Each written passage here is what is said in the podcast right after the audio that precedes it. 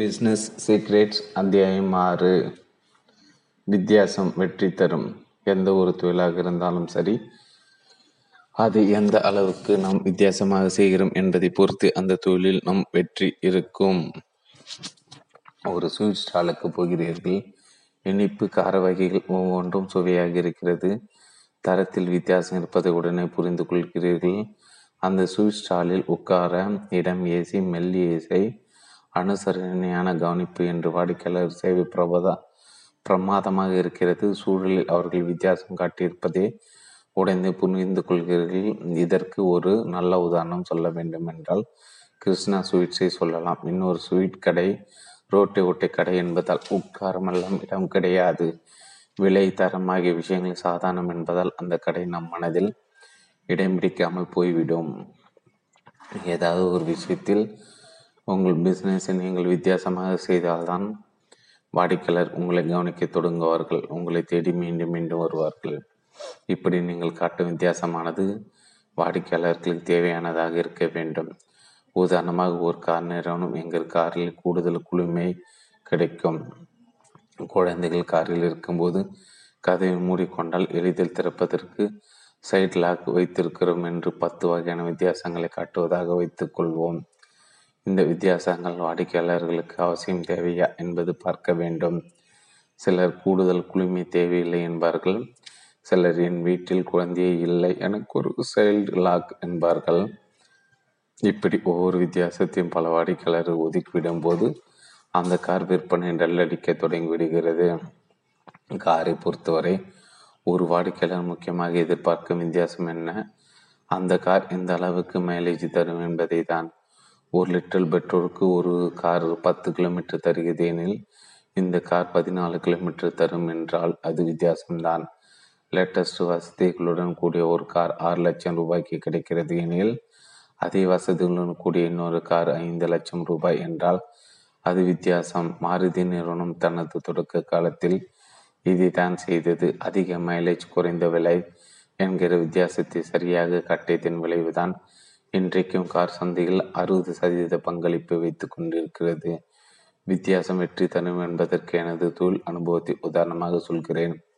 சுமார் 10 ஆண்டுகளுக்கு முன்பு நாங்கள் சலூன் பிஸ்னஸில் இறங்கினோம். எங்களது நிறுவனம் கேச பாதுகாப்பு தொடர்பான பொருட்களை தயாரிக்கும் ஒரு உற்பத்தி நிறுவனம்.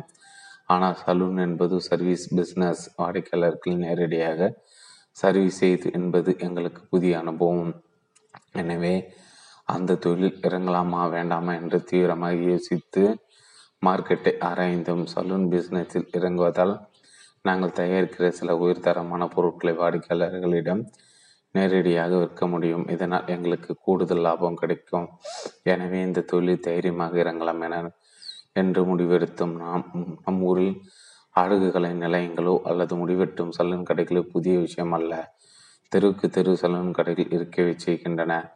அதே மாதிரியான சலூன் கடைகளை நாமும் திறந்தால் நம்மை தேடி யாரும் வரமாட்டார்கள்.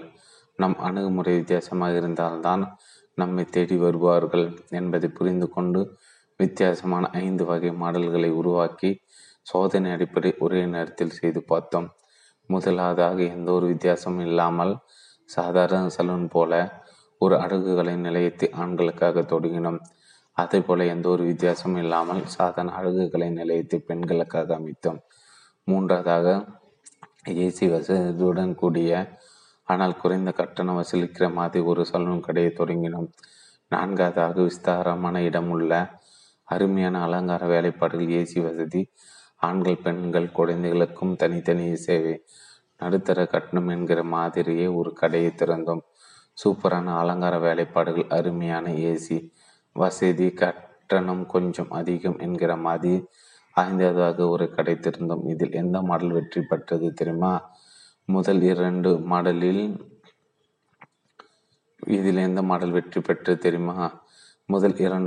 எந்த வித்தியாசமும் இல்லாததால் வாடிக்கையாளர் கவனம் பெரிய அளவில் கிடைக்கவில்லை.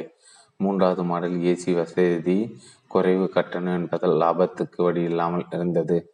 4வது மாடல் மொத்த குடும்பத்துக்கானது என்பதால் வாடிக்கையாளர் கவனத்தை உடனே ஈர்த்தது. 5வது மாடலானது வசதி வாய்ப்புள்ளவர்கள் மட்டுமே என்பதால் அந்த பிரிவினர் கவனத்துக்கும் உடனே போனது. எனவே முதல் 3 மாடல்களுக்கான கடைகளை மூடிவிட்டு 4வது மாடல் வித்தியாசமாக இருந்தால் அதே கிரீன் ட்ரேடன்ஸ் என்கிற பெயரிலும் 5வது மாடல் பிரீமியம் பிராண்டாக லைம்லைட்ஸ் என்கிற பெயரிலும் நாங்கள் நடத்தி வருகிறோம். இன்றைக்கு கிரீன் ட்ரேடன்ஸ் சென்னை போன்ற பெரிய நகரத்தை தவிர மதுரை, நாமக்கல் என எந்த நகரத்தை தொடங்கினாலும் வாடிக்கையாளரிடம் நல்ல வரவேற்பை பெறுகிறது. ஆக நீங்கள் எந்த தொழில் செய்வதாக இருந்தாலும் அதை எந்த அளவுக்கு வித்தியாசமாக செய்ய முடியும் என்பதை பாருங்கள். தொழில் வித்தியாசம் கட்டுவது என்பதற்கு வானமே இல்லை. இதை நீங்கள் வேறு எங்கு சென்று படிக்க வேண்டாம். எந்தெந்த வகையில் கூடுதல் சேவைகள் அளித்தால் வாடிக்கையாளர்கள் இன்னும் அதிகமாக மகிழ்ச்சி அடைவார்கள் என்பதை புரிந்து கொண்டு செயல்படுத்தினாலே போதும். இதற்காக நிறைய செலவு ஒன்றும் ஆகிவிடப் போவதில்லை. இதனால் கிடைக்கும் வருமானம் உங்களுக்கு அதிகமாக இருக்கும். நிறைய வருமானம் பெறதான பிஸ்னஸ் செய்ய வந்திருக்கிறோம். இதற்கு பிறகு அதில் கவனம் செலுத்தாமல் இருக்கலாமா? அத்தியாயம் 7 அதிக லாபம் தரும் தொழில்கள். லாபம்தான் எந்த ஒரு தொழில் செய்வதற்கும் அடிப்படை நோக்கம். சில தொழில்கள் அதிக லாபம் தருவதாக இருக்கும், சில தொழில்கள் குறைந்த அளவில் லாபம் தருகிற மாதிரி இருக்கும். நீங்கள் தேர்வு செய்யும் தொழிலில் அதிக அளவில் லாபம் தரக்கூடியதாக இருக்க வேண்டும். அதற்கேற்ற மாதிரியான தொழிலை நீங்கள் ஆரம்பத்திலேயே தேர்வு செய்ய வேண்டியது அவசியம். அதிக லாபம் தரும் தொழில்களை எப்படி தேர்வு செய்வது என்பதை சொல்கிறேன். Value chain. ஒரு பொருள் உற்பத்தியாகும் வேல்யூ செயினில் நீங்கள் வாடிக்கையாளருக்கு பக்கத்தில் இருக்கிற மாதிரியான தொழிலை தேர்வு செய்து கொள்வது அவசியம். உதாரணமாக ஒரு செல்போனை எடுத்துக்கொள்வோம். ஒரு செல்போனை பல 100 உதிரி பாகங்கள் இருக்கும். செல்போன் பாடி ஒரு நிறுவனம் தயாரிக்கும், மதர் போர்டை இன்னொரு நிறுவனம் தயாரிக்கும், செல்போன் கவரை இன்னொரு நிறுவனம் தயாரிக்கும், ஸ்பீக்கர், கேமரா என பல நிறுவனங்கள் பல பொருட்களை தயார் செய்து தரும்.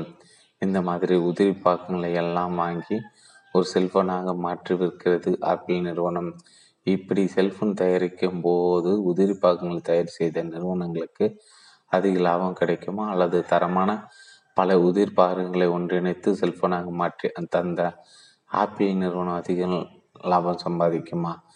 நிச்சயமாக தரமான உதிர் பாகங்களை ஒன்றிணைத்து செல்போனாக மாற்றி தரும் ஆப்பிள் நிறுவனத்துக்கு தான் அதிக லாபம் கிடைக்கும். இதற்கு காரணம், மற்ற நிறுவனங்கள் உதிரி பாகங்களை தயாரித்து தந்தாலும் அதை ஒரு முழுமையான பொருளாக, பிராண்டட் பொருளாக மாற்றி தரக்கூடிய ஆப்பிள் நிறுவனம் வாடிக்கையாளர்களுக்கு அது அளிக்க அனுபவமே அலாது என்பதால் அதன் பெயரை வாடிக்கையாளர் மனதில் தங்கும். எனவே தான் ஆப்பிள் நிறுவனம் என்றாலே எவ்வளவு பணத்தை வேண்டுமானாலும் தர தயாராக இருக்கிறார்கள். உலகம் முழுக்க உள்ள வாடிக்கையாளர்கள் ஆப்பிள் நிறுவனத்தை போல நீங்களும் வேல்யூ செயினில் வாடிக்கையாளருக்கு பக்கத்தில் B&C இருந்தால் உங்களுக்கு கிடைக்க லாபம் அதிகமாகவே இருக்கும். B2B ஆக இருந்தாலும் B2C ஆக, அதாவது வாடகைக்காரருக்கு பக்கத்தில் நீங்கள் இருந்தால்தான் அதிக லாபம் சம்பாதிக்க முடியும் என்பது உண்மை. என்றாலும் B2B ஆக இருந்த போதிலும், அதாவது நிறுவனத்துக்கு நீங்கள் பொருட்களை சப்ளை செய்தாலும் உங்களாலும் அதிக லாபத்தை சம்பாதிக்க முடியும். B2B ஆக இருந்து கொண்டே அதிகம் லாபம் பார்த்த நிறுவனங்கள் பல உண்டு. அதில் ஒன்று இன்டெல் நிறுவனம். இன்டெல் என்பது ஒரு ப்ராசஸர். இது கம்ப்யூட்டருக்கு மிக முக்கியம். என்றாலும் இதை வாடிக்கையாளர்கள் நேரடியாக கொண்டு போய் விற்க முடியாது. கம்ப்யூட்டரை தயாரிக்க நிறுவனங்களிடம்தான் விற்க முடியும். இப்படி ஒரு அசகரியம் இந்த நிறுவனத்துக்கு இருந்த போதும் அந்த தடையை உடைத்தெறிந்து இன்டெல் நிறுவனம் தனது தயாரிப்பை தரமாக கொண்டு வருவதில் முதலில் அக்கறை காட்டியது இந்த நிறுவனம். அடுத்து தனது தரமான தயாரிப்பை நன்கு விளம்பரப்படுத்தியது. இதனால் ப்ராசஸ் என்றாலே இன்டெல் என்கிற பெயரை வாடிக்கையாளர்கள் நினைக்க ஆரம்பித்தனர். இதன் விளைவு, கம்ப்யூட்டர் வாங்க வருகிற வாடிக்கையாளர்கள் எல்லாம் இன்டெல் ப்ராசஸர் பொருத்தப்பட்ட கம்ப்யூட்டர் தான் வேண்டும் என்று கேட்க ஆரம்பித்தார்கள்.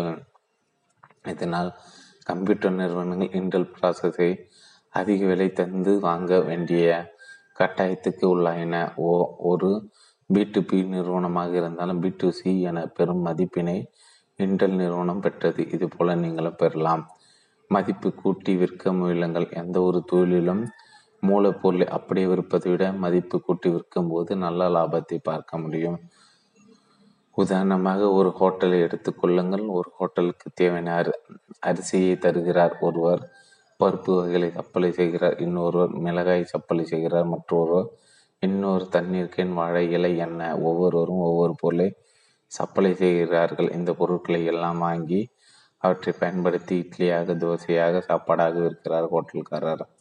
இப்படி செய்யும்போது ஹோட்டலுக்கு தேவையான பொருட்கள் விற்கும் வியாபாரிகள் அடையும் லாபத்தை விட அதை உடனே பயன்படுத்தும் பொருளாக மாற்றி தரும் ஹோட்டல்காரர் அதிக லாபம் சம்பாதிப்பார். எனவே மதிப்பு கூட்டி விற்று அதிக லாபம் பெறுகிற மாதிரி உங்கள் தொழிலை அமைத்து கொள்ளுங்கள். அத்தியாயம் 8, வெற்றி தரும் ஸ்ட்ராட்டஜி. இனி நாம் ஒரு தொழிலை எப்படி செய்ய போகிறோம் என்பதை பார்ப்போம். ஒரு தொழிலின் வெற்றி என்பது 3 முக்கியமான விஷயங்களை அடிப்படையாக கொண்டிருக்கிறது. அதில் முதலாவது ஸ்ட்ராட்டஜி, 2வது ஸ்ட்ரக்சர், 3வது ஊழியர்கள். மறைந்த சுமந்திரா கோஷல் ஒரு பேராசிரியர். அவர் இந்த 3ஐயும் பற்றி விரிவாக எடுத்து சொல்லியிருக்கிறார். லண்டன் ஸ்கூல் ஆஃப் பிஸ்னஸில் பேராசிரியராகவும் ஹைதராபாத்தில் உள்ள இந்தியன் ஸ்கூல் ஆஃப் பிஸ்னஸில் டீனாக இருந்தவர் கோஷல். இந்த 3 விஷயங்களுடன் செயலாக்கம் என்கிற 4வது விஷயமும் மிக முக்கியம். ஒரு தனது பிஸ்னஸில் தோல்வி அடைகிறார் என்றால் மேற்சொன்ன 4 விஷயங்கள் ஏதோ ஒன்றில் தவறு செய்திருப்பார். எனவே இந்த 3 விஷயங்களையும் விரிவாக பார்ப்போம். முதலில் ஸ்ட்ராட்டஜி பற்றி பார்ப்போம். ஸ்ட்ராட்டஜி என்றால் என்ன? ஸ்ட்ராட்டஜி என்றால் திட்டமிடுவது. ஒரு போருக்கு போகிறோம், அந்த போரில் வெற்றி பெறுவதே நம் லட்சியம்.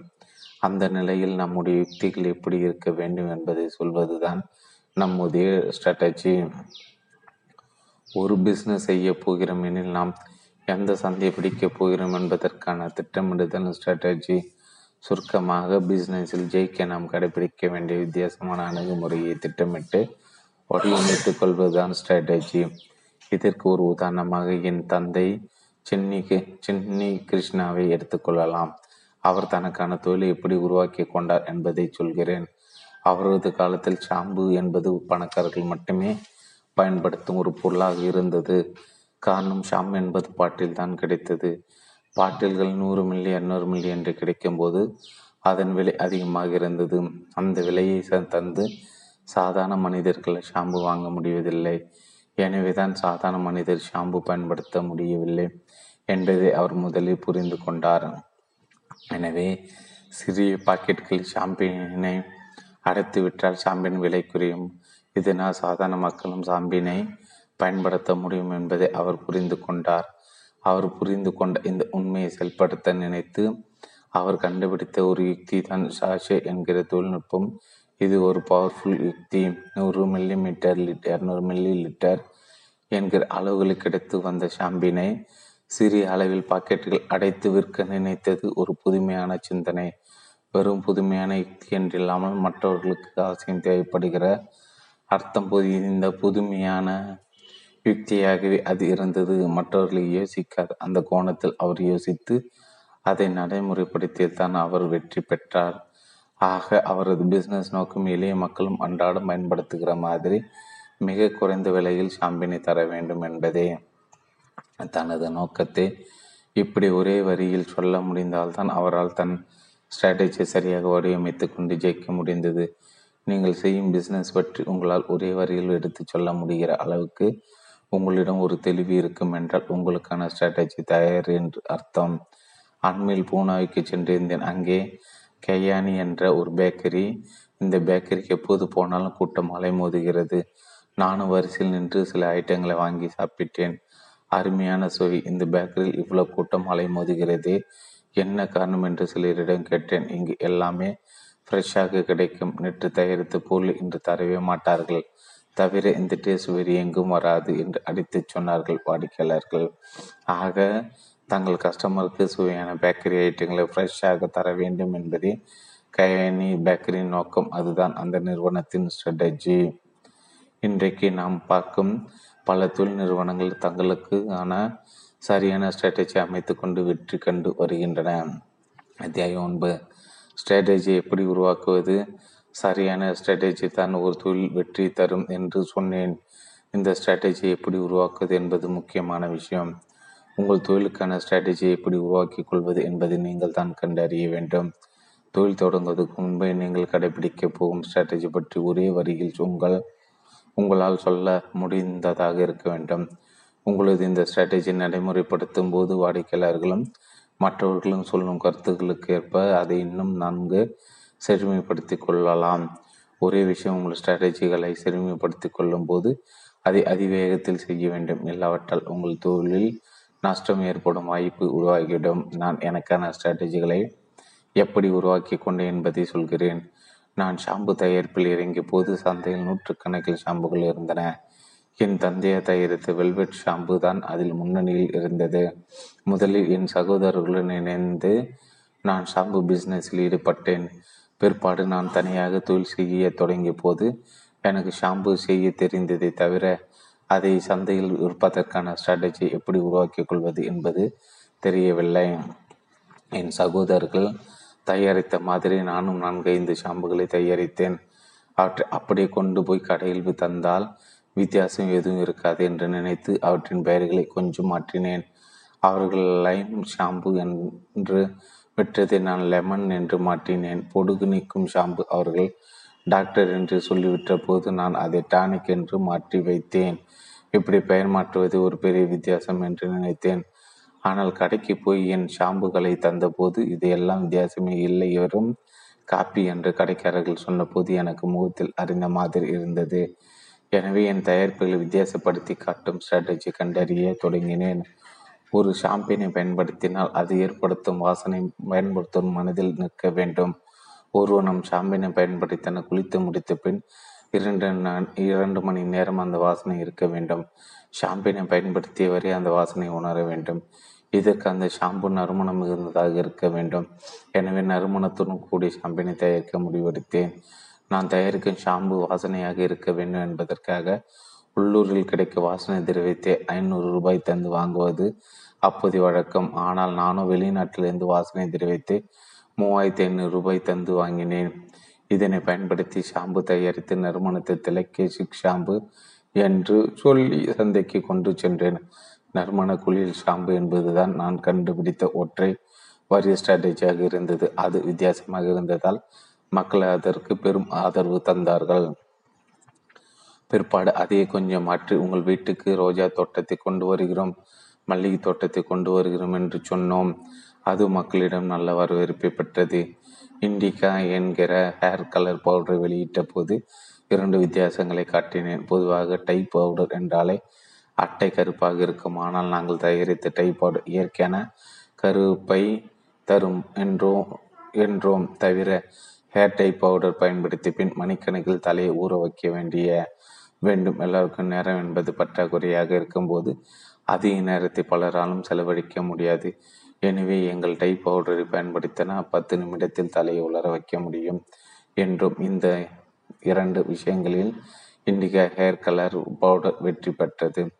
இன்றைக்கு வெற்றி நடைபெறும் பல நிறுவனங்கள் தங்கள் ஸ்ட்ராட்டஜிகளை ஒற்றை வரியில் தெளிவாக உருவாக்கி கொண்டுள்ளன. உதாரணமாக ஏர்டெல் நிறுவனத்தை எடுத்துக்கொள்வோம். 10 ஆண்டுகளுக்கு முன்பு செல்போனை 1 நிமிடம் பேச ₹16 ஆனது.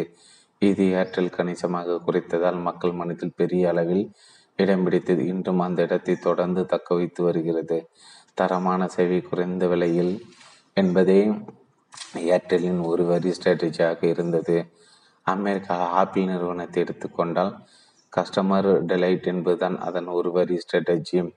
சாதாரணமாக பேசுவதற்கு பயன்படுத்தப்பட்ட செல்போனின் போட்டோக்கள் எடுப்பது, பார்ப்பது, இசை கேட்பது, பயில்கள் சேமித்து வைத்துக் கொள்வது என பல வகையான வசதிகளை தந்து வாடிக்கையாளர்களை திக்குமுக்காட செய்தது ஆப்பிள். அதுதான் ஆப்பிளின் கஸ்டமர் டிலைட் என்கிற ஒரு வரி ஸ்ட்ராட்டஜி. நம்ம ஒரு சரவண ஸ்டோர் எடுத்துக்கொள்ளுங்கள். எத்தனை கடைகள் இருந்தாலும் இங்கு இருக்க கூட்டம் வேறு எங்கும் இல்லை. காரணம், அங்கு கிடைக்கும் துணிமணிகள் அல்லது பொருட்கள் தரமானவை, விலை குறைந்தவை, நம்ப முடியாத விலையில் தரமான பொருள் என்பதே சரவணா ஸ்டோரின் ஒரு வரி ஸ்ட்ராட்டஜி. இன்றைக்கு மைசூர் பாக் என்றாலே கிருஷ்ணா ஸ்வீட்ஸ் மைசூர் பாக்கு தான் எல்லாருக்கும் நினைவுக்கு வரும். நெய்யினால் தயாரிக்கப்பட்ட நிகரற்ற சுவை, நியாயமான விலை என்பதை தனது ஒரு வரி ஸ்ட்ராட்டஜியாக கொண்டு செயல்படுகிறது கிருஷ்ணா ஸ்வீட்ஸ். ஸ்ட்ராட்டஜி எப்படி உருவாக்கிக் கொள்வது என்பதுக்கு எனது மகன் சமீபத்தில் தொடங்கிய பேக்கரி உதாரணமாக சொல்லலாம். அமெரிக்கல் கம்யூனிகேஷன் படித்த அவருக்கு பிஸ்னஸ் செய்ய வேண்டும் என்ற ஆசை. 2 மாதங்களுக்கு முன் சென்னை சிறிய அளவில் ஒரு பேக்கரி ஆரம்பித்தார். சென்னையில் எத்தனை பேக்கரி இருக்கும். அவர் தனது பேக்கரி பிஸ்னஸை எப்படி வித்தியாசமாக நடத்தப் போகிறார் என்று பார்க்க அவளாக இருந்தேன். தரமான பேக்கரி ஐட்டங்களை கவர்ச்சிகரமான விலையில் ரம்மியமான சூழலில் தர வேண்டும் என்று அவர் நினைத்தார். அதுபோல தரவும் செய்தார். விளைவு முதல் மாதத்தில் 16,100 ரூபாயும் இரண்டாவது மாதத்தில் 59,699 ரூபாய் லாபம் பார்த்தார். கூடிய சீக்கிரத்தில் 1,00,000 ரூபாய் லாபம் பார்ப்பேன் என்று சொல்லும் அவர் இப்போது 20 இடங்கள் பேக்கரிங்களாக ஆரம்பித்து நடக்கிறார். நீங்கள் தொடர்ந்து போகும் பிசினஸ் பற்றி ஒரே ஒரு வரிகள் யாரிடமாவது சொல்லி பாருங்கள். அட வித்தியாசமாக இருக்கே என்று அவர்கள் தங்கள் புருவத்தை உயர்த்தினால் உங்கள் பிஸ்னஸ் ஜெயிப்பதற்கான அம்சங்கள் கொண்டிருக்கிறது என்று அர்த்தம். 10. கட்டமைப்பு முக்கியம். ஒரு பிஸ்னஸ் வெற்றி அடைய வேண்டுமெனில் சரியான ஸ்ட்ராட்டஜி மட்டும் இருந்தால் போதாது, சரியான ஸ்ட்ரக்சரும் இருக்க வேண்டும். ஸ்ட்ரக்சர் என்றால் கட்டமைப்பு என்று சொல்லலாம். ஒரு வீடு கட்டுகிறோம், நம் இஷ்டத்துக்கு அதை நாம் கட்டி விடுவதில்லை. ஒரு மாடி வீடு எனில் அதற்கேற்ப அடித்தளம் அமைக்கிறோம். 2 மாடி வீடு எனில் அடித்தளத்தை இன்னும் கூடுதல் வழியுடன் அமைக்கிறோம். 3 மாடி 4 மாடி 8 மாடி என்று அடுக்குகளின் எண்ணிக்கை உயர உயர அடித்தளத்தை வலிமையாக அமைக்கிறோம் அல்லவா? அதுபோல தான் பிஸ்னஸும். ஆரம்பத்தில் நீங்கள் ஒருவரே பிஸ்னஸை தொடங்கி செய்து வந்திருக்கலாம். அப்போது உங்கள் பிஸ்னஸுக்கு பெரிய அளவில் கட்டமைக்க தேவை இருந்திருக்காது. எளிமையான கட்டமைப்பு, சிம்பிள் ஸ்ட்ரக்சர் உங்களுக்கு போதுமானதாக இருந்திருக்கும். ஆனால் உங்கள் பிஸ்னஸை எப்போதும் நீங்கள் ஒருவர் மட்டுமே செய்ய போதில்லை. அதன் வளர்ச்சிக்கு ஏற்ப பல்வேறு இடங்களில் பல்வேறு கிளைகளை திறக்கப் போகிறீர்கள். பல 100 ஆட்கள் வேலைக்கு சேர்க்கப் போகிறீர்கள். அப்போது உங்கள் நிறுவனம் காம்பவுண்ட் ஸ்ட்ரக்சர் என்கிற சிக்கலான அமைப்பை பெறும். அப்போது பிரச்சனை எதுவும் உருவாகாமல் உற்பத்தியை பெருக்கவும் லாபத்தை அதிகரிக்க வழி செய்து தருவது இந்த ஸ்ட்ரக்சர். உங்கள் பிஸ்னஸு சரியான ஸ்ட்ரக்சர் இல்லை என்றால் என்ன ஆகும்? ஒரு டிபார்ட்மெண்ட்டில் பல பேர்கள் இருப்பார்கள். இருக்கிற வேலை ஆளுக்கு கொஞ்சம் கொஞ்சமாக பிரித்து கொண்டு செய்துவிட்டு மீதமுள்ள நேரத்தை கதை பேசி கடிப்பார்கள். ஆனால் சில டிபார்ட்மெண்டில் போதுமான ஆட்களை இருக்க மாட்டார்கள். இதனால் அதிக வேலையை ஒரு சில நபர் மாய்த்து செய்ய வேண்டியிருக்கும். இதனால் உற்பத்தி பெருகாத போது நாம் அடைய நினைத்ததையே இலக்கியம் அடைய முடியாது. அப்போது லாபம் வராது.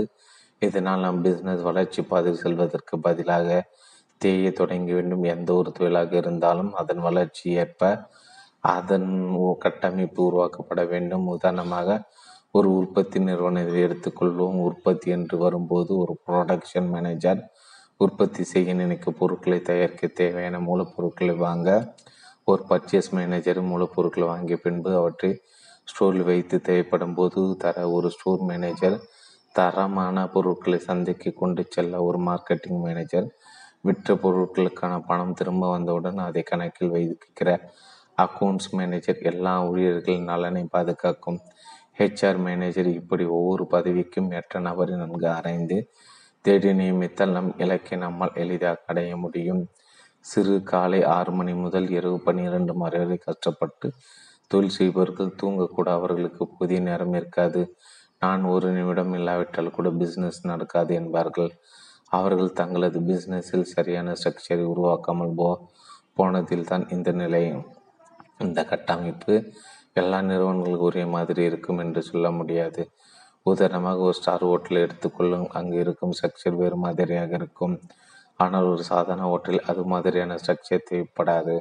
அங்கு வேறு மாதிரியான ஸ்ட்ரக்சர் தேவைப்படும். எனவே நம் பிஸ்னஸுக்கு ஏற்ற ஸ்ட்ரக்சரை நாம் உருவாக்கி கொண்டால் தான் நாம் அடைய நினைக்கும் இலக்கை எளிதில் எட்ட முடியும்.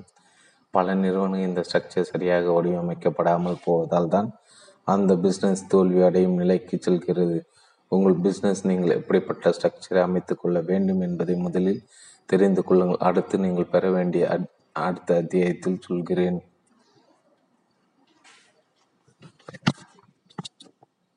பிஸ்னஸ் சீக்ரெட் அத்தியாயம் 11. மகத்தான வெற்றி தரும் மனிதவள நிர்வாகம். ஒரு பிஸ்னஸ் வெற்றி பெற வேண்டுமெனில் ஸ்ட்ராட்டஜியும் யுக்தியும் ஸ்ட்ரக்சரும் சரியாக இருந்தால் மட்டும் போதாது, சரியான ஊழியர்களும் இருக்க வேண்டும். சொல்லப்போனால் ஸ்ட்ரக்சரையும் மனிதவள நிர்வாகத்தையும் தனித்தனியை பிரித்து பார்க்க முடியாது. மனிதவள நிர்வாகமே எல்லா தொழில்களுக்கும் அடிப்படை. உங்கள் நோக்கம் ஒரு மரத்தின் உச்சியை அடைவதுதான் எனில், ஒரு அணிலை வேலைக்கு அமர்த்துகிறீர்களோ அல்லது ஒரு குதிரை அமைத்துவீர்களோ, அணிதல் என்கிற பதிலை நீங்கள் அரைநொடியில் சொல்லிவிடுவீர்கள். ஆனால் நான் ஒரு குதிரை தான் அமர்த்தினேன். எப்படி? 10 ஆண்டுகள் முன் எனது கவின்கர் நிறுவனத்தை வட இந்தியாவுக்கும் விரிவாக்கும் நடவடிக்கையில் இருக்கிறேன். காரணம், தென்னிந்தியா முழுக்க நாங்கள் நன்கு செயல்பட்டு வந்தோம். ஆந்திராவில் எங்கள் பிஸ்னஸ் விரிவாக்கம் செய்த போது ஓரளவுக்கு தெலுங்கு தெரிந்த ஒருவரை தேர்வு செய்து தலைமை பொறுப்பை கொடுத்தோம். கர்நாடகாவில் தொழில் ஆரம்பித்த போதும் அப்படியே செய்தோம். ஆனால் வட இந்தியாவில் தொழில் ஆரம்பிக்க நினைத்த போது நமக்கு நன்கு பழக்கப்பட்ட ஒரு மேனேஜர் அங்கு அனுப்பலாம் என்று பார்த்தால் பலருக்கும் இந்தி தெரியவில்லை. வெறும் இங்கிலீஷை மட்டும் தெரிந்து வைத்து கொண்டு அங்கு தொழில் செய்ய முடியாது.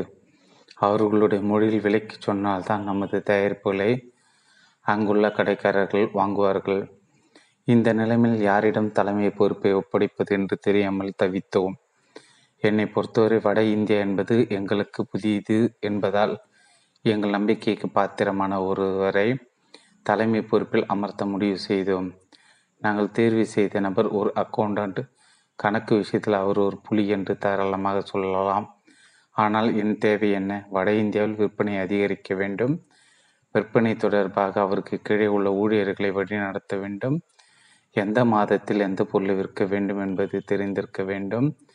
எந்த மார்க்கெட்டில் எந்த மாதிரியான பொருள்களுக்கு முன்னுரிமை தரலாம் என்பதை எல்லாம் தெரிந்து வைத்திருக்க வேண்டும்.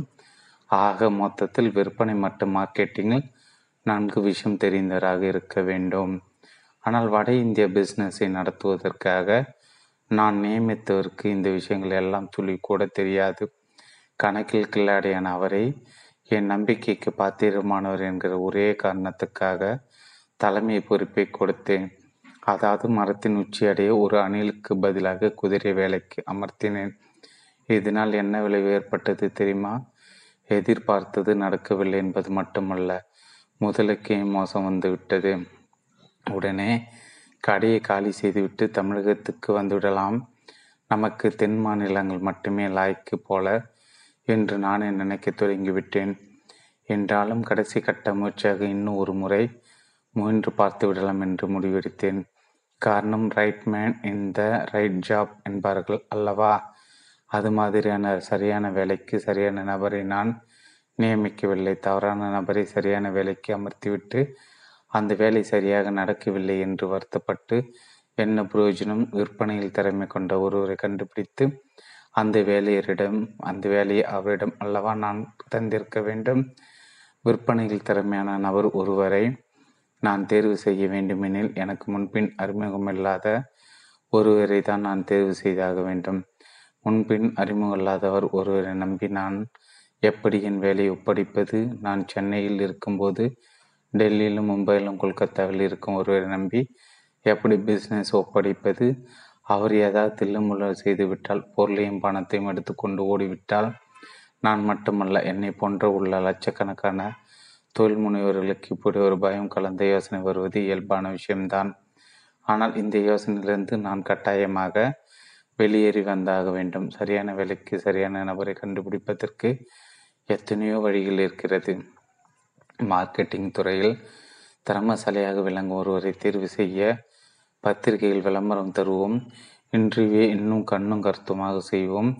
சரியான நபர்களை தேர்வு செய்யும் ஒரு மனித வள மேலாளரை வைத்து திறமையான ஒருவரை தேர்வு செய்வோம் என்று நினைத்து அதில் இறங்கினேன்.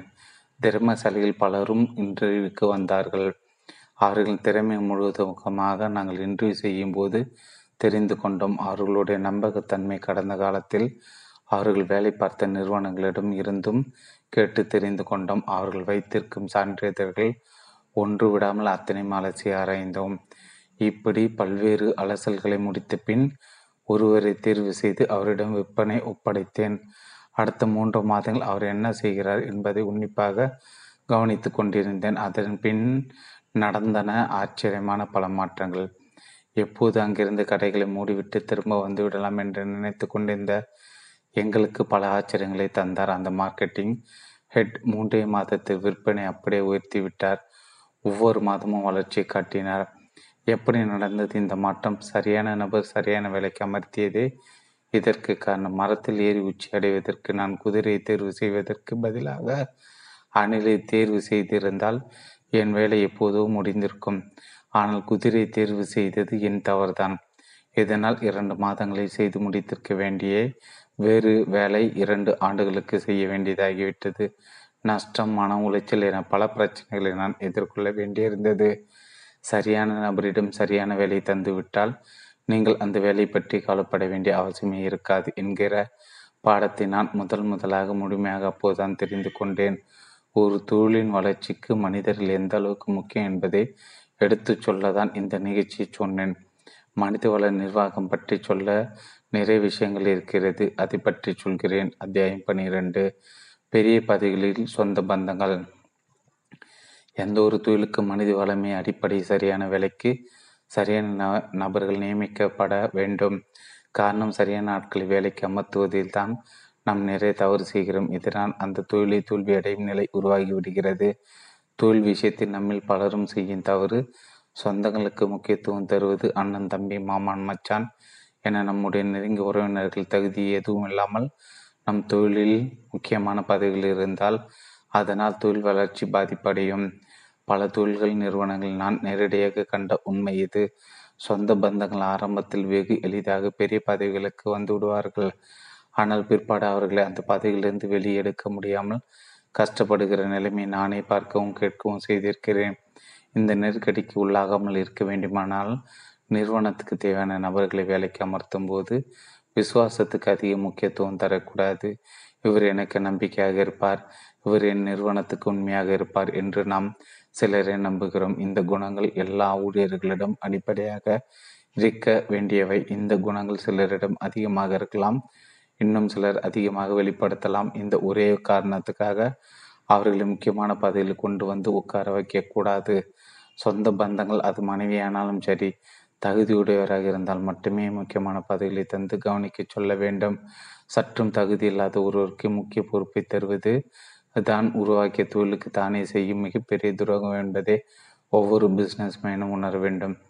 பிஸ்னஸை நடத்துவதில் 2 முறைகள் இருக்கிறது. ஒன்று ஃபேமிலி பிஸ்னஸ், இன்னொன்று பிஸ்னஸ் ஃபேமிலி. ஃபேமிலி பிஸ்னஸ் என்பது ஒரு தொழில் குடும்ப உறுப்பினர்களுக்கு அதிக முக்கியத்துவம் தருவது.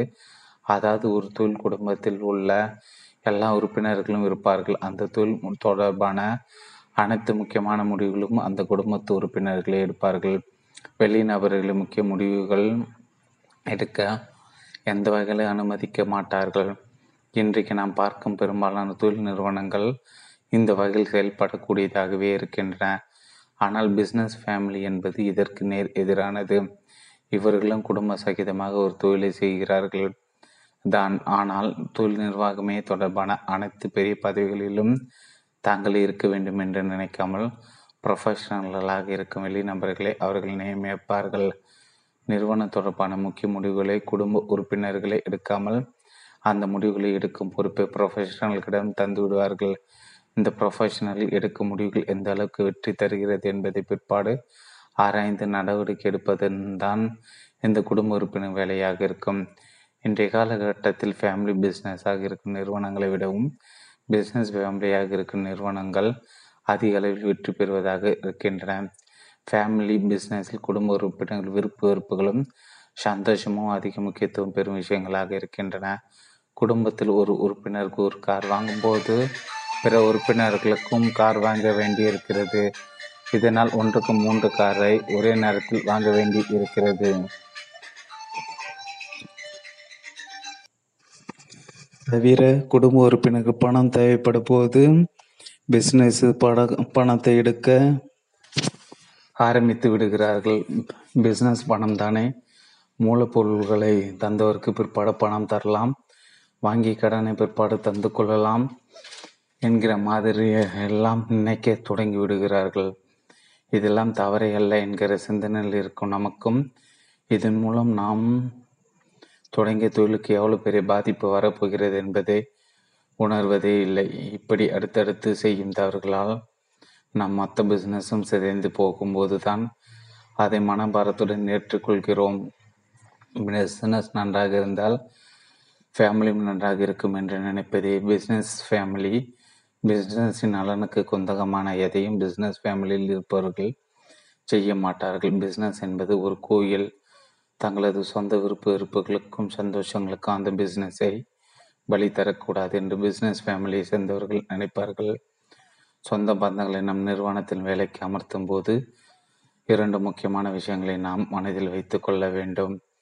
ஒன்று, அவர்கள் ஏற்றுக்கொள்ளும் பதவிக்கேற்ற தகுதி அவர்களிடம் இருக்கிறதா என்று பார்க்க வேண்டும்.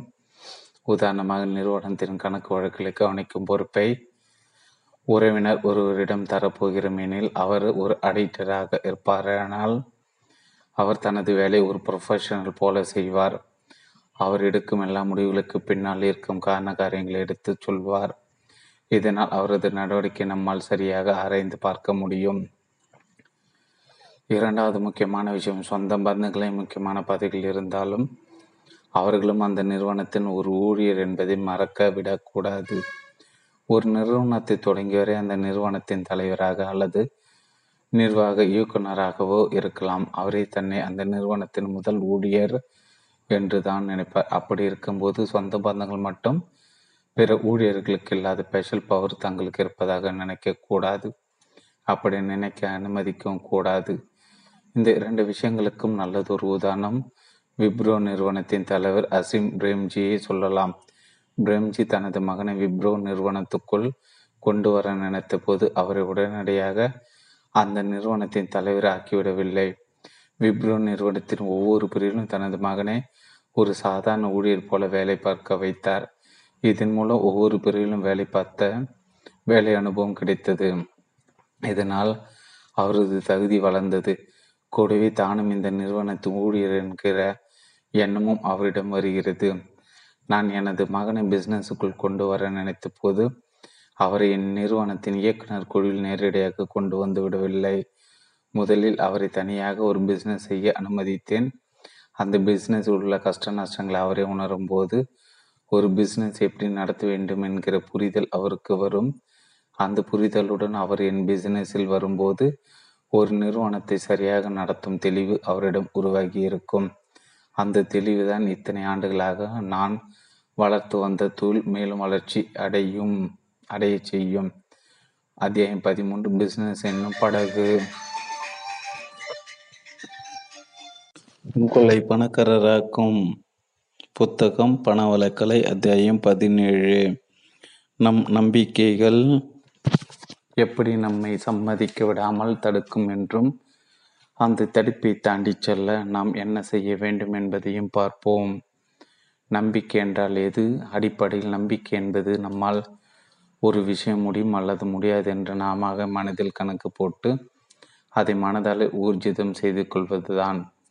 என்னால் முடியும் என்ற நம்பிக்கையுடன் சொல்பவர்கள், என்னால் முடியும் என்று வெளிப்படையாக சொல்பவர்கள், முடியும் என்று சொல்லிவிட்டு முயற்சிக்காதவர்கள், முடியாது என்று சொல்லிவிட்டு ரகசியமாக முயற்சிப்பவர்கள் என பல வகைப்பட்ட மனிதர்கள் இருக்கும் சமுதாய கூடத்தின் உள்ளே நாம் வாழ்ந்து வருகிறோம். இப்போது தன்னம்பிக்கை என்பது மனிதர்களிடையே மிக மிக அரிதான பொருளாக இருந்து வருகிறது. துணிந்து இறங்குங்கள் என்றெல்லாம் சொல்வது சுலபம். மனைவி, மகன், வீட்டுக்கடனுக்காக இஎம்ஐ எல்லாவற்றையும் வைத்துக்கொண்டு எப்படி துணிந்து இறங்க முடியும் என்று கேட்பீர்கள். மனுஷனுக்கு இருக்கிற பிரச்சனையில் எப்படி சார் தன்னம்பிக்கை தானே வரும் என்பீர்கள். அது தானாக வராதால் தான் தன்னம்பிக்கை ஊட்டுவது என்பது உலக அளவில் பிரபலமான ஒரு பெரிய வியாபாரமாக இருக்கிறது.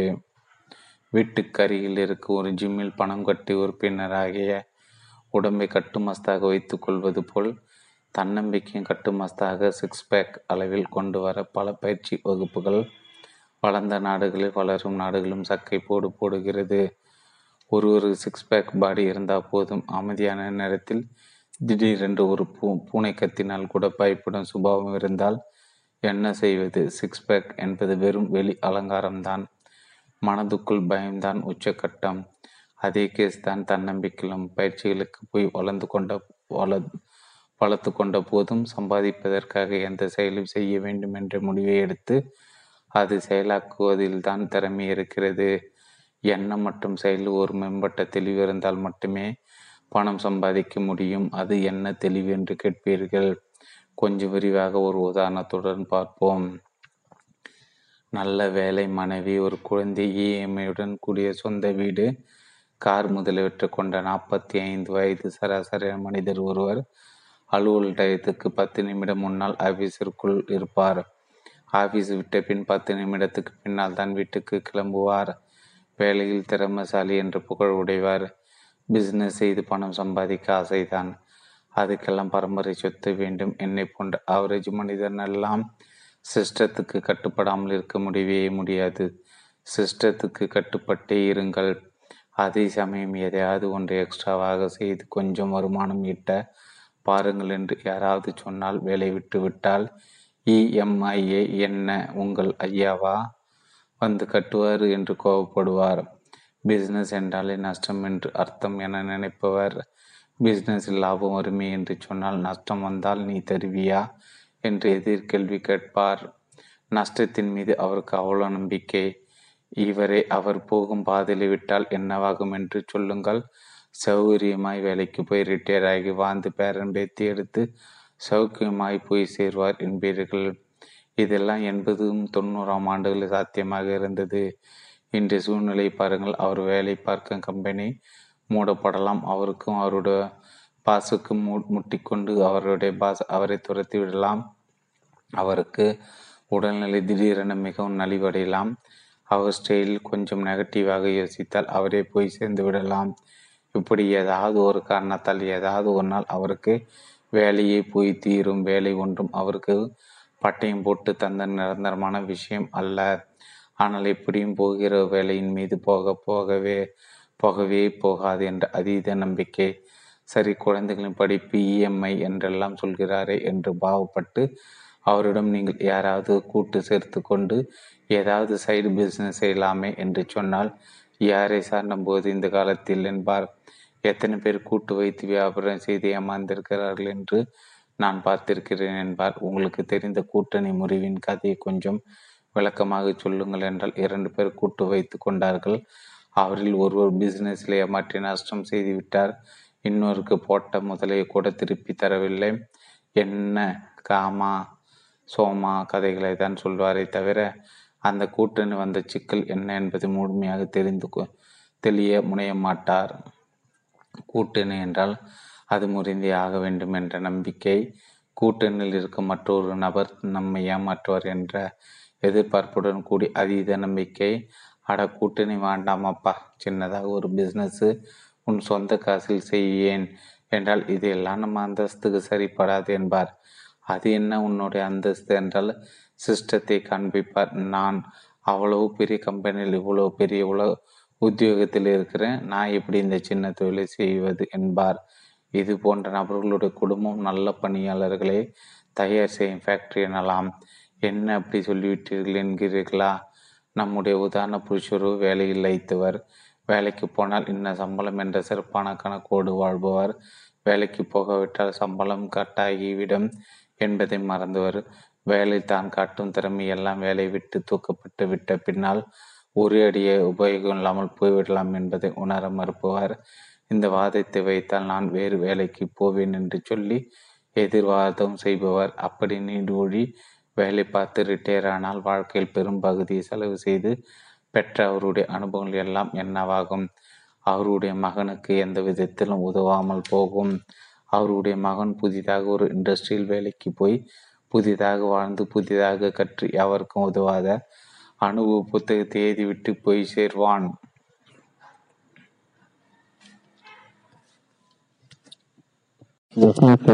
அத்தியாயம் 13.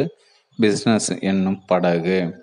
ஒரு தொழில் நிறுவனத்தில் ஊழியர்களின் எண்ணிக்கை சரியான அளவில் இருக்க வேண்டும். அப்போதுதான் அந்த நிறுவனத்தின் உற்பத்தி தொடர்ந்து அதிகரித்து லாபம் உயர்ந்து கொண்டே போகும். ஒரு நிறுவனம் சிறிய அளவில் இருக்கும்போது குறைந்த அளவிலான நபர்களை வைத்து அந்த நிறுவனத்தை நடத்தலாம். ஆனால் பிஸ்னஸ் ஓரளவுக்கு வளர தொடங்கிய பின்பு அல்லது வளர்ந்த பின்பு தேவையான அளவுக்கு ஊழியர்களை நியமிக்கவில்லை என்றால் அந்த பிஸ்னஸில் இருந்து நாம் எதிர்பார்க்கும் பலன் நமக்கு கிடைக்காமலே போய்விடும். அதாவது நன்கு வளர்ந்து வருகிற செடிக்கு தண்ணீர் ஊற்றாமல் விட்டால் அது வாடிவிடுவது போன்ற கதையாகிவிடும். ஒரு நிறுவனத்தில் தேவையான அளவு ஊழியர்கள் இல்லை என்றால் என்ன ஆகும்? ஊழியர்களின் வேலை பளு அதிகரிக்கும். காலையில் வேலைக்கு வரும் ஊழியர்கள் இரவு வரை வேலை செய்து கொண்டே இருப்பார்கள். இதனால் அவர்கள் குடும்பத்தினருடன் இருக்கும் நேரம் குறையும். அவர்கள் உற்சாகமின்றி எப்போதும் தூங்கி வழிகிற மாதிரி காணப்படுவார்கள். புதிதாக கிரியேட்டிவாக யோசிக்க அவர்கள் முடியாமல் போகும். சில ஊழியர்கள் எப்போதும் வேலை பார்த்தபடி இருப்பார்கள். இதற்கு 2 காரணங்கள் இருக்க முடியும். ஒன்று, அவர்கள் தங்கள் வேலையை சரியாக செய்து முடிப்பதற்கான திறமை இல்லாமல் இருப்பார்கள், அல்லது அவர்களுக்கு வேலைப்பாடு அதிகமாக இருக்கும். அதிக நேரம் அலுவலகத்தில் அமைந்து வேலை செய்கிறவர்களை பாசிட்டிவாக பார்ப்பதை விட நெகட்டிவாக தான் பார்க்க வேண்டும். இது மாதிரியான நபர்களின் எண்ணிக்கை அதிக அளவில் இருக்கும் பட்சத்தில் அந்த பிரச்சனையை நாம் உடனடியாக தீர்வு காணாவிட்டால் நீண்ட காலத்தில் பெரிய அளவில் பாதிப்புகளை ஏற்படுத்தும். எனவே இது மாதிரியான ஊழியர்கள் நாம் உடனடியாக கண்டுபிடிக்க வேண்டும். அவர்களிடம் திறமை குறைவு இருந்தால் அவர்களின் திறமையை அதிகரிக்க பயிற்சிகள் தரலாம். வேலைப்பலம் அதிகமாக இருக்கும் பட்சத்தில் அவர்களின் வேலையை பகிர்ந்து கொள்கிற மாதிரி இன்னொரு ஊழியரை நியமிப்பது அவசியம். சில அலுவலகங்களில் ஊழியர்களின் எண்ணிக்கை அதிகமாக இருக்கும். 10 பேருக்கான வேலை இருக்கும். ஒரு அலுவலகத்தில் 15 பேரை நியமித்திருப்பார்கள். இப்படி அதிக எண்ணிக்கையில் ஊழியர்கள் இருக்கும்போது உற்பத்தியும் அதிகமாக இருக்கும் என்று நினைத்தால் அது தவறு. தேவைக்கு அதிகமாக ஊழியர்கள் இருக்கும்போது வேலை கெடுவதுடன் ஒரு நிறுவனத்தில் வேலை கலாச்சாரத்தை கெடுத்துவிடும். ஊழியர்களின் எண்ணிக்கை அதிகமாக இருந்து வேலை ஒரு குறைவாக இருந்தால் என்ன நடக்கும்? ஊழியர்கள் உட்கார்ந்து புரணி பேச தொடங்குவார்கள். முதலில் வெளியில் இருக்கும் பாலிடிக்ஸை பேச தொடங்குவார்கள். அதை பேசி முடித்த பிறகு அலுவலகத்துக்குள் இருக்கும் பாலிடிக்ஸை பேச ஆரம்பிப்பார்கள்.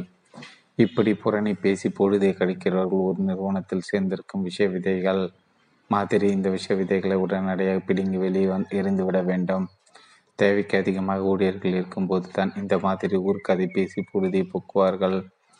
இந்த இடத்தில் ஒரு குட்டி கதை சொல்கிறேன். ஒரு பரிசல்காரர் ஆற்றின் ஒரு முனையிலிருந்து இன்னொரு முனைக்கு ஆட்களை ஏற்றி சென்று வருவார். ஒரு நாள் மாலை கடைசி முறையாக பரிசலை எடுக்கும்போது ஒருவர் ஓடி வந்தார். ஐயா, கடைசி முறையாக நீங்கள் கிளம்பி விட்டீர்கள். இன்னும் நீங்கள் நாளை காலை தான் திரும்ப வருவீர்கள். என்னால் இரவு முழுக்க இங்கு தனியாக இருக்க முடியாது. எனவே என்னையும் பரிசலில் ஏற்றிக்கொள்ளுங்கள் என்றார். இந்த பரிசலில் 5 பேர் மட்டும் ஏற்றிக்கொள்ள செல்ல முடியும். 5 பேரும் ஏறிவிட்ட இனி 6வதாக உன்னை ஏற்றிக்கொள்ள முடியாது என்றார். ஆனால் அவரும் மிகவும் கெஞ்சி கேட்டதால் அவர் கருணையோடு பரிசலில் ஏற்றிக்கொண்டார். பரிசலில் பயணம் செய்பவர்களின் எண்ணிக்கை அதிகரித்தால் அந்த பரிசல் நாட்டாற்றில் கவிழ்ந்தது. ஒரே ஒருவருக்காக பரிதாபப்பட போய் கடைசியில் அந்த பரிசலை கவிழ்ந்தது. பரிசல் ஒட்டியோர் உட்பட அத்தனை பேரும் உயிருக்கு போராட வேண்டிய நிலை ஏற்பட்டது. பிசினஸ் என்பதும் ஒரு படகு போன்றது. தேவைக்கு அதிகமான நபர்களை சேர்த்தால் அந்த பிஸ்னஸ் ஆனது வளருவதற்கு வாய்ப்பிருந்தும் வளராமலே போய்விடும். மிக குறைவான நபர்கள் இருந்தாலும் வளர முடியாமல் வதங்கி போய்விடும். இந்த 2 தவறுகளும் செய்கிறவர்கள் தாங்கள் உருவாக்கிய நிறுவனம் தாங்களே குத்தி கொள்வது சமம் என்பதை ஒரு பிஸ்னஸ்மேனும் புரிந்து கொள்ள வேண்டும். இந்த பொறுப்பை உணர்ந்த பிஸ்னஸ்மேன்களை தங்கள் தொழிலை இன்னும் தரப்பட செய்து முடிப்பவர்களாக இருப்பார்கள். சில தொழில் முனைவர்கள் அவர் சிபாரிசு செய்தார், இவர் சிபாரிசு செய்தார் என பல பேரை வேலைக்கு எடுத்து வைத்திருப்பார்கள். அவர்கள் அந்த வேலைக்கு அவசியம் தேவைதானா என்று பார்க்க மாட்டார்கள். ஒரு அலுவலகத்தில் ஒருவரை வேலைக்கு எடுக்கிறோம் எனில் அந்த ஊழியர் அவசியம் தேவைதானா, அந்த வேலை செய்வதற்கான தகுதி அவரிடம் இருக்கிறதா என்று பார்ப்பதை விட்டுவிட்டு யாரோ சொன்னார்கள் என்பதற்காக ஆட்களை எடுக்கக்கூடாது.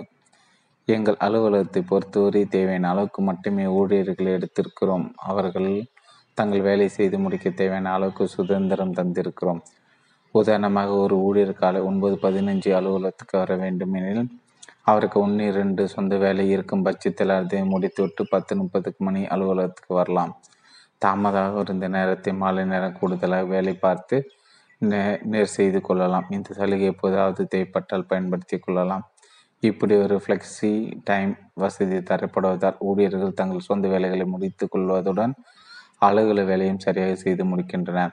தவிர எங்களை கார்பெட் அலுவலகத்தில் வேலை பார்க்கும் ஊழியர்களுக்கு சனி ஞாயிறு என 2 நாட்களும் விடுமுறை அளிக்கிறோம். இதனால் அவர்களுக்கு வார நாட்களை புத்துணர்ச்சியுடன் வேலை பார்க்க முடிகிறது. தவிர வாரத்தில் 2 நாள் விடுமுறை என்பது பல அலுவலகத்தில் கிடைப்பதில்லை என்பதால் பல ஊழியர்கள் எங்கள் அலுவலகத்திலிருந்து வேலை விட்டு செல்வதில்லை.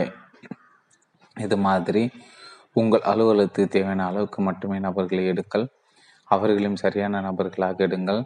சரியான நபர்களை வேலைக்கு எடுப்பது எப்படி என்று தானே கேட்கிறீர்கள், சொல்கிறேன். 14 சரியான நபர்களை தேர்வு செய்வது எப்படி? நம் தொழில் நிறுவனத்துக்கு தேவையான ஆட்களை எப்படி தேர்வு செய்வது என்பதை ஒவ்வொரு நிறுவனத்தை நடத்துபவர்களும் தெளிவாக தெரிந்து கொள்ள வேண்டும்.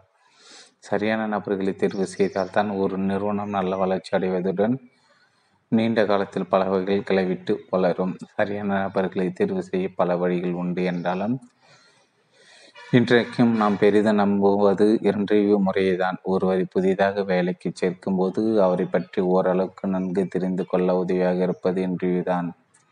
ஆனால் இந்த இன்றைய முறையில் பல சிக்கல்கள் இருக்கிறது. ஒருவர் ஒரு நிறுவனத்துக்கு இன்றைக்கு வருகிறார் எனில் எப்படி நடந்து கொள்வார்? வழக்கத்தை விட உற்சாகமாக இருப்பார், நன்கு உடையை உடுத்தியிருப்பார், நன்றாக பேசுவார், நான் அதை செய்வேன் இதை செய்வேன் என்பார். ஆக மொத்தத்தில் அவரை இன்டர்வியூ செய்கிற அரை மணி நேரத்தில் மிக சிறந்த ஒரு ஊழியராக இருப்பேன் என்று சொல்லி நம்மை இம்ப்ரெஸ் செய்ய பார்ப்பார். இதை பார்த்துவிட்டு நாமும் இம்ப்ரெஸ் ஆகிவிடுவோம். அப்படியேங்கப்பா, என்ன உற்சாகமாக பேசுகிறார், நிறைய செய்தேன், இன்னும் நிறைய செய்வேன் என்கிறாரே என்று வைப்போம். இவர் சரியான ஆளாக இருப்பார் என்று நினைத்து அவர் வேலையில் சேர்ப்போம். ஆனால் வேலைக்கு சேர்ந்த ஒரு சில மாதங்கள் கழித்துதான் அவர் எந்த அளவுக்கு உழைக்கிறார், அவரது உழைப்பு நம் நிறுவனத்துக்கு எந்த அளவுக்கு பயன் தருவதாக இருக்கிறது என்பது நமக்கு தெரியும். எனவே இன்று என்று வரும்போது எல்லோரும் தங்களை பற்றி மிகைப்படுத்திதான் சொல்வார்கள். அவர்கள் தங்கள் மார்க்கெட்டு செய்து கொண்டுதான் ஆக வேண்டும், அப்படி செய்யவில்லை என்றால் அவர்களுக்கு அந்த வேலை கிடைக்காது என்பதால் தான் அவர்கள் அப்படி செய்கிறார்கள். மிக சிலர் மட்டும் இன்றியின் போது உள்ளபடியாக தங்களை பற்றி சொல்கிறார்கள். எனவே இன்றியின் போது நாம் வேலைக்கு எடுப்பவர் நம்மை அளவுக்கு அதிகமாக இம்ப்ரெஸ் செய்ய முனைந்தால் அதை நீக்கிவிட்டு தான் அவரை பற்றி சரியான முடிவுக்கு வர வேண்டும். இதற்கு சில வழிமுறைகள் எங்கள் அனுபவத்தின் மூலம் நாங்களே உருவாக்கி கொண்டோம். ஒருவரே இன்றைக்கு அடைக்கும் முன்பு அவரது பயோடேட்டா அல்லது ரெசியூமை முழுமையாக படித்து ஆராய்ந்து பார்க்க வேண்டும். அதிலும் குறிப்பாக ஒருவர் கடந்த காலங்களில் எத்தனை நிறுவனங்களில் வேலை பார்த்திருக்கிறார் என்பதை கண்டிப்பாக கவனிக்க வேண்டும். ஒருவர் 10 ஆண்டுகளில் ஒன்று அல்லது 2 நிறுவனங்கள் மாறியிருக்கிறாரா அல்லது 6 அல்லது 7 நிறுவனங்களுக்கு தாவி இங்கு வருகிறாரா என்று பார்க்க வேண்டும். ஒருவர் அடிக்கடி நிறுவனங்களை மாற்றியிருக்கிறார் எனில் அவர் இன்றைக்கு அடைப்பதை தவிர்த்து விடுவது என்று முடிவு செய்தோம். காரணம், ஒருவர் அடிக்கடி நிறுவனம் மாறுவதற்கு பல காரணங்கள் இருக்கலாம். ஒன்று, அவர் தனது வேலையை சரியாக செய்யாமல் போயிருக்கலாம், அல்லது ஒரே இடத்தில் அதிக காலம் வேலை பார்க்கும் பொறுமையோ அல்லது பொறுப்புணர்வோ அவரிடம் இல்லாமல் இருக்கலாம். இது மாதிரியான நபர்களை நாங்கள் தவிர்க்கவே நினைத்தோம். காரணம், ஏற்கனவே 6-7 நிறுவனங்களுக்கு மாறியவர்கள் நம் நிறுவனத்தில் மட்டும் நீண்ட காலத்தில் இருப்பார்கள் என்று எப்படி எதிர்பார்க்க முடியும்? நம் நிறுவனத்திலும் சில மாதங்களோ அல்லது சில ஆண்டுகளோ மட்டுமே இவர்கள் இருப்பார்கள். எனவே அவர்களை இன்டர்வியூ செய்து வேலைக்கு எடுப்பதினால் நமக்கு எந்த பிரயோஜனம் இல்லை. எனவே அவரை வேலைக்கு சேர்க்கும் ரிஸ்கை நாங்கள் எடுக்க விரும்பவில்லை. இந்த முறையில் நாங்கள் அணுக தொடங்கியதும் புதிய நபர்கள் வேலைக்கு எடுக்கும் எங்கள் பணி பாதியாக குறைந்தது. 10 விண்ணப்பம் வருகிறது எனில் 6 அல்லது 7 விண்ணப்பங்களை இந்த கோணத்தில் அணுகி எளிதாக தவிர்த்துவிட முடிந்தது. எனவே ஒரு நிறுவனத்தில் குறைந்த 4 முதல் 5 ஆண்டுகள் வேலை பார்த்த ஒருவரை இன்றைக்கு அழைப்பது என முடிவெடுத்தோம். நாங்கள் பின்பற்றும் கோல்டன் ரூல்களில் இதற்கு முதலிடம். அடுத்ததாக, ஒருவர் ஒரு நிறுவனத்தை விட்டு நம் நிறுவனத்துக்கு வரும்போது அவருக்கு அந்த நிறுவனத்தில் ப்ரொமோஷன் தந்திருந்தாலும் அதனால் அவரது வேலை மாறியிருக்கிறதா என்று பார்ப்பது அவசியம். சில நிறுவனங்களில் சில ஜூனியர் லெவலில் இருந்து சீனியர் லெவலுக்கு பதவி பெற்ற பின்பும் அதே வேலையை செய்து கொண்டிருப்பார்கள். அவர்களுக்கு தரப்பட்ட பதவி உயர்வு என்பதும் வெறும் காஸ்மெட்டிக்கு ப்ரொமோஷனாக இருக்கும். அது மாதிரியான ப்ரொமோஷன்களுக்கு நாங்கள் முக்கியத்துவம் தருவதில்லை. ஏற்கனவே வேலை பார்த்த நிறுவனத்தில் ப்ரொமோஷன் வாங்கியிருந்தது, அதனால் அவர்கள் செய்யும் வேலையும் மாறியிருந்ததால் அதற்கு நாங்கள் அதிக முக்கியத்துவம் தருகிறோம். ஒருவர் 4-5 ஆண்டுகள் ஒரு நிறுவனத்தில் வேலை பார்த்த பின் அவர் தம் நிறுவனத்துக்கு வருகிறார் எனில் ப்ரொமோஷன் கிடைக்கவில்லை என்கிற காரணத்தினால் வருகிறாரா? இல்லை. அவர் எந்த ப்ரொமோஷனுக்கு லாய்க்கில்லை என்று அந்த நிறுவனமே அவரை வெளியே அனுப்பிவிட்டதா என்று பார்க்க தொடங்கினோம். பொதுவாக வளர்ச்சி விரும்பும் ஒரு நிறுவனம் திறமையான ஊழியர்களை பதவி உயர்வு தந்து தங்களுடன் வைத்து கொள்ளவே விரும்பும். ஆனால் எந்த பதவி உயர்வும் கிடைக்காத ஒரு நம் நிறுவனத்துக்கு வருகிறார் எனில் நிறுவனமே அவர் வெளியே அனுப்பிவிட்டதாகவே நாங்கள் எடுத்துக்கொண்டோம். கடைசியாக ப்ரொமோஷனை மட்டும் எதிர்பார்த்து வருபவர்களுக்கும் நாங்கள் அதிக முக்கியத்துவம் தருவதில்லை. இந்த கோணங்களில் விண்ணப்பங்களை அணுகி அப்ளிகேஷன்களை ஆராய்ந்து இன்டர்வியூ செய்தபோது நாங்கள் தேர்ந்தெடுத்த நபர்கள் வெகு பெருவாரியாக சரியாகவே இருந்தார்கள். இதையெல்லாம் காமன் சென்ஸை வைத்து நாங்கள் செய்தோம். இதையெல்லாம் ஆராய்ந்த பின் எந்த வேலைக்கு என்ன திறமை தேவைப்படும் என்பதை உணர்ந்து அந்த திறமை புதிதாக வேலைக்கு சேர வருகிறவரிடம் இருக்கிறது என்பதை கட்டாயம் கவனிக்க வேண்டும். இதையெல்லாம் கவனித்த பின் முக்கியமான பதவிகளுக்கான நபர்களை கேள்வி செய்யப்படும் போது இன்னொரு முக்கியமான விஷயத்தையும் நாங்கள் செய்தோம். அதாவது புதிய வேலைக்கு எடுக்க நினைப்பவரை ஒரு உளவியல் நிபுணரிடம் அனுப்பி அவரிடம் நாம் கேட்கும் எதிர்பார்க்கும் திறமையில் உள்ளபடி இருக்கிறதா, தங்களை மனதளவில் அதற்கு தயார் செய்து கொண்டிருக்கிறார்களா என்பதை ஆராய்ந்து சொல்லும்படி கேட்டுக்கொண்டோம். இதற்கு நிறைய செலவானது, ஆனால் நாங்கள் அதை பற்றி கவலைப்படவில்லை. காரணம், மிக சரியான ஊழியரை கண்டுபிடிக்க உளவியல் புறமான சோதனை மிகவும் தேவையானதாக இருந்தது. இது மாதிரி நாங்கள் ஊழியர்களை தேர்வு செய்ய தொடங்கிய பின் எங்கள் வெற்றி விகிதம் கணிசமாக உயர்ந்தது. எங்கள் நிறுவனத்திலிருந்து வேலையை விட்டு செல்பவர்களின் எண்ணிக்கை குறைந்தது. இதுபோல நீங்கள் உங்கள் நிறுவனத்திற்கு தேவையான ஆட்களை எடுத்தால் உங்கள் நிறுவனம் சிறப்பாக வளர்ச்சி அடையும்.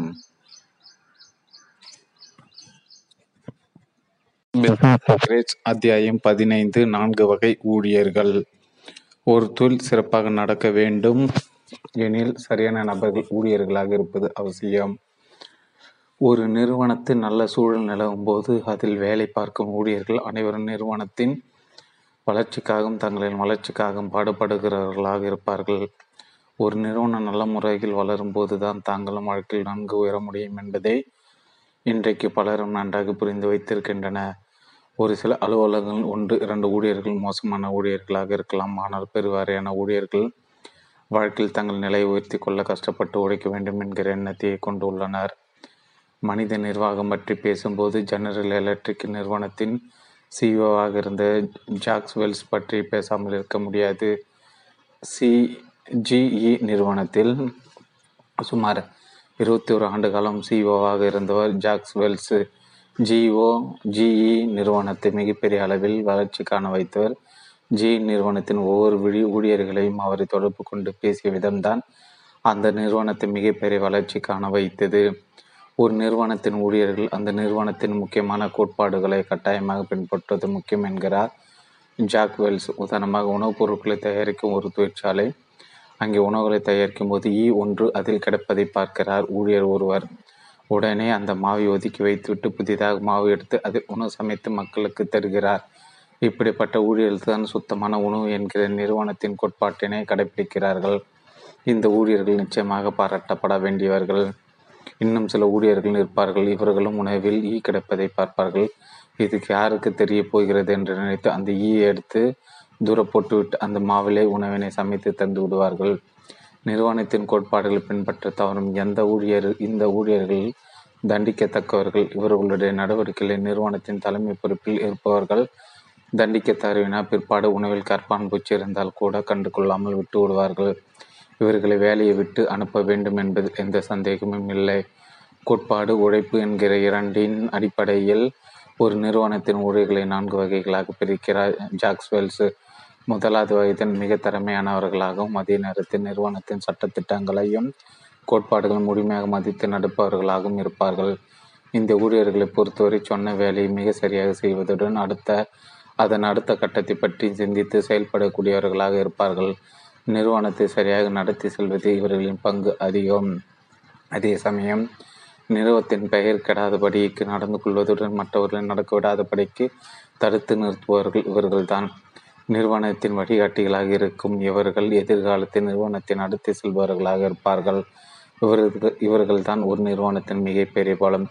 இவர்களின் எண்ணிக்கை அதிகரிப்பது ஒரு நிறுவனத்துக்கு நலம். இரண்டாவது வகையினர் நிறுவனத்தின் சட்டத்திட்டங்களையும் கோட்பாடுகளையும் மதித்து நடப்பதில் கண்ணும் கருத்துமாக இருப்பார்கள். ஆனால் வேலை செய்யும் திறமை அவர்களிடம் பரவாயில்லை என்கிற அளவிலேயே இருக்கும். இது மாதிரியான ஊழியர்கள் பிரச்சனைக்குரியவர்கள் இல்லை என்றாலும் அவர்கள் வேலை செய்யும் திறனை உயர்த்தி கொள்ள 2-3 முறை வாய்ப்பு வழங்குவதில் தவறில்லை. இவர்கள் திறமையாக வேலை பார்ப்பதற்கு எது தடையாக இருக்கிறது?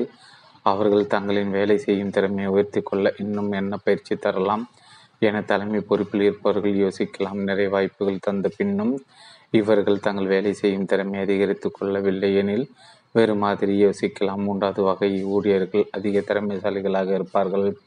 ஆனால் இவர்களிடம் வேல்யூ சிஸ்டம் என்பது குறைவாக இருக்கும்.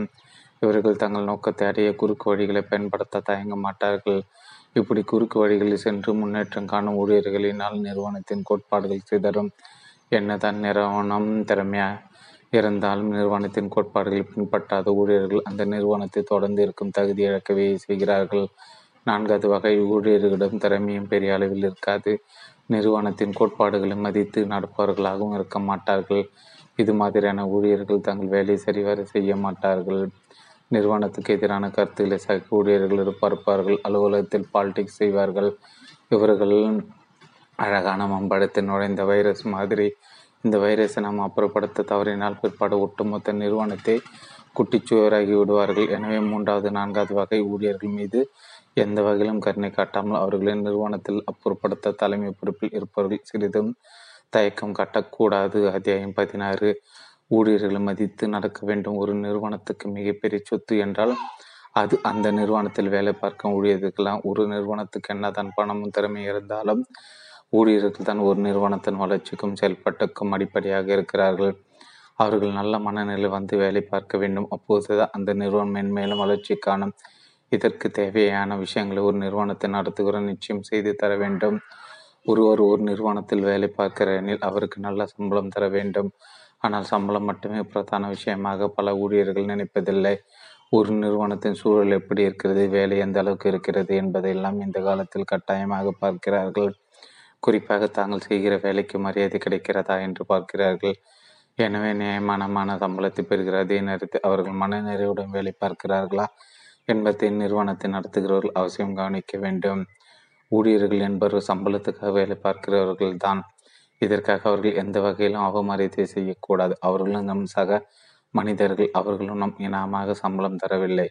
அவர்களிடமிருந்து உழைப்பை பெற்று தான் சம்பளம் தருகிறோம் என்பது தொழில் நடத்துபவர் புரிந்து கொள்ள வேண்டும். ஊழியர்களுக்கு தர வேண்டிய மரியாதை தராமல் போனால் அவர்கள் உற்சாகம் இழப்பார்கள். இதனால் அந்த நிறுவனம் பெரிய அளவில் வெற்றி காண முடியாமல் போகும். அடுத்த முக்கியமான விஷயம், ஒரு நிறுவனத்தின் வளர்ச்சி தொடர்பான விஷயங்கள் ஊழியர்கள் சொல்லும் கருத்துக்களை தடையில்லாமல் வெளிப்படுத்தும் சூழலை உருவாக்க வேண்டும். ஒரு தொழிலில் இருக்கும் பல பிரச்சனைகளுக்கு அருமையான தீர்வு ஊழியர்களிடமே கிடைக்கும். அந்த ஐடியாக்களின் தீர்வுகளை மனம் திறந்து சொல்லும் சூழல் சில நிறுவனங்களில் இருப்பதில்லை. நிஜத்தில் நடந்த ஒரு சம்பவத்தை சொல்கிறேன். ஒரு சோப்பு கம்பெனி சோப்பு பேக்கிங் செய்யும் வேலை மிஷின் மூலமாக செய்வதால் சில சமயம் பாக்கெட்டில் சோப்பு இல்லாமல் வெறும் பாக்கெட் மட்டுமே வெளியே வந்துவிடும். அது கடைக்கு போனால் கடைக்கிற சோப்பு இல்லாமல் வெறும் பாக்கெட்டை திறந்திருக்கிறார்களே என்று திரும்பி அனுப்புவார். இந்த பிரச்சனைக்கு என்ன தீர்வு என்று உயரதிகள் பலரும் கூடி பேசினார். இதற்கென சில கோடி ரூபாய் செலவில் ஒரு புதிய இயந்திரத்தை வெளிநாட்டிலிருந்து வாங்க முடிவு செய்தார்கள். இயந்திரம் வாங்கும் சமயத்தில் ஒரு ஊழியருக்கு அந்த விஷயம் தெரிய வர, இதுக்கு சில கோடி ரூபாய் செலவில் வெளிநாட்டு இயந்திரம் சோப்பு பாக்கெட் வரும் வழியில் ஒரு பேனை போட்டால் சோப்பு இல்லாத பாக்கெட்டு பறந்துவிடுமே என்று சொல்ல அந்த நிறுவனத்தின் சில கோடி ரூபாய் மிச்சம். சாதாரண ஊழியராக இருந்தாலும் அவர் அந்த அற்புதமான ஐடியாவில் தானே இது சத்தியமானது. இப்படி பல ஐடியாக்கள் ஊழியர்களிடம் இருந்தாலும் அதை சொல்வதற்கு பல ஊழியர்கள் பயப்படுகிறார்கள். ஊழியர்கள் தங்கள் கருத்துக்களை சுதந்திரமாக தெரிவிக்கும் கலாச்சாரத்தை ஒவ்வொரு நிறுவனத்திலும் உருவாக்க வேண்டும். இதற்காகவே பல நிறுவனங்கள் டவுன்ஹால் மீட்டிங் என்கிற கூட்டத்தினை குறிப்பிட்ட காலத்துக்கு ஒரு முறை நடத்தி வருகின்றன. பொதுவாக ஊழியர்கள் தனியாக இருக்கும்போது பேச தயங்குவார்கள். ஆனால் அவர்கள் ஒரு குழுவாக அல்லது கூட்டமாக இருக்கும்போது தங்கள் கருத்தினை கொஞ்சம் தைரியமாக எடுத்து சொல்வார்கள். டவுன்ஹால் மீட்டிங்கில் ஊழியர்கள் சொல்லும் கருத்துக்களில் நியாயம் இருந்தால் அதை உடனடியாக செயல்படுத்தும் பக்கம் ஒரு நிர்வாகத்துக்கு இருக்குமென ஊழியர்களின் நம்பிக்கை வெகுவாக உயரும். எனவே 6 மாதத்துக்கு ஒரு முறை அல்லது ஆண்டுக்கு ஒரு முறையாவது இந்த கூட்டத்தை அவசியம் நடத்த வேண்டும். ஊழியர்கள் உற்சாகமாக வேலை பார்க்க வேண்டுமெனில் ஒவ்வொரு ஊழியரும் தங்களுக்கான பொறுப்புகளை உணர செய்ய வேண்டும். ஆங்கிலத்தில் இதுதான் ரோல் கிளாரிட்டி, கோல் கிளாரிட்டி என்பார்கள். ஒவ்வொரு ஊழியரும் வேலை என்ன, அவர்கள் எந்த வேலை செய்வதற்காக வந்திருக்கிறார்கள் என்பதை தெளிவாக வரையறுத்து சொல்வது ரோல் கிளாரிட்டி. அவர்கள் செய்யும் அந்த வேலையில் அவர்கள் அடைய வேண்டிய இலக்கு என்ன என்பதை சொல்வது போல் கோல் கிளாரிட்டி. ஒரு நிறுவனத்தில் எந்த ஒரு ஊழியராக இருந்தாலும் சரி, அவரது வேலை சரியாக வரையறுக்கப்படவில்லை என்றால் அவர் ஏதாவது வேலை செய்வார். கடைசியில் அவர் என்ன வேலை செய்தார் என்று ஆராய்ந்து பார்க்க முடியாது. வேலை தெளிவாக வரையறுத்துவிட்டால் அவருக்கான வேலையை அவர் சரியாக செய்வார். இதனால் அவரை பாராட்டவோ அல்லது விளக்கம் கேட்கவோ முடியும். இதே போல இலக்கு இல்லாமல் எந்த ஊழியரும் இருக்கக்கூடாது. எந்த ஊழியராக இருந்தாலும் அவருக்கான இலக்கு நிர்ணயிக்கப்படவில்லை எனில் அவர் தனது வேலை உற்சாகமாக செய்ய மாட்டார். இலக்கை பற்றி ஹார்வே மெக்கே என்பவர் இப்படி சொல்லியிருக்கிறார். A goal is a dream with a plan and a deadline. ஒரு ஊர்லேருந்து இன்னொரு ஊருக்கு பஸ்ஸில் செல்கிறோம். இந்த நேரத்துக்கு பேருந்து புறப்பட்டு இந்த நேரத்துக்கு போய் சேர வேண்டிய ஊரை சேரும் என்கிற இலக்கு இருப்பதால் எல்லோரும் இந்த நேரத்துக்கு தங்களை திட்டமிட்டு கொள்ள முடிகிறது. ஒரு பேருந்து ஒரு குறிப்பிட்ட இடத்திலிருந்து எப்போது வேண்டுமானால் கிளம்பி எப்போது வேண்டுமானால் வேறு ஒரு ஊரை அடையும் என இலக்கு இல்லாமல் இருந்தால் எல்லோருக்கும் குழப்பமே மிஞ்சும். வேலையும் அப்படித்தான். இலக்கு இல்லாமல் இருந்தால் வாழ்க்கை சுயற்றதாகிவிடும். இதனால் ஊழியர்கள் உற்சாகம் இருந்து ஏனோ தானோ என்று வேலை செய்ய தொடங்கி விடுவார்கள். இது மாதிரியான ஒரு அபாயகரமான சூழலை எந்த காரணத்தை கொண்டு நாம் உருவாக்கிவிடக்கூடாது. எல்லாவற்றுக்கும் மேலாக இலக்கு என்பது அடைந்தே ஆக வேண்டிய கட்டாயமான விஷயமாக நினைக்காமல் சுய விருப்பத்துடன் குழு உணர்வுடன் அனுபவித்து செய்து முடிக்கின்ற மாதிரியான சூழலை உருவாக்க வேண்டும். அப்படி செய்து முடிப்பவர்களை பாராட்ட தவறக்கூடாது. யாராவது ஒருவர் அவருக்கான இலக்கை அடையவில்லை என்றால் அவர் மீது நடவடிக்கை என் முன் ஏன் அவரால் இலக்கை அடைய முடியவில்லை, அவருக்கு என்ன பிரச்சனை, அவருக்கு இன்னும் கூடுதலாக பயிற்சி தர வேண்டுமா என்கிற கோணத்தில் சிந்திப்பது அவசியம். ஒரு ஊழியரை பாராட்டவோ அல்லது எச்சரிக்கை விடுக்கவோ குறித்த காலத்துக்கு ஒரு முறை ஊழியர்களின் வேலையை மதிப்பீடு அப்சரைசல் செய்ய வேண்டும். ஆண்டுக்கு ஒரு முறையாவது இந்த அப்ரைசல் நடக்கவில்லை என்றால் ஊழியர்கள் உற்சாகம் இழந்து விடுவார்கள். மீண்டும் சொல்கிறேன், ஒரு தொழிலில் தடை துவங்க வேண்டுமெனில் ஊழியர்கள் தான் முக்கியம். அவர்கள் தங்கள் வேலை மன நிறைவுடன் செய்தால் எந்த நிறுவனத்துக்கும் தோல்வி என்கிற பேச்சுக்கு இடமிருக்காது. அத்தியாயம் 17 வெற்றி தரும் செயலாக்கம். ஒரு பிசினஸில் சரியான உத்திகளை நாம் யோசித்து வைத்திருக்கிறோம். அந்த உத்திகளை நிறைவேற்றுகிற மாதிரி நம் நிறுவனத்தின் கட்டமைப்பை உருவாக்கி வைத்திருக்கிறோமே தவிர உத்திகள் எதுவானாலும் அதை சரியாக நிறைவேற்றுவதற்கு ஊழியர்களும் இருக்கிறார்கள். இன்னும் என்ன வேண்டும் பிசினஸில் ஜெயிக்க என்று நீங்கள் கேட்கலாம். மேற்சொன்ன 3 அம்சங்கள் இருந்தாலும் முக்கியமான இன்னொரு அம்சம் உண்டு. அது மட்டுமில்லை என்றால் ஒரு பிஸ்னஸ் பெரிய அளவில் வளராது அல்லது சிறிய அளவில் மறந்துவிட வாய்ப்பு உண்டு. அதுதான் செயலாக்கம். ஒரு பிஸ்னஸ் செய்வதற்கு ஐடியா தானே முக்கியம். சரியான ஐடியா இருந்தால் பிஸ்னஸ் ஜெயிக்க முடியாதா என்று கேட்கலாம். உண்மைதான். ஆனால் இன்றைக்கு தொழில் ஐடியா என்பது ஒரு பண்டமாகிவிட்டது. பைசா காசு செலவில்லாமல் தாராளமாக கிடைக்கும் பொருளாக மாறிவிட்டது. போகிற போக்கில் நண்பர்கள் 4 ஐடியாக்களை சொல்லிவிட்டு போகிறார்கள். இன்டர்நெட்டை தொழில்நிலை எக்கச்சக்க ஐடியாக்கள் வந்து கொட்டுகின்றன. அட, அந்த ஐடியா நன்றாக இருக்கிறது, இந்த ஐடியா நன்றாக இருக்கிறது என்று நாம் ஐடியாக்களின் அலகடிப்பில் மாட்டிக்கொண்டால் நம்மால் எந்த ஒரு தொழிலும் ஆரம்பித்து ஜெயிக்க முடியாது. நமக்கான ஐடியாவை கண்டுபிடித்து அதை சரியாக செயல்படுத்துவதன் மூலமே ஜெயிக்க முடியும். ஐடியா என்பது ஒரு ஆரம்ப புள்ளி. மற்றவர்களிடமிருந்து உங்களை பிரித்து காட்டும் ஒரு முக்கியமான வித்தியாசம் ஐடியா. அந்த ஐடியாவை செயல்படுத்துவதில் தான் நம் அறிவு அனுபவமாக மாறி வெற்றி என்கிற இலக்கு நம்மை கொண்டு சேர்க்கும். பல சமயங்களில் நமக்கு பல தொழில் ஐடியாக்கள் வந்திருக்கும். பிறகு அவற்றை நாம் சுத்தமாக மறந்து போயிருப்போம். பிற்பாடு ஏதாவது ஒரு சமயத்தில் எங்கோ ஒரு தொழிலை பார்க்கும்போது ஆடா நாம் இந்த ஐடியாவை நினைத்தோமே, இவர் அந்த ஐடியாவை அப்படியே செயல்படுத்தி இருக்கிறாரே என்று ஆச்சரியப்படுவோம். சிலர் இதை சொல்லும்போது எனக்கு சந்திரபாபுவின் பாட்டு தான் ஞாபகத்து வரும். புத்தியுள்ள மனிதனெல்லாம் வெற்றி காண்பதில்லை, வெற்றி பெற்ற மனிதனெல்லாம் புத்திசாலி இல்லை.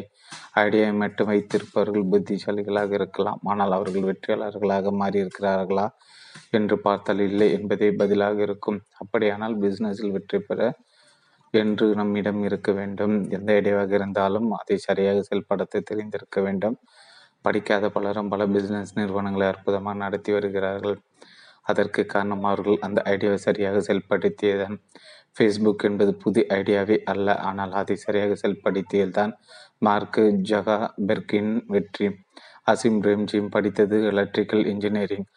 அவரால் விப்ரோ என்கிற மிகப்பெரிய ஐடி கம்பெனி உருவாக்க முடிந்திருக்கான அவரிடம் இருந்த செயலாக்கம்தான். செயலாக்கம்க்கு செய்ய தெரிந்தவர்கள் படிக்காதவர்களாக இருந்தாலும் படித்த பல மேதைகளுக்கு வேலை தரக்கூடிய நபர்களாக மாறிவிடுகிறார்கள் என்பதற்கு இன்று நம் தமிழகத்தில் பல ஆயிரம் பேர் இருக்கிறார்கள். பிஸ்னஸில் ஜெயிப்பதற்கு முக்கியமான தேவை சரியான ஐடியா சரியாக செயல்படுத்துவதுதான். ஐடியா என்பது நிழல். இந்த நிழலை நிஜமாக்கும் கலை யாரிடம் இருக்கிறதோ அவர் பிஸ்னஸில் ஜெயிக்கிறார். நிழலை நிஜமாக்கும் கலை அத்தனை பேருக்கும் இருக்கிறதா என்று கேட்டால் இல்லை என்பதில் சிலர் தான் செய்ய நினைக்கும் தொழிலை பற்றி அருமையாக பேசுவார்கள். ஆனால் அதை நடைமுறையில் செய்யும்போது எதையோ செய்து சொதப்பிவிடுவார்கள். எனவே புத்திசாலியாக இருப்பவர் நல்ல திறமைசாலியாக இருக்க வேண்டும் என்பதில்லை, அதாவது நன்கு செயல்படுத்த திறமை கொண்டவராக இருக்க வேண்டும் என்பதில்லை. அதே போல நல்ல திறமைசாலி என்பது புத்திசாலி இருக்க வேண்டும் என்பதில்லை. நாங்கள் ஷாம்பு தயாரிக்க தொடங்கிய போது அது ஒரு புதிய பொருள் அல்ல. எங்களுக்கு 100 ஷாம்பு தயாரித்து விற்று வந்தார்கள். ஆனால் சில விஷயங்களை செயல்படுத்திய விதம்தான் 100வது ஆளாக இருந்த என்னை 2வது ஆளாக முன்னேற்றியது. எனக்கு போட்டியாக இருந்த பலர் என்னை விட நிச்சயமாக புத்திசாலி என்பதில் சந்தேகமில்லை. ஆனால் எங்களிடம் இருந்த செயலாக்கம் அவர்களிடம் இல்லாமல் போனதால் தான் அவர்கள் காணாமலே போனார்கள். உதாரணமாக 5 காலி சேஷைகளை தந்து புதிய சேஷையை ஷாம்பு இலவசமாக வாங்கி கொள்ளுங்கள் என்ற பொது மக்களிடம் வரவேற்பு கிடைத்து நறுமண புரட்சி என்று விளம்பரம் செய்த போது மக்கள் அதை நிஜமாகவே உணர்ந்தார்கள். ஷாம்பு போட்டு குளிப்பதால் என்ன நன்மை என்பதை மக்களுக்கு குளிப்பாட்டி காட்டி புரிய வைத்த போது படிக்காதவர்களும் அதை பயன்படுத்த தொடங்கினார்கள். எல்லாவற்றுக்கும் மேலாக ஒவ்வொரு கிராமத்திலும் எங்கள் தயாரிப்பு கிடைக்கிற மாதிரி எங்கள் விநியோகத்தை மாற்றினோம். இந்த செயலாக்கத்தான் எங்களை இந்த துறையில் புகழ்பெற்ற நிறுவனமாக மாற்றியது. சிறிய பெரிய நிறுவனங்கள் கால ஓட்டத்துக்கு தேவையான மாற்றங்களை செயல்படுத்தாமல் போவதை நாளை மறைந்து போகின்றன. உதாரணமாக நோக்கிய நிறுவனம் செல்போன் தயாரிப்பில் தன்னிகர் இல்லாமல் விளங்கியது. சில ஆண்டுகள் முன்பு வரை பிற்பாடு இரட்டை சிம் வந்தபோது அதை கண்டுகொள்ளவே இல்லை. ஆண்ட்ராய்டு தொழில்நுட்பம் வந்தபோது அதையும் சட்ட செய்யவில்லை. டச் தொழில்நுட்பம் வந்த பிறகும் கீபோர்டு மட்டுமே வைத்திருந்தது காலத்துக்கேற்ற மாற்றம் என்பதை கொண்டு வராமல் போனதால் மைக்ரோமேக்ஸ் போன்ற சமீபத்தில் தோன்றிய நிறுவனம் பின்னால் போய் நிற்கிறது நோக்கியா. ஆக நமக்கு இருக்கும் தொழில் அடியாவை சரியாக செயல்படுத்தி ஒரு முறை மார்க்கெட் ஷேரை பிடித்து விட்டால் மட்டும் போதாது. காலத்துக்கு காலமாற்றத்துக்கு ஏற்ப தொடர்ந்து உங்கள் தயாரிப்பில் நீங்கள் மாற்றங்கள் செயல்படுத்தி கொண்டே இருக்க வேண்டும். அப்படி செய்யாவிட்டால் அடித்து போன நிறுவனங்கள் பட்டியல் நீங்கள் சேர்ந்து விடுவீர்கள். ஐடியாக்களை செயல்படுத்தும் போது பலவிதமான கஷ்டங்கள் வரும். அந்த கஷ்டங்களை எல்லாம் தாண்டி வந்தால் வெற்றி கிடைக்கும். நாங்களும் எங்கள் ஐடியாக்களை செயல்படுத்தும் போது பலவிதமான கஷ்டங்களை எதிர்கொண்டோம். நிறைய தோல்விகள், அதிலிருந்து கற்ற பாடங்கள், புதிய முயற்சிகள் என்று எங்கள் வாழ்க்கை போய் கொண்டு இருந்தது. திடீரென புத்தகம் ஒன்று எனக்கு கிடைத்தது.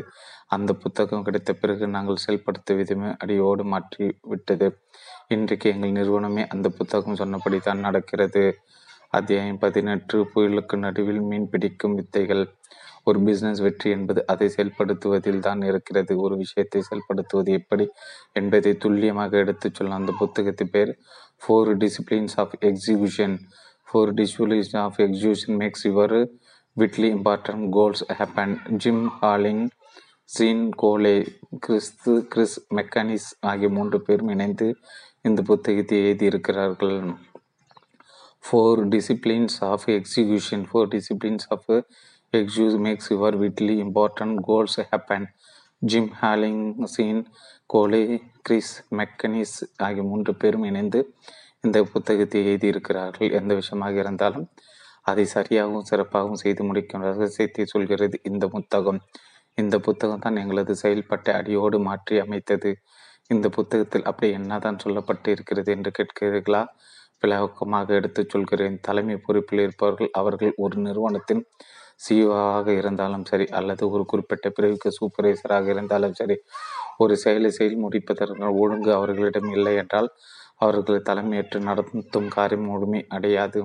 ஒரு தலைமையிடம் மிக அதிகமாக பணம் இருக்கலாம், அருமையான பிஸ்னஸ் ஐடியாக்கள் இருக்கலாம், ஆயிரக்கணக்கான ஊழியர்கள் இருக்கலாம். இது எல்லாம் இருந்தும் கூட தலைமை பொறுப்பில் இருப்பவர்களிடம் ஒரு விஷயத்தை சரியாக செயல்படுத்தும் ஒழுங்கு இல்லை என்றால் அந்த தலைமை வெற்று தலைமையாக இருக்குமே தவிர நினைத்ததை நடத்தி காட்டும் தலைமையாக இருக்காது. உலக அளவில் 70% அருமையான பிஸ்னஸ் ஐடியாக்கள் தோல்வி அடைய முக்கிய காரணமே அதை சரியாக செயல்படுத்தாமல் போவதில் தான் திறமையான ஊழியர்கள் இல்லை என்பதனாலோ அல்லது தெளிவான பார்வையில்லை என்பதனாலோ அல்ல. எந்த ஒரு திட்டத்தை செயல்படுத்தும் போது என்ன செய்ய வேண்டும் என்பது எல்லோருக்கும் தெளிவாக தெரியும். ஆனால் அதை எப்படி செய்வது என்பதுதான் பலருக்கும் தெரியாது. ஒரு திட்டத்தை செயல்படுத்துவது 2 வகைகள் இருக்கிறது. ஒன்று, பேனாவை கொண்டு எழுதுவதிலே செய்து முடியாது. Stroke of a pen. உதாரணமாக 10 கோடி ரூபாய் முதலீட்டில் ஒரு நிறுவனத்தை வாங்குகிறோம், 5 கோடி ரூபாய் செலவில் ஒரு இயந்திரம் வாங்குகிறோம் என்கிற மாதிரியான ஒரு விஷயங்கள். இதையெல்லாம் ஒரு செக்கு ஒரே ஒரு கையெழுத்து போடுவதன் மூலம் எளிதாக நிறைவேற்றிவிட முடியும். ஆனால் 2வது வகை தான் முக்கியமானது, கடினமானது கூட. எந்த விஷயமாக இருந்தாலும் அது செயல்படுத்த மனிதர்களின் குணாதிசயங்கள் முக்கியமான மாற்றங்கள் ஏற்பட வேண்டும்.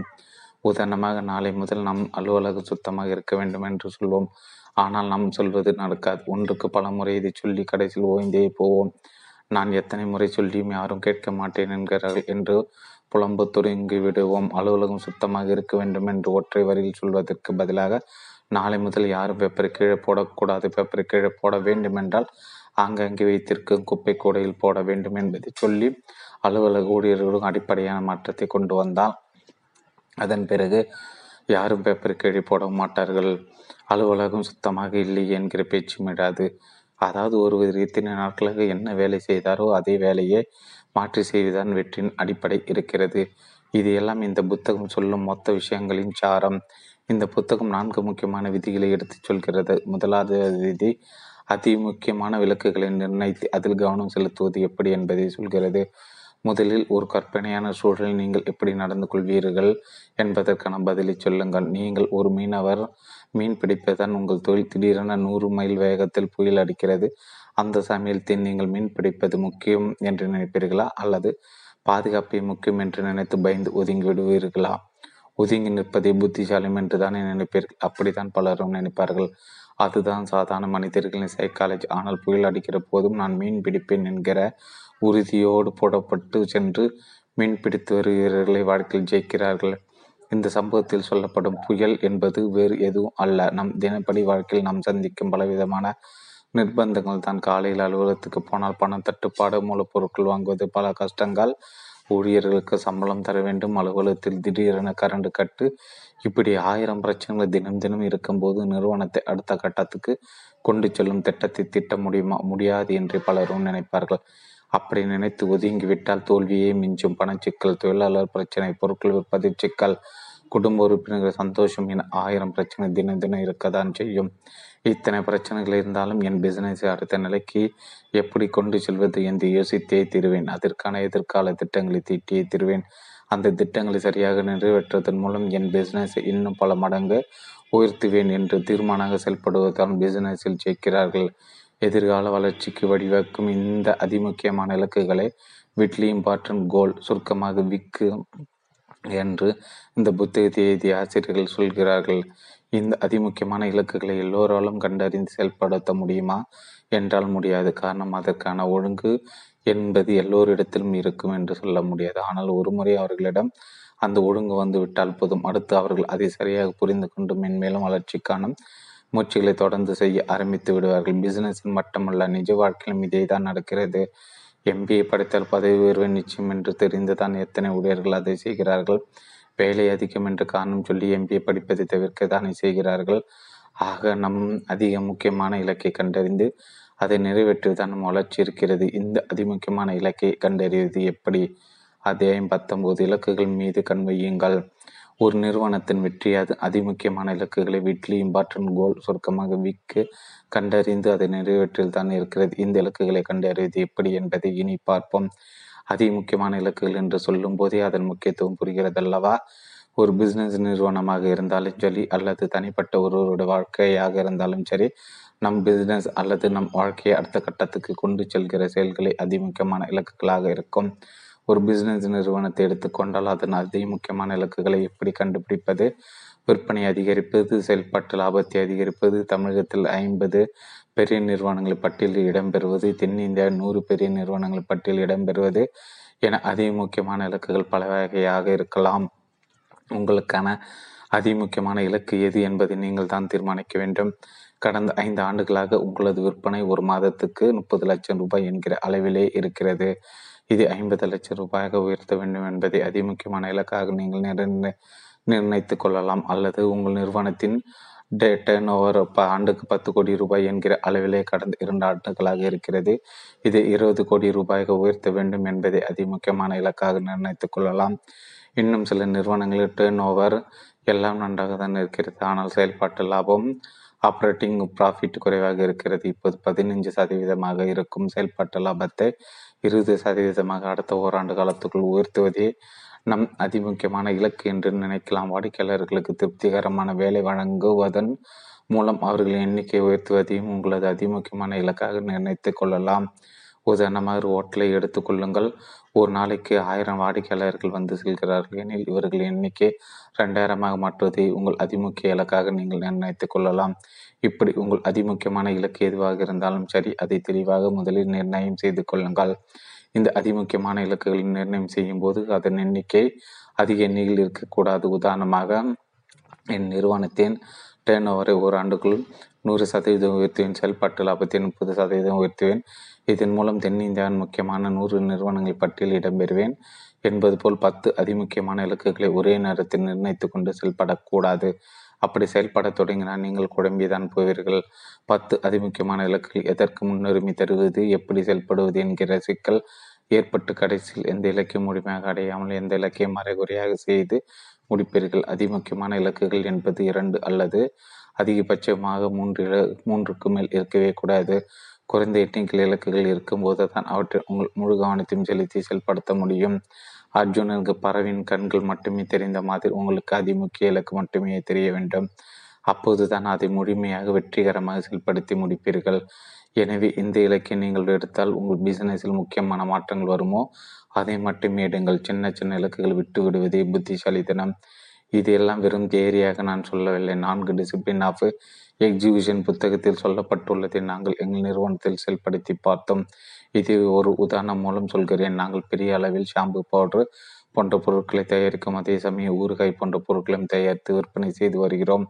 உணவுப் பொருட்கள் என்கிற இந்த துறையின் விற்பனை 100% உயர்த்த வேண்டும் என்று கடந்த ஆண்டு முடிவெடுத்தோம். விற்பனை 100% உயர்த்துவது என்கிற அதே நேரத்தில் நிகர லாபத்தை 10% உயர்த்துவது என்கிற 2வது அதிமுக்கிய இலக்கை நிர்ணயித்து மேற்சொன்ன இந்த 2 அதிமுக்கியமான இலக்குகளை ஒரே நேரத்தில் ஒரு ஆண்டு காலத்துக்குள் செய்து முடிக்க வேண்டும் என்பது எங்கள் திட்டம். இதை எப்படி செயல்படுத்துவது?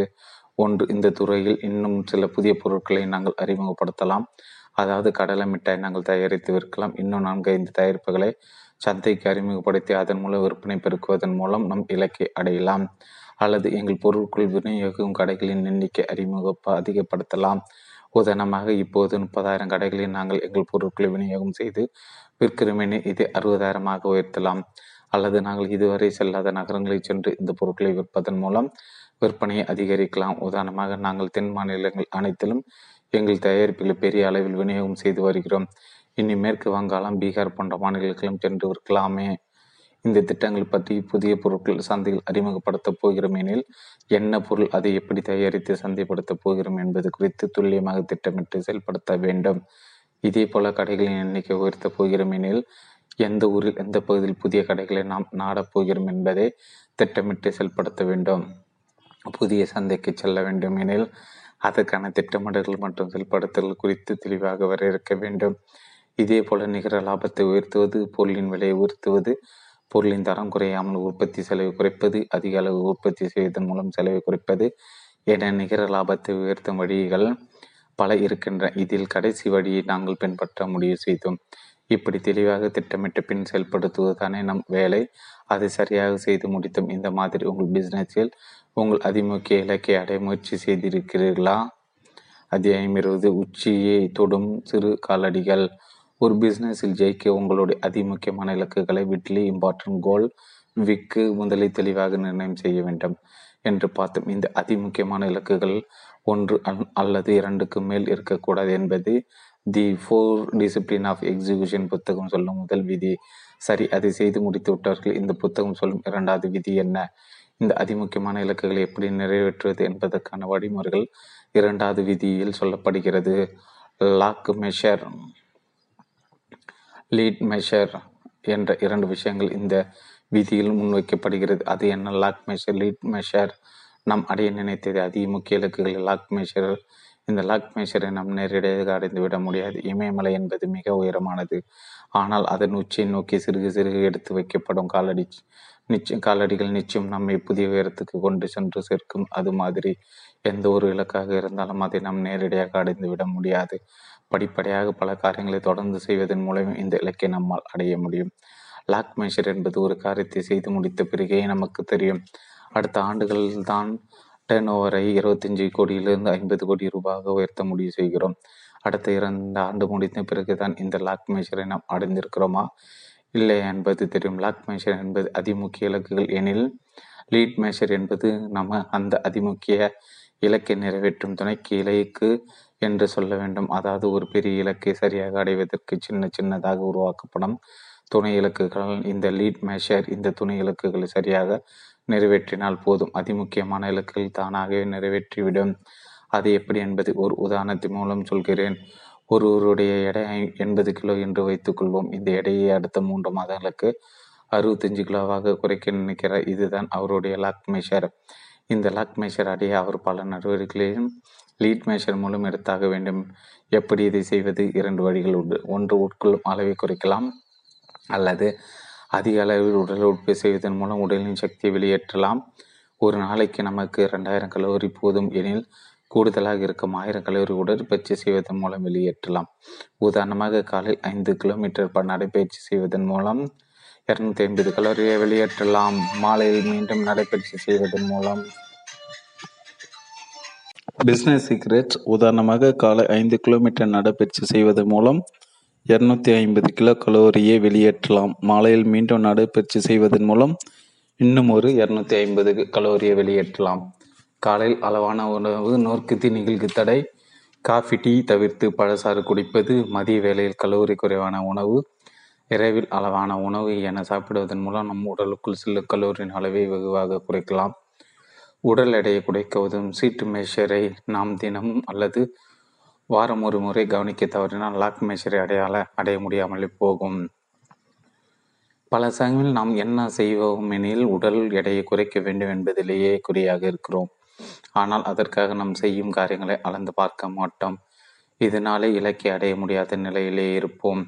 இனி தொழிலுக்கு வரும் 2016 ஏப்ரல் மாதத்தில் மனம் கமழும் பத்தியை நீங்கள் சந்தைக்கு அறிமுகப்படுத்த முடிவு செய்கிறீர்கள். இதுதான் உங்கள் லாக் மேஷர். இனி இதற்கான ஷீட் மேஷர்கள் என்ன என்பதை அடுத்து நிர்ணயம் செய்கிறீர்கள். பத்தி தயாரிக்கும் வேலை 2015 டிசம்பர் 1ஆம் தேதி முதல் தொடங்க முடிவெடுக்கிறீர்கள். டிசம்பர் மாதத்தில் கமகமனதுடன் கூடிய தனித்துவம் வாய்ந்த பத்தியை தயாரித்து தர வேண்டியது ரிசர்ச் அண்ட் டெவலப்மெண்ட் குழுவின் வேலை என்பது நீங்கள் நிர்ணயிக்கும் முதல் துணை இலக்கு. ஜனவரி மாதத்தில் பத்தியின் தரம் உட்பட அனைத்து விஷயங்களும் சோதித்து அறியப்பட்டு அந்த மாத இறுதியிலே முழுமையான பொருளாக மாற்றப்படும் வேலை முடிக்கப்பட வேண்டும் என்பது 2வது துணை இலக்கு. பிப்ரவரி மாதத்து பத்தியை சந்தையில் கொண்டு செல்வது, மார்க்கெட்டிங் வேலைகள் அனைத்து முடுக்கிவிடப்பட வேண்டும் என்பது 3வது துணை இலக்கு. மார்ச் மாதத்தில் பத்தி தயாரிக்கும் வேலை தொடங்க வேண்டும் என்பது 4வது துணை இலக்கு. இந்த துணை இலக்குகள் எல்லாம் சரியாக நிறைவேற்றப்படும் பட்சத்தில் 2016 ஆம் ஆண்டு ஏப்ரல் 14ஆம் தேதி அன்று நீங்கள் அறிமுகப்படுத்தும் பத்தி எல்லோர் வீட்டிலும் பயன்படுத்தப்பட்டு மக்கள் மனத்தில் இடம்பெறும். ஆனால் இடைப்பட்ட காலத்தில் எந்த ஒரு காரணத்திலும் லீட் மேஷர்கள் நிறைவேற்றுவது தடைப்பட்ட லாக் மேஷர் நிறைவேறாமலே போகும். உதாரணமாக இன்று தமிழகம் முழுக்க 30,000 கடைகளில் நாம் தயாரிப்புகளை விநியோகம் செய்கிறோம் என்று வைத்துக்கொள்வோம். இதை 60,000 கடைகளாக உயர்த்த வேண்டும் எனில் ஒரு மாதத்துக்கு சுமார் 2,500 கடைகள், ஒரு வாரத்துக்கு சுமார் 650 கடைகள், ஒரு நாளைக்கு சுமார் 100 கடைகள் என இலக்கு நிர்ணயித்து அதை சரியாக நிறைவேற்றினால்தான் ஒரு ஆண்டுக்கு கூடுதலாக 30,000 புதிய கடைகள் என்கிற இலக்கை நம்மால் அடைய முடியும். 4 டிசிப்ளின் புத்தகத்தை படிப்பதற்கு முன்பும் பல முறை நாங்கள் இலக்கு நிர்ணயம் செய்திருக்கிறோம். ஆனால் அந்த இலக்கு அரைகுறையாகவே நிறைவேற்றுவோம். நம் இலக்கு ஏன் முழுமையாக நிறைவேறவில்லை என்கிற காரணம் தெரியாமல் குழம்புவோம். ஆனால் இந்த புத்தகத்தை படித்த பின் லாக் மேஷரில் மட்டுமே கவனம் செலுத்துவதை விட்டு லீட் மேஷரில் கவனம் செலுத்தினோம். அதாவது ஒரு வாரத்தில் 650 புதிய கடைகளை சென்றடைவது எனில் அந்த வார இறுதியில் 650 கடையில் நாம் சென்று அடைந்தோமா என்பதை உறுதி செய்து கொள்வோம். அப்படி அடையவில்லை எனில் ஏன் என ஆராய்ந்து பிரச்சனை ஏதும் இருந்தால் உடனே தீர்ப்போம். இப்படி ஒவ்வொரு வாரமும் செய்தால் எங்கள் இலக்கை சரியாக அடைய முடிந்தது. 21 கிரிக்கெட் மாதிரி பிஸ்னஸ் செய்யுங்கள். நாம் செய்யும் பிஸ்னஸில் அடைய நினைக்கும் அதிமுக்கிய இலக்குகளை மிக சரியாக நிறைவேற்ற துணை இலக்குகள் நிர்ணயிக்கப்பட வேண்டும். இந்த துணை இலக்குகள் எப்போதும் முன்பே கணிக்கக்கூடியதாக இருக்க வேண்டும். உதாரணமாக கம்பெனியின் ₹50 கோடியிலிருந்து 100 கோடிக்கு உயர்த்துகிறோம் எனில் ஒரு மாதத்துக்கு எவ்வளோ, ஒரு வாரத்துக்கு எவ்வளோ, ஒரு நாளைக்கு எவ்வளோ உயர்த்த போகிறோம். அப்படி உயர்த்தும் போது ஏதாவது பிரச்சனை வந்தால் அதனை எப்படி தீர்ப்பது என்பது உள்பட அத்தனை விஷயங்களை முன்கூட்டியே கணிக்கிற மாதிரி இருக்க வேண்டும். துணை இலக்குகள் அனைத்தையும் சரியாக நிறைவேற்றுவதை ஒரு நிறுவனத்தின் தலைவராதி தன் வேலையாக மட்டும் கருதாமல் தன் நிறுவனத்தில் வேலை பார்க்கும் அனைத்து குழுவினருடைய பணியாக மாற்ற வேண்டும். தங்களுக்கு அளிக்கப்பட்ட இலக்குகளை சரியாக நிறைவேற்ற ஒவ்வொரு ஊழியரும் தனது கடமையாக கொண்டு செயல்படுவதன் மூலமே நிறுவனம் அடைய நினைக்கும் அதிமுக்கிய இலக்குக்கும் நிறைவேறும். இதெல்லாம் நடக்குமா என்கிற சந்தேகம் மட்டும் நிச்சயம் வேண்டாம். மிகப்பெரிய கல் ஒன்று நாம் சொல்லும் சாலையில் கிடைக்கிறது. அதை நகர்த்தி சாலையின் ஓரத்தில் கொண்டு செல்வது எப்படி? இதற்கு பெரிய கிரைனை கொண்டு வர தேவையில்லை. ஒரு கடப்பாறை கல்லின் அடியில் சரியான இடத்தில் நுழைத்து குறைந்த பலத்தை கொண்டு தூக்கினால் போதும் கல் எதிர் திசை நோக்கி செல்லும். ஆக துணை இலக்கில் எப்படிப்பட்டதாக இருந்தாலும் அதை திட்டமிட்டு செயல்படுத்தும் மூலம் நம்மால் அதை நிச்சயம் நிறைவேற்ற முடியும். சரி, அதிமுக்கிய இலக்கை நிர்ணயித்து அதை நிறைவேற்றும் துணை இலக்குகளை நிர்ணயம் செய்து விட்டோம். இனி நீங்கள் செய்ய ஒவ்வொரு காரியத்தின் வளர்ச்சி எப்படி இருக்கிறது என்பதை எடுத்துச் சொல்ல ஒரு ஸ்கோர் கார்டு கட்டாயம் வேண்டும். Having a complete score card என்கிறது the four discipline of execution என்கிற புத்தகம். ஸ்கோர் கார்டு என்றால் என்ன என்பதை எடுத்து சொல்ல தேவையில்லை. கிரிக்கெட் விளையாட்டு ஸ்கோர் கார்டினை பார்த்திருப்பீர்கள். டாஸ் செய்த பிறகு முதலில் பேட்டிங் செய்யும் அணி எத்தனை ஓவர்களில் எவ்வளவு ரன்களை எடுக்கிறது என்பதை ஸ்கோர் கார்டு சொல்லும். அந்த அணி ஆடியை புண்டித்த பிறகு அடுத்த அணி பேட்டிங் செய்யும். அப்படி செய்யும்போது முதலில் பேட்டிங் செய்த அணியை விட குறைந்த செலவில் விக்கெட்களையும் அதிக அளவில் ரன்களையும் எடுப்பதன் மூலமே ஜெயிக்க முடியும். இந்த கணக்கை துல்லியமாக எடுத்து சொல்வதான ஸ்கோர் கார்டு. கிரிக்கெட் விளையாட்டு ஸ்கோர் கார்டு என்று ஒரு விஷயமே இல்லை எனில் என்ன நடக்கும்? பேட்டிங் செய்கிறவருக்கு எத்தனை பந்து மீதம் இருக்கிறதோ, இன்னும் எத்தனை ரன்கள் எடுத்தால் வெற்றி கிடைக்கும் என்பது துல்லியமாக தெரியாது. பவுலிங் செய்கிறவருக்கு இன்னும் எத்தனை பந்து மிச்சம் இருக்கிறது, எவ்வளோ ரன்கள் தரலாம் என்பது தெரியாமல் குழம்பி போவார். இதனால் அவர்கள் வெற்றி அடைய முடியாமலே போகும். ஆக கிரிக்கெட் விளையாடும் இரு அணி வீரர்களும் தங்கள் இலக்கை சரியாக அடைவதற்கு ஸ்கோர் கார்டு மிக அவசியம். வீரர்களுக்கு மட்டுமல்ல, அந்த விளையாட்டு வெளியிலிருந்து பார்வையாளர்களுக்கும் ஸ்கோர் கார்டு அவசியம். அது இருந்தால்தான் எந்த அணி ஜெயிக்கும் அல்லது தோற்கும் என்பதை பார்வையாளர்களால் கணிக்க முடியும். கிரிக்கெட்டோ அல்லது கால்பந்தாட்டமோ சாதாரண ஆட்டத்தை பெரிய அளவில் பரபரப்பான ஆட்டமாக மாற்றுவது இந்த ஸ்கோர் கார்டு தான். விளையாட்டில் மட்டுமல்ல, பிஸ்னஸ் நம் இலக்குகளை சரியாக நிறைவேற்றும், அதை நிறைவேற்றியில் பரபரப்பை உருவாக்கும் மிக உதவியாக இருப்பது இந்த ஸ்கோர் கார்டு. உதாரணமாக, நம் லாபத்தை ஒரு ஆண்டுக்கு 30% 40% உயர்த்துகிறோம் எனில் ஒரு மாதத்துக்கு சுமார் 1% லாபத்தை உயர்த்த வேண்டும். 1% லாபம் தானே அது பாட்டுக்கு ஏறிவிடும் என்று நாம் நினைக்கக்கூடாது. 100 கோடி ரூபாய் டர்ன் ஓவர் செய்கிறோம் எனில் சுமார் 10 கோடி ரூபாய் அளவுக்கு லாபத்தை உயர்த்த வேண்டும். அதாவது மாதத்துக்கு 1 கோடி, ஒரு வாரத்துக்கு சுமார் 25 லட்சம் ரூபாய், ஒரு நாளைக்கு சுமார் 13.5 லட்சம் ரூபாய் என எந்த தடையும் இல்லாமல் தொடர்ந்து முன்னேற வேண்டும். ஒரு நாள், ஒரு வாரம் கூட நம் இலக்கை அடைய தவறினால் கூட அன்றைக்கு நம் ஸ்கோர் கார்டு அதை சரியாக சொல்லிவிடும். ஒவ்வொரு நாளும் நம் இலக்கை நோக்கி தொடர்ந்து முன்னேற அடிப்படையாக இருப்பது ஸ்கோர் கார்டுகள் தான். இந்த ஸ்கோர் கார்டுகள் 5 வினாடிகள் புரிந்து கொள்கிற மாதிரி மிக மிக எளிமையானதாக இருக்க வேண்டும். தொலைக்காட்சியில் கிரிக்கெட் மேட்சில் கட்டப்படும் ஸ்கோர் கார்டை பார்த்தாலே போதும் இந்த அணி ஜெயிக்கும், இந்த அணி ஜெயிக்காது என்பதை எளிதாக எடுத்து சொல்லிவிடுகிற மாதிரி இருப்பது போல நம் பிஸ்னஸ் ஸ்கோர் போர்டு இருக்க வேண்டும். இந்த ஸ்கோர் கார்டை நாங்கள் எங்கள் பிஸ்னஸில் பயன்படுத்துவது புதியதல்ல. ஆனால் நாங்கள் அதை சிக்கலாக புரிந்து கொள்வதற்கு கடினமானதாக வைத்திருக்கிறோம். ஒரு ஸ்கோர் கார்டை புரிந்து கொள்ள 15 நிமிஷங்கள் ஆகும். தவிர அதில் பல விவரங்களும் இருக்காது. அந்த மாதிரியான குறைபாடுகள் எதுவும் இல்லாமல் எல்லா விஷயங்களும் உள்ளடக்க சற்றென எளிதில் புரிந்து கொள்கிற மாதிரி ஸ்கோர் கார்டை உருவாக்கி பயன்படுத்த ஆரம்பித்த பிறகு இன்று நாங்கள் அடைய நினைத்த இலக்குகளை தடங்கள் இல்லாமல் அடைகிறோம். இந்த ஸ்கோர் கார்டு எல்லா ஊழியர்களுக்கும் அவசியம் தெரிய வேண்டும். ஒரு நிறுவனத்தின் தலைவருக்கோ அல்லது நிறுவனத்தின் உயர் அதிகாரிக்கோ மட்டுமோ தெரிந்தால் போதாது. எல்லா ஊழியர்களும் தெரிந்தால்தான் எல்லோரும் என்ன செய்கிறார்கள், நாம் என்ன செய்ய வேண்டும் என்பது தெரியும். இந்த ஸ்கோர் கார்டினை உருவாக்க தொழில்நுட்பத்தின் உதவி கட்டாயம் தேவை. இதுக்கு எல்லா டிபார்ட்மெண்ட்டுகளும் கம்ப்யூட்டர் மூலம் இணைக்கப்பட்டு இருக்க வேண்டும். ஒவ்வொருவரும் தங்கள் வேலை இன்றைக்கு எந்த அளவில் முடிந்திருக்கிறது என்பதை தெரிவித்து கொண்டே இருக்க வேண்டும். இதன் மூலம் நாம் சரியான வேகத்தில் தான் சென்று கொண்டு இருக்கிறோமா என்பதை உறுதி செய்து கொள்ள முடியும். பிஸ்னஸை வளர்க்க இவ்வளோ கஷ்டப்பட வேண்டுமா என்று நீங்கள் கேட்கலாம். இதில் எந்த கஷ்டமும் இல்லை. தவிர ஒவ்வொரு வேலையும் நாம் எப்படித்தான் செய்கிறோம். உதாரணமாக, ஒரு குழந்தை வளர்க்கிறோம் எனில் ஒரு வருடத்தில் இந்த தடுப்பூசி, 4 வயதில் பள்ளியில் சேர்ப்பது, பள்ளி படிப்பு முடிந்த பின் கல்லூரி, பிறகு கல்யாணம் என ஒவ்வொன்றையும் அந்தந்த காலத்தில் சரியாக செய்கிறோம். ஆனால் பிஸ்னஸில் மட்டும் நடக்கட்டும் என்று விட்டு விடுகிறோம். இந்த ஆண்டு இலக்கு நிறைவேறவில்லையா, அடுத்த ஆண்டில் நிறைவேற்றிக் கொள்வோம் என்று நமக்கு நாமே ஆறுதல் சொல்லிக் கொள்கிறோம். இப்படி திருப்திப்படுவதன் மூலம் நாம் எந்த வளர்ச்சியும் காண முடியாது. திட்டமிட்டு செயல்படுவதன் மூலமே நாம் அடுத்த கட்டத்தை நோக்கி செல்ல முடியும். 22 இலக்கை எட்டி பிடிக்க வைக்கும் 4வது விதி. நம் பிஸ்னஸில் நாம் அடைய நினைக்கும் இலக்குகளை நிச்சயமாக அடைவதற்கான வழிமுறைகளான 4வது விதியை இனி நாம் பார்ப்போம். Create a cadence of accountability என்பதை the four disciplines of execution புத்தகம் சொல்லும் 4வது விதி. நாம் ஏற்கனவே பார்த்த 3 விதிகள் விதிமுறைகளை விட இங்கு நான்காவது விதிமுறை முக்கியமானது. இந்த நான்காவது விதிமுறையை நாம் சரியாக பின்பற்றாத பட்சத்தில் ஏற்கனவே சொன்ன மூன்று விதிமுறைகளை சரியாக பின்பற்றியும் பெரிய பலன் எதுவும் இருக்காது. இந்த விதிமுறை என்ன சொல்கிறது? நீங்கள் அடைய நினைத்த இலக்கு தொடர்பாக நீங்கள் செய்யும் காரியங்கள் அனைத்தும் சரியாக நடக்கிறதா என்பதை குறித்த காலத்துக்கு ஒரு முறை கூடி விவாதிக்க வேண்டும். இந்த சட்ட கூட்டமானது வாரத்துக்கு ஒரு முறை கட்டாயமாக நடத்தப்பட வேண்டும். புயல் அடித்தாலும் மழை பெய்தாலும் கூட்டம் நடப்பது மட்டுமே தடைப்படவே கூடாது. இந்த கூட்டத்தை சில நிறுவனங்கள் தினம் கூட நடத்துகின்றன. அப்படி ஒரு தேவை இருக்கும் பட்சத்தில் அந்த மாதிரி தினமும் நடத்தலாம். சில நிறுவனங்கள் மாதம் ஒரு முறை இந்த கூட்டம் நடத்தப்படுகிறது. இதனால் எந்த ஒரு பிரயோஜனம் இருக்காது. வாரம் ஒரு முறை இந்த கூட்டத்தை நடத்துவது சரி. இந்த கூட்டத்தை சரியாக 20 நிமிடங்களுக்கு மேல் நடத்தக்கூடாது. இந்த கூட்டத்தை மணிக்கணக்கில் நடத்தும் போது ஊர்கதை எல்லாம் பேச ஆரம்பித்து விடும். கடைசியில் கூட்டத்தின் நோக்கம் அடிபட்டு போய்விடும். இந்த கூட்டத்தை நடத்தும் போது 5 வினாடிகள் புரிந்து கொள்ளும்படியான ஸ்கோர் கார்டு அவசியம் இருக்க வேண்டும்.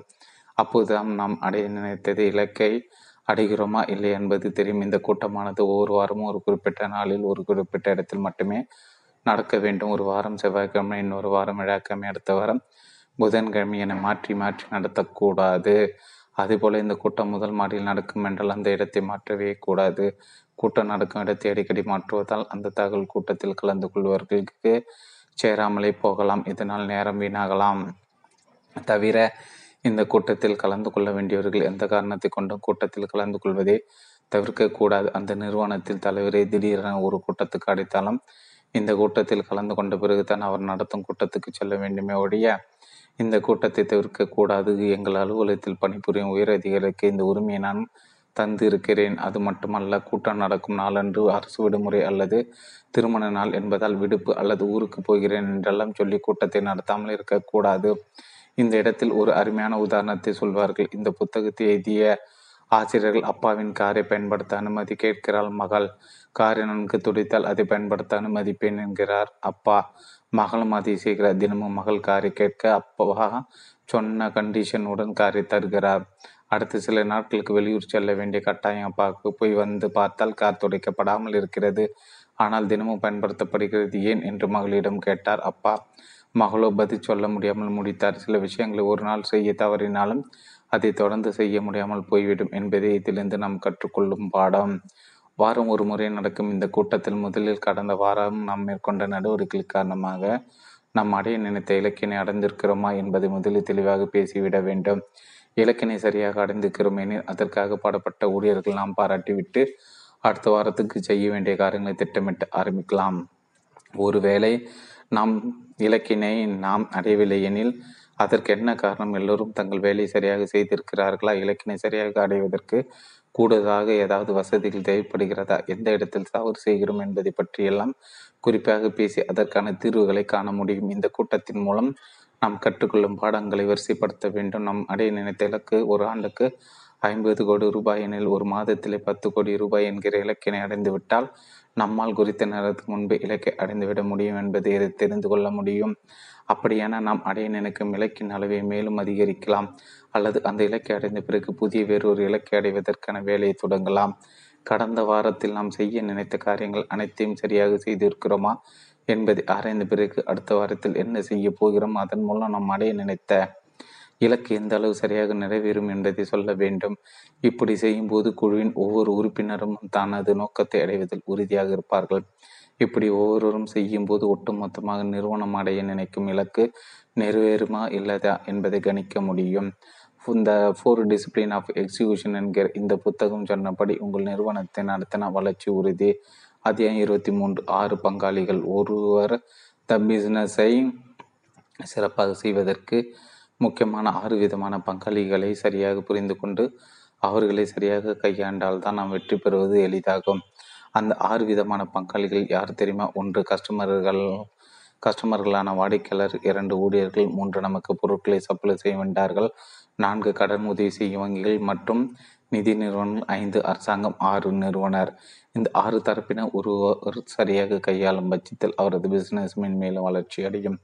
நான் சொன்ன இந்த வரிசை மாறவே கூடாது. அதாவது கஸ்டமர்களுக்கு தந்தது போக தான் ஊழியர்களுக்கு அவர்களுக்கு போனது போகத்தான் பொருட்களை சப்பலை செய்து வென்றார்கள்.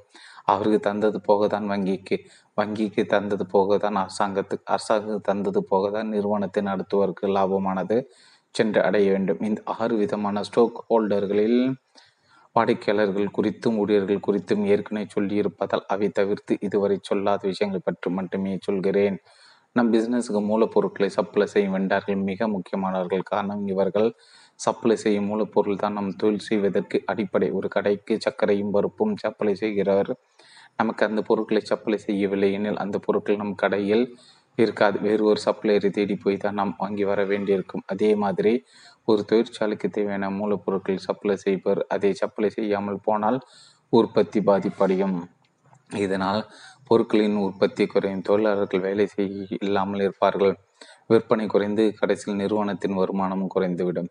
மூலப்பொருட்களை சப்ளை செய்கிற பணத்துக்காக தான் பொருட்களை சப்ளை செய்கிறார் என்றாலும் அவருக்கு உரிய மரியாதையும் அளவும் குறையாமல் நடத்துவதன் மூலம் அவருக்கும் நன்கு பிஸ்னஸ் செய்ய முடியும், நாமும் நன்கு தொழில் செய்ய முடியும். இதை விண்வின் சூழ்நிலை மிக முக்கியம். நான் தொழில் ஆரம்பித்த காலத்தில் எனக்கு இந்த விஷயம் விளங்கவில்லை. நான் தொழில் ஆரம்பித்த போது என் கையில் இருந்த முதலீடு குறைவே தவிர கையில் உள்ள முதலீட்டையும் திறமையாக பயன்படுத்துவது எப்படி என்பதையும் எனக்கு அப்போது முழுமையாக தெரியவில்லை. தவிர உற்பத்திக்கு தேவையான பொருட்கள் எவ்வளவுக்கு வாங்க வேண்டும் என்பதில் சரியான புரிதல் இல்லை. தொழிலின் ஆரம்பத்தில் இது மாதிரியான குறைபாடுகள் இருப்பது எல்லோருக்கும் சகஜமே. எனக்கும் அதுதான் நேர்ந்தது. நான் தொழில் ஆரம்பித்த சமயம் ஷாம்பு தயாரிப்பதற்கு தேவையான மூலப்பொருளை ஒருவரிடம் வழக்கமாக வாங்கி வந்தோம். ஒரு குறிப்பிட்ட பொருளை ஒரு மாத காலத்துக்கு தேவையான அளவுக்கு வாங்குவதை விட 2 மாதங்களுக்கு தேவையானதை வாங்கிவிட்டோம். குறிப்பிட்ட நாட்கள் பிறகு மூலப்பொருட்களை சப்ளை செய்தவருக்கு பணம் தர வேண்டும். ஆனால் தேவைக்கு அதிகமாக நான் மூலப்பொருட்களை வாங்கிவிட்டதால் அவருக்கு பணம் தர முடியாத நிலை. அவருக்கு எப்படி பணம் தருவது என்று யோசிக்கவில்லை. அவரை எனக்கு ஃபோன் செய்துவிட்டார். அவர் என்னுடன் பேச விரும்புவதை என் ஊழியர் என்னிடம் சொன்னார். நான் 1 நிமிடம் சரியாக யோசிக்காமல் கொஞ்சம் அவசரப்பட்டு நான் அலுவலகத்தில் இல்லை என்று சொல்லும்படி சொல்லிவிட்டேன். அவரும் சரி என்று வைத்து விட்டார். இப்படி சொன்ன பிறகு என் மனத்தில் 1000 கேள்விகள் தோன்ற ஆரம்பித்தன. நான் அலுவலகத்தில் இருந்து கொண்டே நான் இல்லை என்று என் ஊழியரிடம் போய் சொல்கிறேனே, நான் எப்படிப்பட்ட வேல்யூ சிஸ்டத்தை என் ஊழியர்களுக்கு கற்றுத்தருகிறேன். இது மாதிரி நானே நடந்து கொண்டால் நாளைக்கு அந்த ஊழியர்கள் என்ன மாதிரியான வேல்யூகளை பின்பற்றுவார்கள் என்று பல கேள்விகள் எனக்குள் உதித்தது. 10 நிமிடங்கள் யோசித்து பின் நான் அந்த சப்ளையரிடம் பேசி என் நிலையை எடுத்து சொல்லிவிடுவதை சரி என்று நினைத்து அவருக்கு ஃபோன் செய்யும்படி என் ஊழியரிடம் சொன்னேன். ஆச்சரியத்துடன் அந்த ஊழியரும் எனக்கு ஃபோன் போட்டு தந்தார். ஃபோனை எடுத்த அந்த சப்ளையர் என்னை நன்கு கடிந்து கொண்டார். உங்களை நம்பித்தான் நான் பொருட்களை கடன் தருகிறேன். அதற்காக பணத்தை நீங்கள் உரிய நேரத்தை தரவில்லை என்றால் நான் மற்றவர்கள் எப்படி பதில் சொல்ல முடியும்? பிசினஸ் வளர்ந்து வருகிற நிலையில் நீங்களே இப்படி செய்யலாமா? நீங்கள் எப்படி செய்தால் நாங்கள் எப்படி பிழைப்பது என்றெல்லாம் பல கேள்விகள் என்னிடம் கேட்டார். அவர் கேட்ட கேள்விகள் அனைத்தும் மிக மிக நியாயமானவை. அதிலும் குறிப்பாக வளர்ந்து ஒரு நிறுவனம் ஒன்று இது மாதிரியான தவறு செய்யக்கூடாது என்று அவர் சொன்னது என்னை மிகவும் யோசிக்க வைத்தது. இன்னும் 15 நாட்கள் அவகாசம் கொடுங்கள், உங்களுக்கான பணத்தை நிச்சயம் தந்து விடுகிறேன் என்று கேட்டு அவரும் தந்தார். அடுத்த கெடுவுக்குள் அவருக்கு தர வேண்டிய பணத்தை தந்துவிட்டு 2 முக்கியமான முடிவுகளை எடுத்தேன். 1, தேவைக்கு அதிகமான பொருட்களை எப்போதும் வாங்கக்கூடாது. 2, பொருட்களுக்கான பணத்தை தர வேண்டுமெனில் அந்த பணத்தை எப்படி கொண்டு வருது என்பது குறித்த நிதி மேலாண்மையில் நாம் சிறப்பாக செயல்பட வேண்டும். இந்த 2 திறமையும் நமக்கு இல்லை எனில் அந்த திறமையை கொண்ட நபர்களை நாம் வேலைக்கு அமர்த்த வேண்டும். இந்த 2 விஷயங்களையும் செய்து முடித்ததுடன் இனி வரும் காலத்தை தலையே போனாலும் சப்ளையருக்கு உரிய காலத்தில் தர வேண்டிய பணத்தை தராமல் போகக்கூடாது என்று சபதம் எடுத்தோம். அதிக வட்டி கடன் வாங்கியாவது சப்ளையருக்கு பணம் தந்துவிட வேண்டும் என்று முடிவெடுத்தோம். அன்றிலிருந்து இன்று வரை அதை பின்பற்றுகிறோம். நாங்கள் இப்படி செயல்பட ஆரம்பித்த பிறகு எங்களுக்கு பல நன்மைகள் கிடைத்ததை என்னால் நன்கு உணர முடிந்தது. மார்க்கெட்டில் எங்கள் மீதான நம்பிக்கை நன்கு உயர்ந்தது. ஆனால் எங்கள் பெயரும் நன்கு உயர்ந்தது. அந்த நிறுவனமா சரியாக பணத்தை தந்து விடுவார்கள் என்று எல்லோரும் எங்களை பற்றி பேசி கொண்டார். ஆனால் எனக்கு போட்டியாக இருந்த பல நிறுவனங்கள் எங்கள் நிறுவனத்தை விட பெரிதாக இருந்த போதிலும் சப்ளையர்கள் சரியாக கையாளாமல் போனதால் நம்பிக்கை அடைந்தார்கள். ஒரு சப்ளையருக்கு பணத்தை சரியாக தராமல் அடுத்த சப்ளையரும் பொருட்கள் வாங்க ஆரம்பித்தார்கள். இப்படி அடுத்தடுத்து இந்த 3-4 பேருக்கு பணம் தராமல் போனதன் விளைவு சந்தில் அவர்கள் மீது இருந்த நம்பிக்கை அடைந்தார்கள். கடைசியில் யாருமே பொருட்கள் கடன் தர தயாராக இல்லாத பட்சத்தில் காசு கொடுத்தே மூலப்பொருட்களை வாங்க வேண்டிய கட்டாயம் அவர்களுக்கு ஏற்பட்டது. இதனால் அவர்களது பிஸ்னஸ் சுருங்கி ஒரு கட்டத்தில் காணாமல் போனது. சப்ளையருக்கு உரிய நேரத்தில் சரியாக பணம் தந்ததினால் எனக்கு கிடைத்த இன்னொரு நன்மை மற்றவர்கள் தந்த விலையை விட எனக்கு குறைந்த விலையில் பொருட்களை கொடுத்தார்கள். இதனால் எங்கள் உற்பத்தி செலவு குறைந்தது. கூடுதல் லாபம் பார்க்க எனக்கு இது மிகவும் உதவியாக இருந்தது.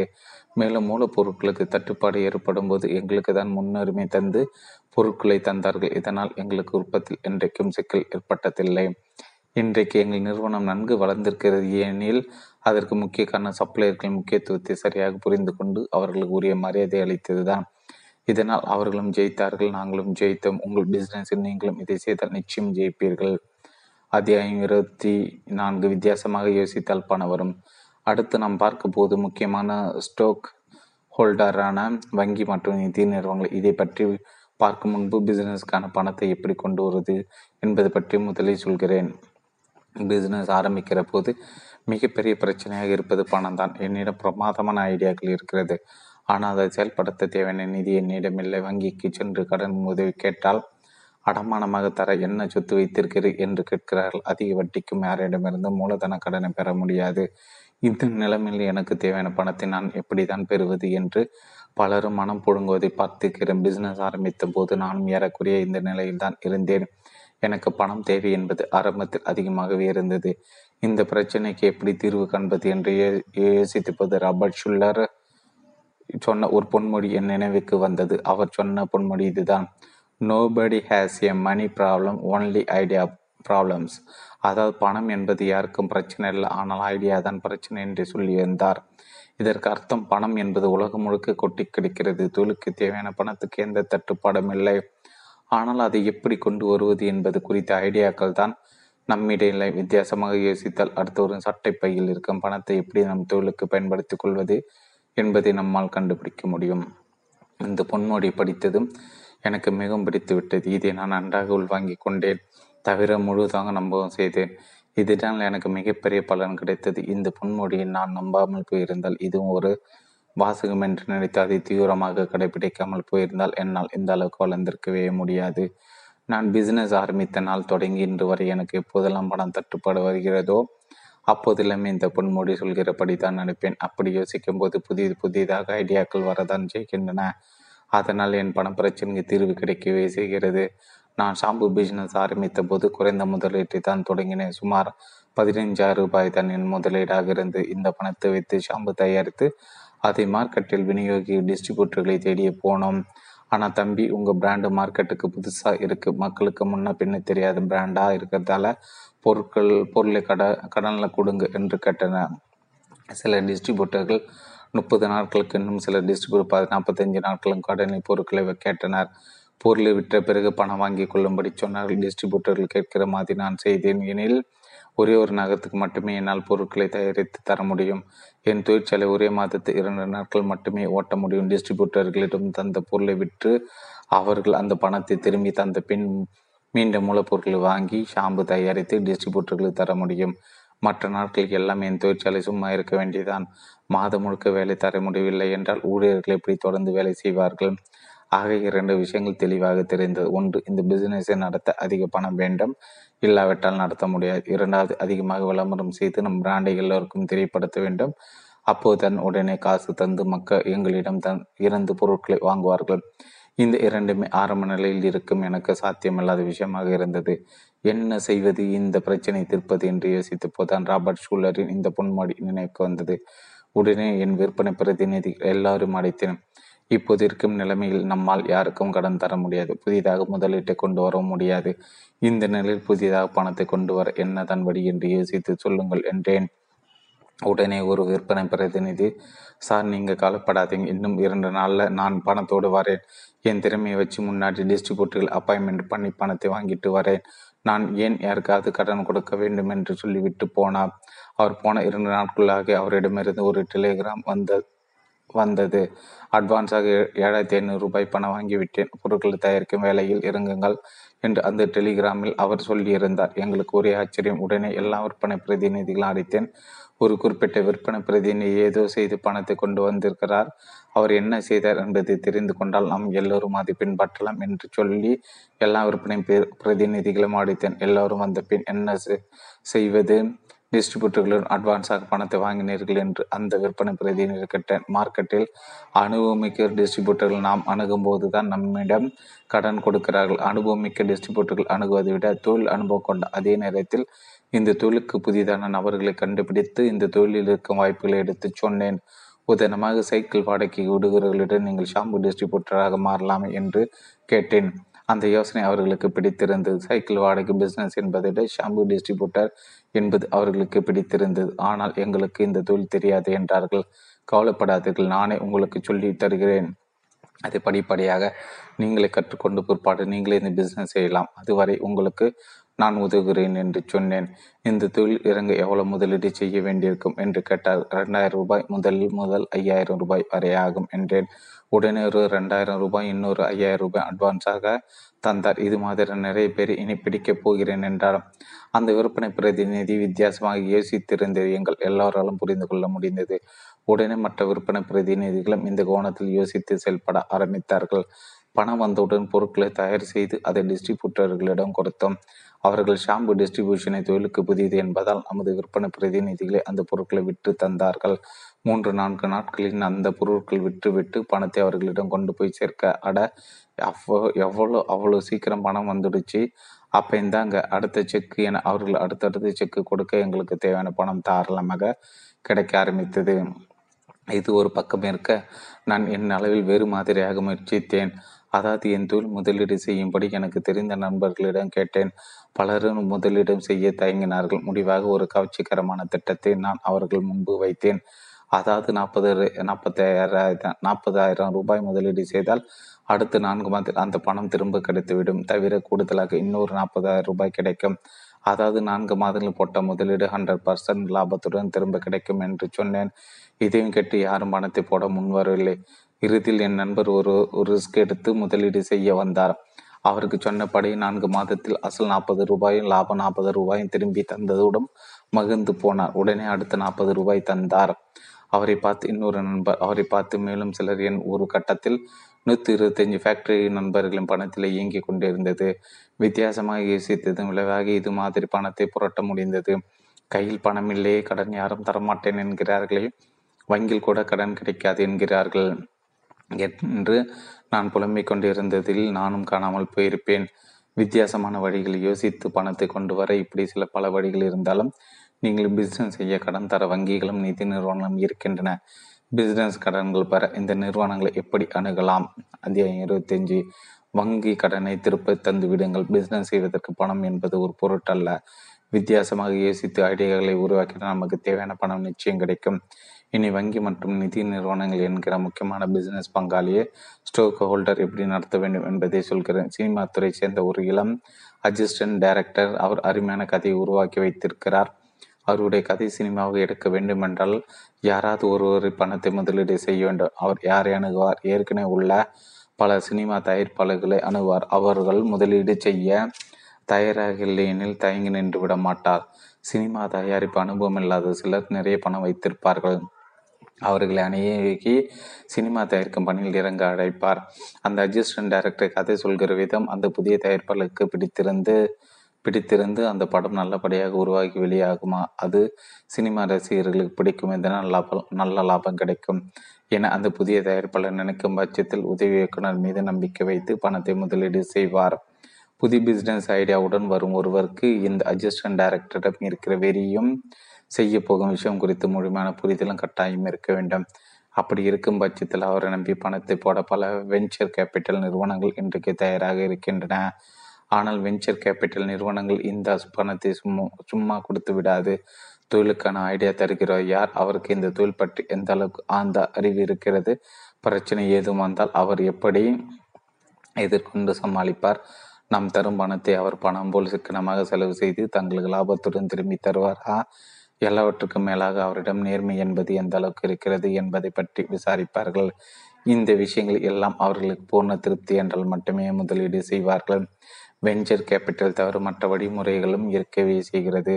அவற்றின் மூலம் பிசினஸ்க்கான முதலீட்டை திரட்டலாம். அதில் ஒன்றுதான் பார்ட்னர்ஷிப். உங்கள் நண்பர்கள், தெரிந்தவர்கள், உறவுகாரர்கள் என பலரிடம் நிறைய பணம் இருக்கலாம். அவர்கள் அணுகி உங்கள் தொழிலில் முதலீடு செய்ய சொல்லலாம். வரும் லாபத்தை பார்ட்னர்கள் பிரித்து கொள்ளலாம். முதலீடு மட்டுமல்ல, தொழிலையும் பார்ட்னர்கள் பிரித்து செய்யலாம். உதாரணமாக, உற்பத்தியை நான் பார்த்துக்கொள்கிறேன், மார்க்கெட்டிங்கை நீங்கள் பார்த்துக்கொள்ளுங்கள் என்று பிரித்து கொள்ளலாம். பார்ட்னர்கள் என்கிற தனிநபர்களுக்கு அடுத்து தொழில் கடன் தர தயாராக இருப்பவை வங்கிகள்.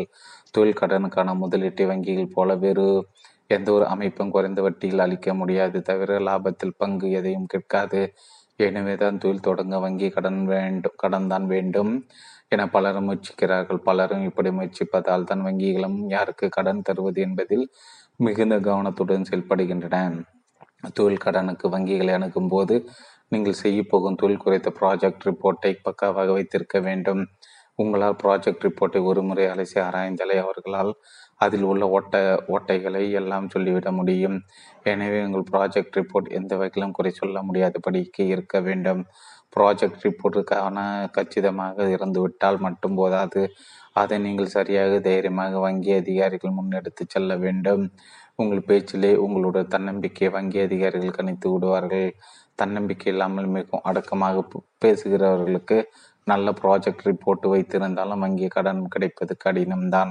அதே நேரத்தில் ப்ராஜெக்ட் ரிப்போர்ட்டில் 1-2 ஓட்டைகள் இருந்தாலும் நன்றாக பேசுவதன் மூலம் வங்கி அதிகாரிகளை இம்ப்ரெஸ் செய்து சிலர் கடன் வாங்கிவிடவும் செய்கிறார்கள். வங்கிகள் தரும் தொழில் கடன் எந்த நிலையிலும் திருப்பி தராமல் இருந்து விடலாம் என்கிற எண்ணம் நம் கனவில் கூட வந்துவிடக்கூடாது. நான் புதிதாக தொழில் ஆரம்பித்த சமயத்தில் டிட்கோவின் சார்பில் புதுச்சேரியில் ஒரு தொழிற்சாலை அமைத்திருந்தோம். இதற்கான கடனை பெற ஒரு வங்கி அணுகிடும். அவர்கள் பலவாறாக யோசித்து பார்த்துவிட்டு கடைசியில் 14 லட்சம் ரூபாய் எனக்கு கடனாக தந்தார்கள்.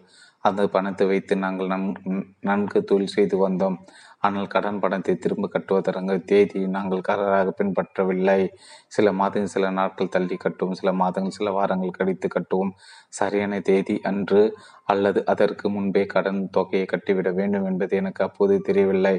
என்றாலும் 3 ஆண்டுக்குள் அந்த கடன் பணத்தை முழுக்க திரும்ப செலுத்திவிட்டோம். அடுத்து இன்னும் அதிக தொகை கடனாக கேட்டு அந்த வங்கி அணுகிடம். அந்த வங்கி மேலாளரும் நாங்கள் கேட்ட கடன் தொகையை தர தயக்கம் காட்டினார். நீங்கள் முழு கடனை திருப்பி செலுத்திவிட்டீர்கள், ஆனால் உரிய தேதியில் பணம் கட்டாமல் விட்டிருக்கிறீர்களே என்றால் நாங்கள் தான் அதற்கான வட்டியை கட்டியிருக்கிறோமோ என்றே நான். அப்படி நீங்கள் நினைக்கக்கூடாது. ஒரு நிறுவனம் சரியான தேதியில் கடனை திரும்ப செலுத்தவில்லை என்றால் அந்த நிறுவனம் நிதி தொடர்பான சிக்கலில் இருப்பதாக நாங்கள் கருதுவோம். என்றால் உங்கள் நேர்மையை சந்தேகப்படாமல் உங்களுக்கு கடன் தரும்படி உயர் அதிகாரிக்கு சிபாரிசு செய்கிற முடிவு அவர்கள் கையில் என்றார். அவர் சிபாரிசு செய்தாலும் எங்களுக்கு எந்த நிதி சிக்கலும் இல்லை என்பதாலும் எங்கள் நேர்மை சந்தேகத்துக்கு இடமில்லாமல் இருந்ததாலும் நாங்கள் கேட்ட கடன் தொகை கிடைத்தது. அப்போதே நான் முடிவு செய்தேன், இனி வங்கிக்கான கடன் தொகையை செலுத்த வேண்டிய தேதியில் ஒரு நாள் கூட தள்ளி போகாமல் கட்டிவிட வேண்டும். இதற்காக தலையை அடகு வைத்தாலும் பரவாயில்லை என்று முடிவெடுத்தும் அதை தொடர்ந்து பின்பற்றவும் செய்தோம். இதனால் எங்களுக்கு அடுத்தடுத்த கடன் கிடைத்தது. இன்றைக்கு எங்கள் கடனே வேண்டாம் என்றால் கூட பரவாயில்லை, எங்களிடம் ஒரு சின்ன அக்கௌண்ட் வைத்துக் கொள்ளுங்கள் என்று வங்கிகள் கேட்கிற அளவுக்கு எங்கள் நிறுவனம் இருக்கிறது.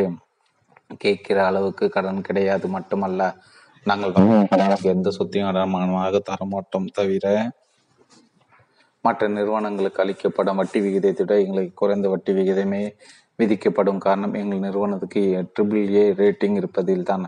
சொன்ன நேரத்தில் கடன் பணத்தை திரும்ப தந்து எங்கள் நேர்மை தொடர்ந்து நிரூபித்து வந்ததன் விளைவே தான் இந்த AAA ரேட்டிங். வங்கிகள் மட்டுமல்ல, தனியார் நிறுவனங்களுக்கும் எங்களுக்கு கடன் தர தயாராக இருக்கின்றன. ஆக உங்கள் தொழிலுக்கு கடன் உதவி செய்யும் வங்கிகள் மற்றும் நிதி நிறுவனங்களுக்கு தர வேண்டிய முக்கியத்துவத்தையும் மரியாதையும் சரியாக தந்திருக்கள் என்றால் உங்கள் பிசினஸ் சிறக்க அவர்கள் என்றும் துணையாக இருப்பார்கள்.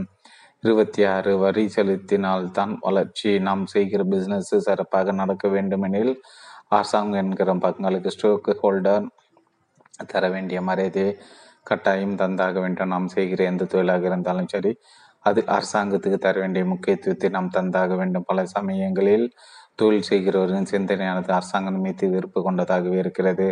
நம் தொழிலை வளர்ப்பதற்கு அரசாங்கம் உதவி செய்வதற்கு பதிலாக முட்டுக்கட்டை போடுவதாக சிலர் நினைக்கிறார்கள். இது தவறு. நாம் புதிதாக பிஸ்னஸ் செய்ய ஆரம்பித்த சமயத்தில் எனக்கு போட்டியாக இருந்தவர்கள் பலர். இன்றைக்கு அவர்கள் பலர் இன்னும் பெரிதாக வளர முடியாமல் போனதற்கு முக்கிய காரணம் அரசாங்கத்துக்குரிய முக்கியத்துவத்தை தராமல் போனால்தான் என்று நினைக்கிறேன். நானும் தொழில் தொடங்கிய காலத்தில் அரசாங்கத்துக்கு தர வேண்டிய மரியாதை சரியாக தந்தாலும் அதன் அவசியத்தை நான் முழுமையாக உணரவில்லை. ஆனால் அரசாங்கத்தின் முக்கியத்துவத்தை அறிந்து அதற்கான மரியாதையை தந்துவிட்டால் நம் தொழிலை நாம் எந்த கவலையும் இல்லாமல் செய்யலாம் என்பதை பிற்பாடு தான் முழுமையாக புரிந்து கொண்டேன். இதை கொஞ்சம் விளக்கமாக எடுத்துச் சொல்கிறேன். நான் புதிதாக தொழில் தொடங்கிய போது முதல் ஆண்டின் முடிவில் வருமான வரி கணக்கு தாக்கல் செய்வதற்காக ஆடிட்டரை அணுகிறேன். அப்போது பாண்டிச்சேரியில் இருந்த எம்.வி. ராமசாமி என்பதுதான் என் ஆடிட்டர். எங்கள் வரவு செலவுகள் கணக்கை சரிபார்த்து தந்தவர். அரசுக்கு செலுத்த வேண்டிய வருமான வரியை செலுத்தும்படி சொன்னார். பொதுவாக ஆடிட்டர்கள் என்பது வருமான வரியை கட்டாமல் இருப்பதற்கான அத்தனை யோசனைகளையும் சொல்வார்கள் என்று கேள்விப்பட்டேன். ஆனால் இவர் வரி கட்டச் சொல்கிறார் என்று எனக்கு ஆச்சரியமாக இருந்தது. உங்கள் தொழிலை நீங்கள் நிம்மதியாக செய்ய வேண்டுமென்றால் வருமான வரி கட்டிவிடுங்கள் என்று மட்டும் சொன்னார். அவர் சொன்னது எனக்கு பிடித்திருந்து அவர் சொன்னதை அப்படி ஏற்றுக்கொண்டு ஒவ்வொரு ஆண்டும் அதை செய்ய ஆரம்பித்தேன். அதன் பலனை அடுத்த சில ஆண்டுகளில் உணர்ந்தேன். தொழில் தொடங்குவதற்காக நாங்கள் முதலில் வாங்கிய கடனை திரும்பி செலுத்தி பின் அடுத்து இன்னும் கொஞ்சம் பெரிய தொகை கடன் கெட்டு போன போது வங்கி அதிகாரிகள் கொஞ்சம் யோசித்தார்கள். ஆனால் நாங்கள் தொடர்ந்து வருமான வரி செலுத்தி வந்ததை பார்த்துவிட்டு ஆச்சரியப்பட்டார்கள். ஒரு நிறுவனம் தொடர்ந்து வருமான வரி செலுத்தி வருகிறது என்றால் அந்த நிறுவனத்துக்கு நிதி சிக்கல் ஏதுமில்லை, தொடர்ந்து அந்த நிறுவனம் நன்கு பிசினஸ் செய்து வருகிறது என்று அர்த்தம். காரணம், வராத வருமானத்துக்கு யாரும் வரி கட்டாமல் போவதில்லை. அரசாங்கத்துக்கு தொடர்ந்து வருமான வரி கட்டி வரும் இவர்களுக்கு ஏன் அதிக கடன் தரக்கூடாது என வங்கி அதிகாரிகள் நினைத்தார்கள். அதனால் எனக்கும் கடன் கிடைத்தது. அரசாங்கத்துக்கு தர வேண்டிய மரியாதை தருவதனால் இப்படி எல்லாம் நன்மை கிடைக்கும் என்பதை நான் அப்போதுதான் முழுமையாக புரிந்து கொண்டேன். ஆரம்பத்திலிருந்து என் தொழில் வரி ஏய்ப்பு செய்யக்கூடாது என்பதில் குறியாக இருந்தேன்.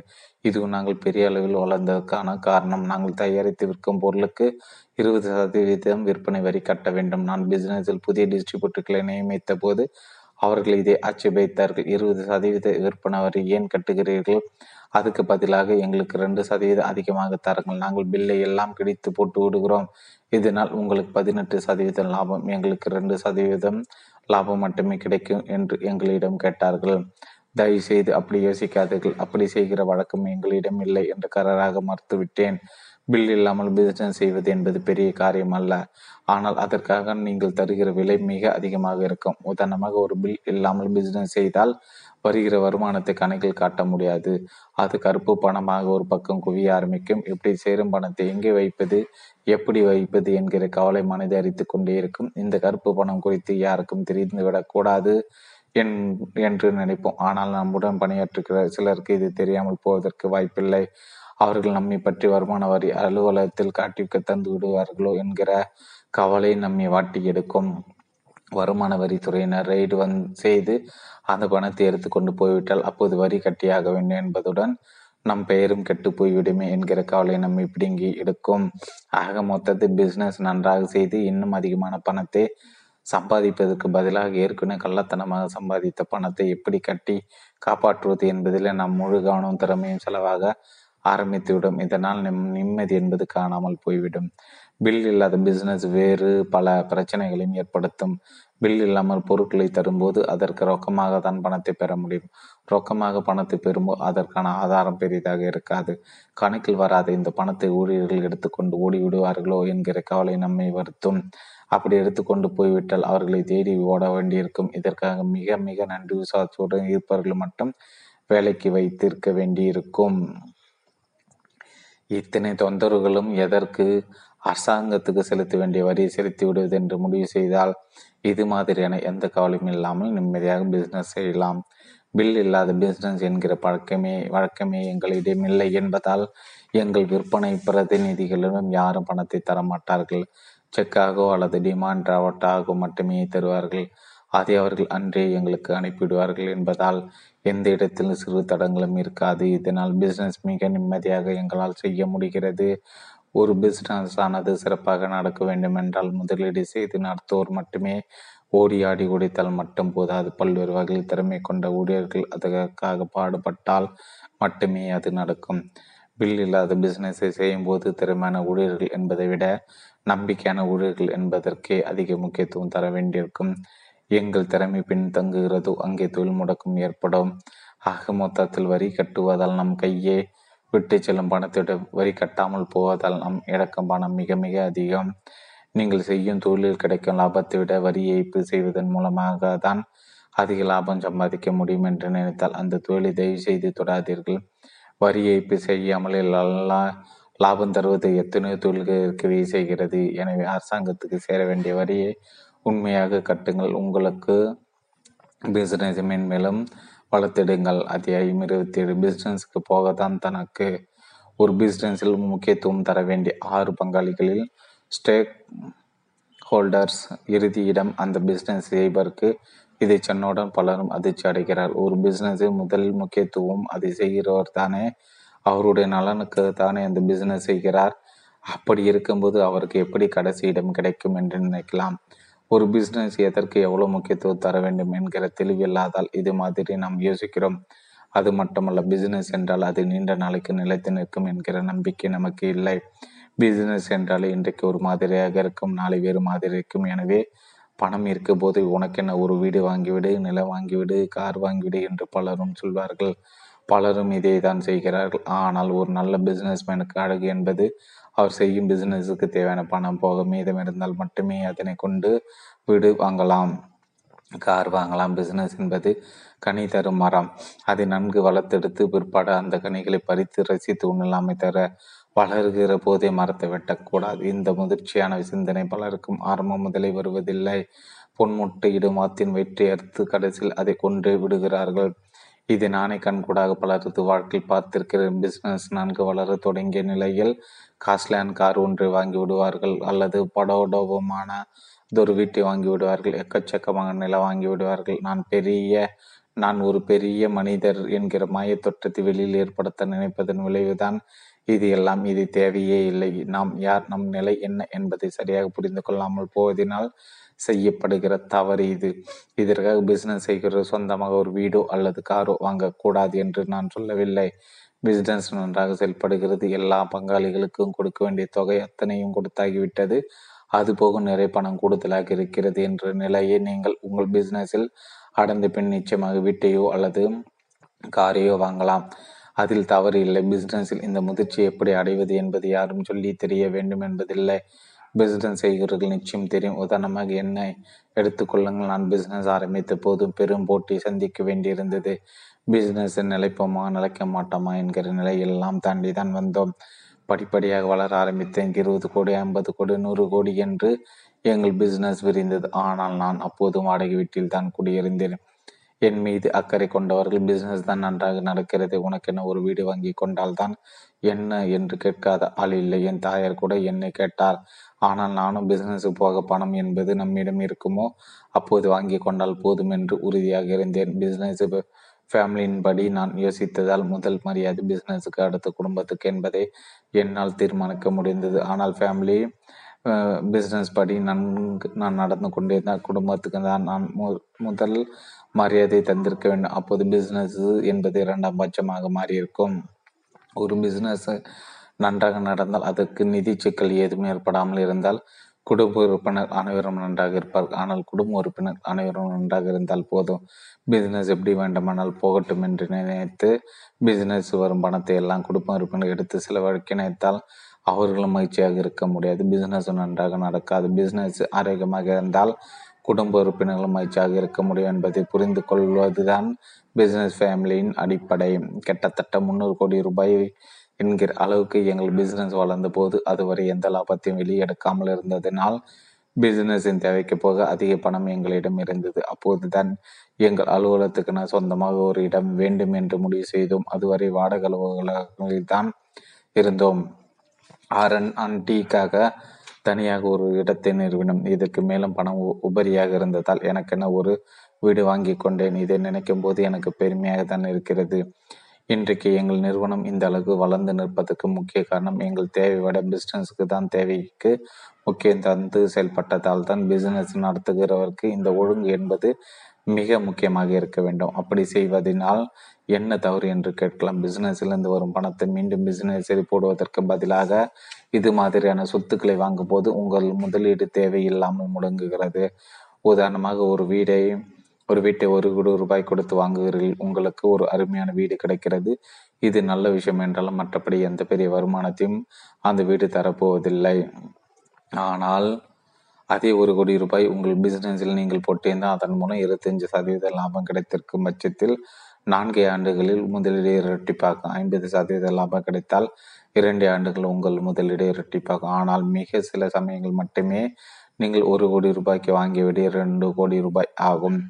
வீடாவது பரவாயில்லை, கார் என்பது மிகுந்த தேய்மானத்துக்கு உட்பட்டது. அதை வாங்கி விலைக்கு கூட நிச்சயமாக விற்க முடியாது. எனவே மிகப்பெரிய அளவில் நீங்கள் வளர நினைத்தால் நீங்கள் உங்கள் பிஸ்னஸுக்கு தான் அதிக முக்கியத்துவம் தர வேண்டும். இந்த பக்குவம் மட்டமில் பிசினஸ் ஜெயிப்பதற்கு இன்னும் பல விதமான மனோபாவங்கள் நிச்சயம் தேவை. அதை பற்றி இனி சொல்கிறேன். அத்தியாயம் 28. மனதில் உறுதி வேண்டும். ஒரு தொழில் ஜெயிப்பதற்கு அடிப்படை தேவையாக இருப்பது அந்த தொழில் செய்கிற மனோபாவம். இது மைண்ட் செட் அல்லது ஆட்டிடியூட் என்று சொல்லலாம். இந்த மனோபாவம் மட்டும் சரியாக அமைந்துவிட்டால் ஒருவர் எந்த தொழிலை தொடங்கினாலும் அதில் ஜெயிப்பதற்கு நிறைய வாய்ப்புண்டு. இந்த மனோபாவம் எப்படிப்பட்டதாக இருக்க வேண்டும் என்பதை சொல்கிறேன். தப்பிக்க நினைக்கக்கூடாது. ஒரு தொழில் முனைவர் என்பவருக்கு பிரச்சனையிலிருந்து தப்பிக்க நினைக்கும் மனோபாவம் இருக்கவே கூடாது.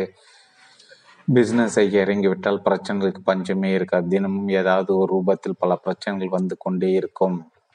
இந்த பிரச்சனைகள் எல்லாம் நாம் எப்படி எதிர்கொள்ளப் போகிறோம் என்று மட்டும் ஒரு நாளும் தயங்கி நிற்கக்கூடாது. நான் பல பிஸ்னஸ்மேன்களை பார்த்திருக்கிறேன். அவர்கள் பல பிரச்சனைகளை சிக்கி தவிப்பது நன்றாக தெரியும். ஆனால் அதை பற்றி சிந்தித்து பார்க்க துணிச்சல் கூட இல்லாமல் இருப்பார்கள். யாராவது அந்த பிரச்சனை பற்றி பேசின ஐயோ அதை நாகப்படுத்த வேண்டாம் என்பார்கள். எந்த ஒரு பிரச்சனையாக இருந்தாலும் அதை எதிர்கொள்ள நாம் தயங்கி நிற்கும் போது அல்லது அதை சந்திக்க முடியாமல் தப்பிக்க நினைக்கும் போது அது பெரிதாகவே செய்கிறது. எந்த பிரச்சனையாக இருந்தாலும் சரி, அதை நேருக்கு நேராக சந்தித்து தீர்வு காண்பேன் என்கிற மன துணிச்சலுடன் நீங்கள் இருந்தால் அதை பிரச்சனையை உங்களால் நிச்சயமாக தீர்க்க முடியும், ஜெயிக்க முடியும் என்ற நம்பிக்கை. ஒரு தொழில் முனைவருடன் முக்கியமாக இருக்க வேண்டிய இன்னொரு மனோபாவம் ஜெயிக்க முடியும் என்கிற நம்பிக்கை. என்னிடம் பலரும் கேட்பார்கள், நீங்கள் இருக்கும் துறை பன்னாட்டு கம்பெனிகள் அதிகம் இருக்கிற துறை, வெளிநாட்டு கம்பெனிகளிடம் இருக்கிற முதலீடு அதிகம், அவர்களிடம் தொழில்நுட்பம் அதிகம், அவர்களுடன் நீங்கள் போட்டி போட்டு ஜெயிக்க முடியும் என்று நினைக்கிறீர்களா என்று கேட்பார்கள்.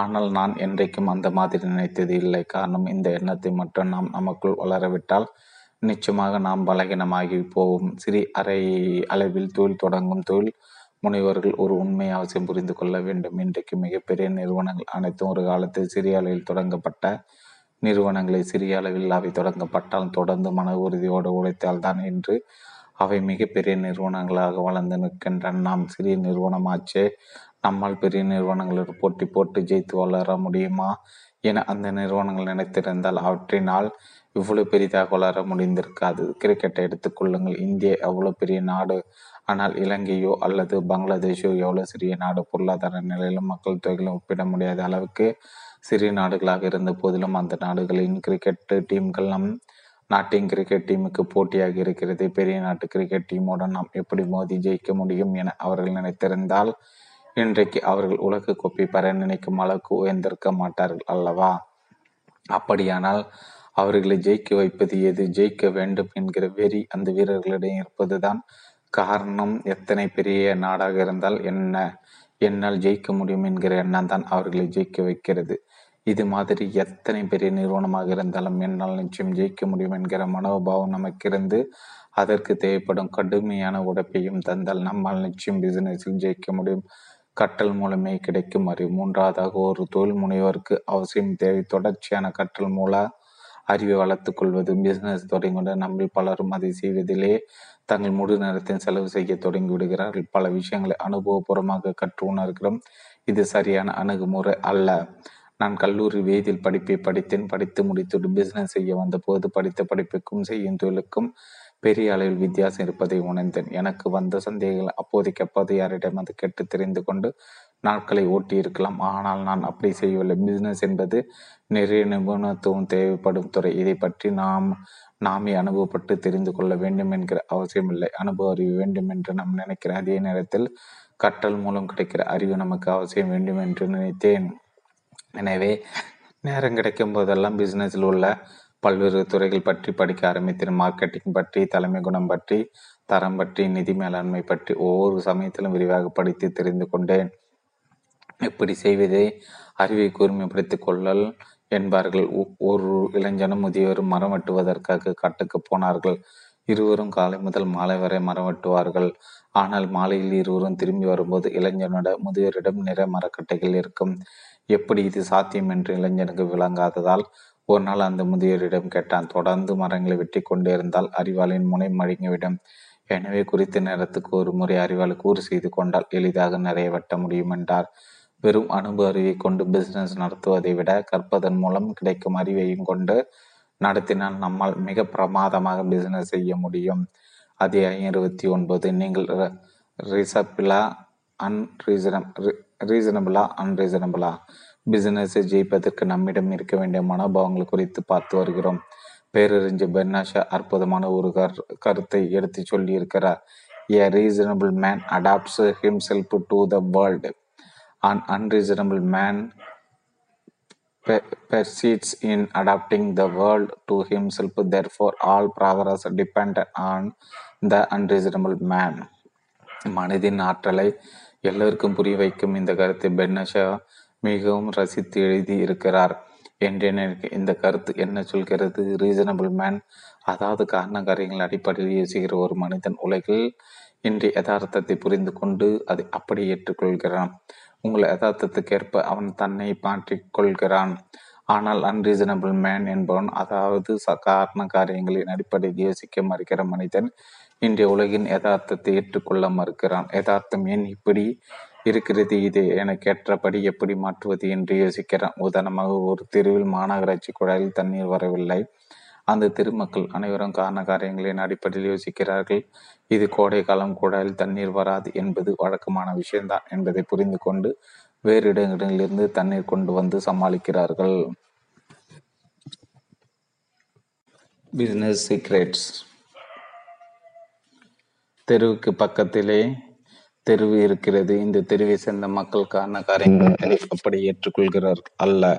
இது கோடை காலம் என்று மாநகராட்சிக்கு இந்த தெருவுக்கு பக்கத்திலே இன்னொரு தெரு இருக்கிறது. இந்த தெருவை சேர்ந்த மக்கள் காரண காரியங்களை அப்படி ஏற்றுக்கொள்கிறார்கள் அல்ல. இது கோடை காலம் என்று மாநகராட்சிக்கு தெரியும் தானே. அப்படியான வேறு இடங்களிலிருந்து லாரிகள் மூலம் தண்ணீர் எடுத்து கொண்டு எங்களுக்கு தரலாம் என்று கோரிக்கை வைத்து சாலைகளில் அமர்ந்து போராட்டம் செய்கிறார்கள். அவர்களுக்கு போராட்டத்தை பார்த்த மாநகராட்சி அதிகாரிகள் அவர்களுக்கு லாரிகளில் தண்ணீர் கொண்டு வந்து தருகிறார்கள்.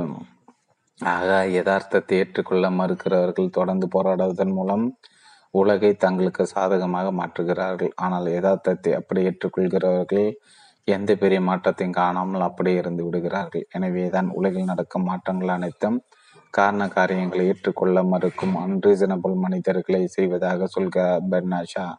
இது பிசினஸுக்கு மிகவும் பொருந்தும். பிசினஸை செய்கிற தொழில் முனைவரும் அல்லது அந்த பிசினஸ் நிறுவனத்தை வேலை பார்க்கும் ஊழியர்களும் பல சமயங்களில் எப்படி இருப்பார்கள்? உலக யதார்த்தத்தை புரிந்து கொண்டு அப்படி ஏற்றுக்கொள்வர்களாக இருப்பார்கள்.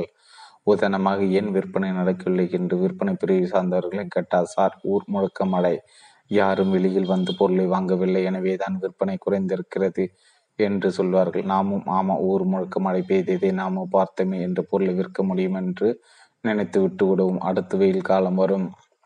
அப்போது ஏன் விற்பனை நடக்கவில்லை என்று கேட்டால், சார், வெயில் மண்டை பிளக்கிறது, யாரும் வெளியே வரமாட்டேன் என்கிறார்கள், அதனால் தான் விற்பனை குறைந்திருக்கிறது என்பார்கள். நாமும் வெயில் சுல் என்று அடிப்பதை பார்த்து கொண்டு தானே இருக்கிறோம், எப்படி பொருளை விற்க முடியும் என்று நினைத்து விட்டு விடுவோம்.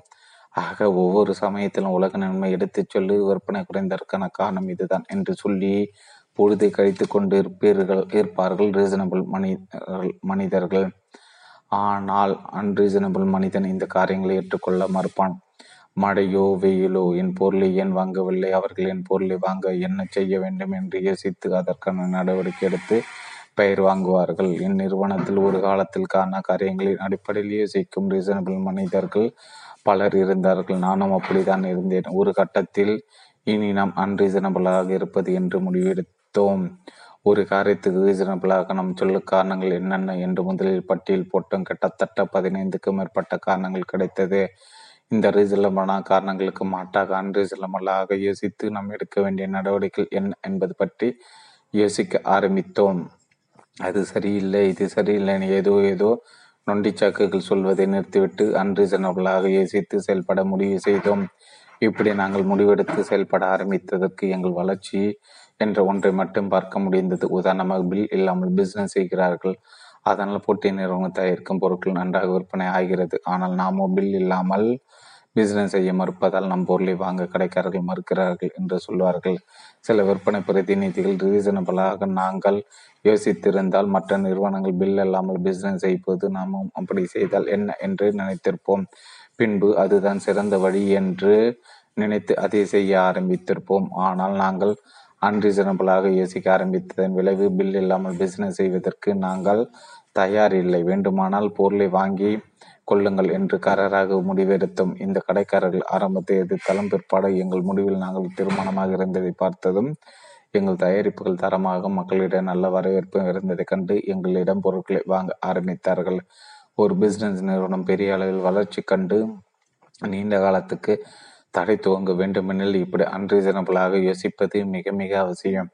இல்லாவிட்டால் பெரிய அளவில் வளர்ச்சி காண முடியாது என்பதுடன் காலப்போக்கில் நம் பிசினஸ் ஆனது கொஞ்சம் கொஞ்சமாக சுருங்கி கடைசியில் காணாமலே போய்விடும் என்பதை உணர்வது அவசியம். எனவே நீங்கள் ரீசனபிளாக இருந்த போதும் இனி அன்ரீசனமாக யோசிக்க தொடங்கள், புதிய உச்சத்தை தொடுவீர்கள். அத்தியாயம் 30 கனவு காண்கள். உலகத்தில் வெற்றிகரமாக திகழ்ந்த எந்த ஒரு பிசினஸ் மேனும் எடுத்துக்கொண்டு அவர்களின் வாழ்க்கையை உன்னிப்பாக படித்துப்பார்கள். அவர்கள் கனவு காணக்கூடியவர்களாக இருந்திருப்பார்கள்.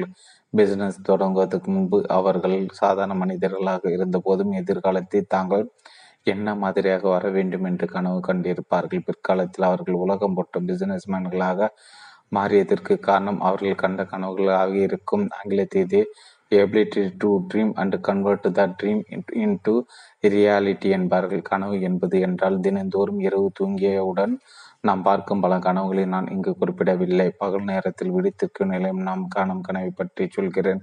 இன்றைக்கு நான் 10 கோடி ரூபாய்க்கு டேர்ன்ஓவர் கனவு என்பது என்றால் தினந்தோறும் இரவு தூங்கியவுடன் நாம் பார்க்கும் பல கனவுகளை நான் இன்று இங்கு குறிப்பிடவில்லை. பகல் நேரத்தில் விடுத்திருக்கும் நிலையில் நாம் காணும் கனவை பற்றி சொல்கிறேன். இன்றைக்கு நான் 10 கோடி ரூபாய்க்கு டேர்ன்ஓவர் செய்கிறேன். எதிர்காலத்தில் 1000 கோடி ரூபாய்க்கு டேர்ன்ஓவர் செய்கிற அளவுக்கு என் பிசினஸ் உயர்த்த வேண்டும் என்று நான் காண்கிற கனவு. இன்று எனக்கு ஒரு தொழிற்சாலை இருக்கிறது. எதிர்காலத்தை பற்றி தொழிற்சாலை நான் நடத்த வேண்டும் என்று நாம் காண்கிற கனவு. இன்று நான் தமிழகத்தில் மட்டும் பிசினஸ் செய்கிறேன். எதிர்காலத்தில் நான் இந்தியா முழுக்க பிசினஸ் செய்ய வேண்டும் என்று நாம் காண்கிற கனவு. இப்படி கனவு காணும்போது அதை நிஜமாக்க வேண்டும் என்கிற வெறி நமக்குள் பிறக்கும். இந்த வெறியானது நமக்குள் ஒரு விதமான அமானுஷ்யமான சக்தியை உருவாக்கும். நம்மால் முடியாததை எல்லாம் செய்து முடிக்கக்கூடிய திறமை இந்த சக்தி நமக்கு கொடுக்கும். இது என் வாழ்க்கையில் நானே நேரடியாக அனுபவித்து உணர்ந்திருக்கிறேன் என்பதற்கு ஒரு சிறிய உதாரணத்தை சொல்கிறேன். நான் பிசினஸ் ஆரம்பித்த சில ஆண்டுகளுக்கு பிறகு அம்பாசிடர் கார் ஒன்றை வாங்கினேன். அந்த காரில் போகிற அளவுக்கு நான் வளர்ந்திருந்தாலும் கூட எதிர்காலத்தில் நான் ஒரு பென்ஸ் காரில் செல்ல வேண்டும் என்று விரும்பினேன். அந்த பென்ஸ் கார் என்ன நேரத்தில் இருக்க வேண்டும், அந்த காருக்குள்ளே குளிர்பானங்கள் வைக்கும் இடம் எப்படி இருக்க வேண்டும், பத்திரிகைகள் எங்கே வைக்க வேண்டும், என் டிரைவர் எப்படி உடை அணிந்திருக்க வேண்டும் என்பது பற்றி எல்லாம் துல்லியமாக கனவு கண்டேன். பிசினஸை நன்கு வளர்க்க வேண்டும், அப்போதுதான் என் தனிப்பட்ட கனவு நிறைவேறும் என்பது தெளிவாக தெரிந்தது. இப்படி கனவு கண்ட பிறகு எனக்குள் ஒரு வெறி பிறந்தது. என் கனவை நிஜமாக்க என் பிசினஸை நான் எப்படி வளர்க்க வேண்டும் என்று திட்டமிட ஆரம்பித்தேன்.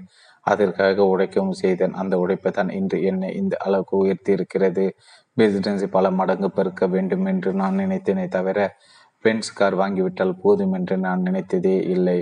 ஒவ்வொரு பிசினஸ் மேனும் அல்லது தலைமை பொறுப்பில் இருப்பவர்கள் ஒவ்வொருவரும் தங்களது எதிர்காலம் குறித்து கட்டாயம் கனவு காண வேண்டும். இந்த கனவை நிஜமாக்கும் வித்தை சாதிக்க துடிக்கிற ஒவ்வொரு பிசினஸ் மேனும் தெரிந்து வைத்திருக்க வேண்டும். இந்த விஷயத்தில் வித்தகர்களாக இருந்தால் மட்டும் பிசினஸை ஜெயிக்க முடியும் என்பதில் சந்தேகமே இல்லை.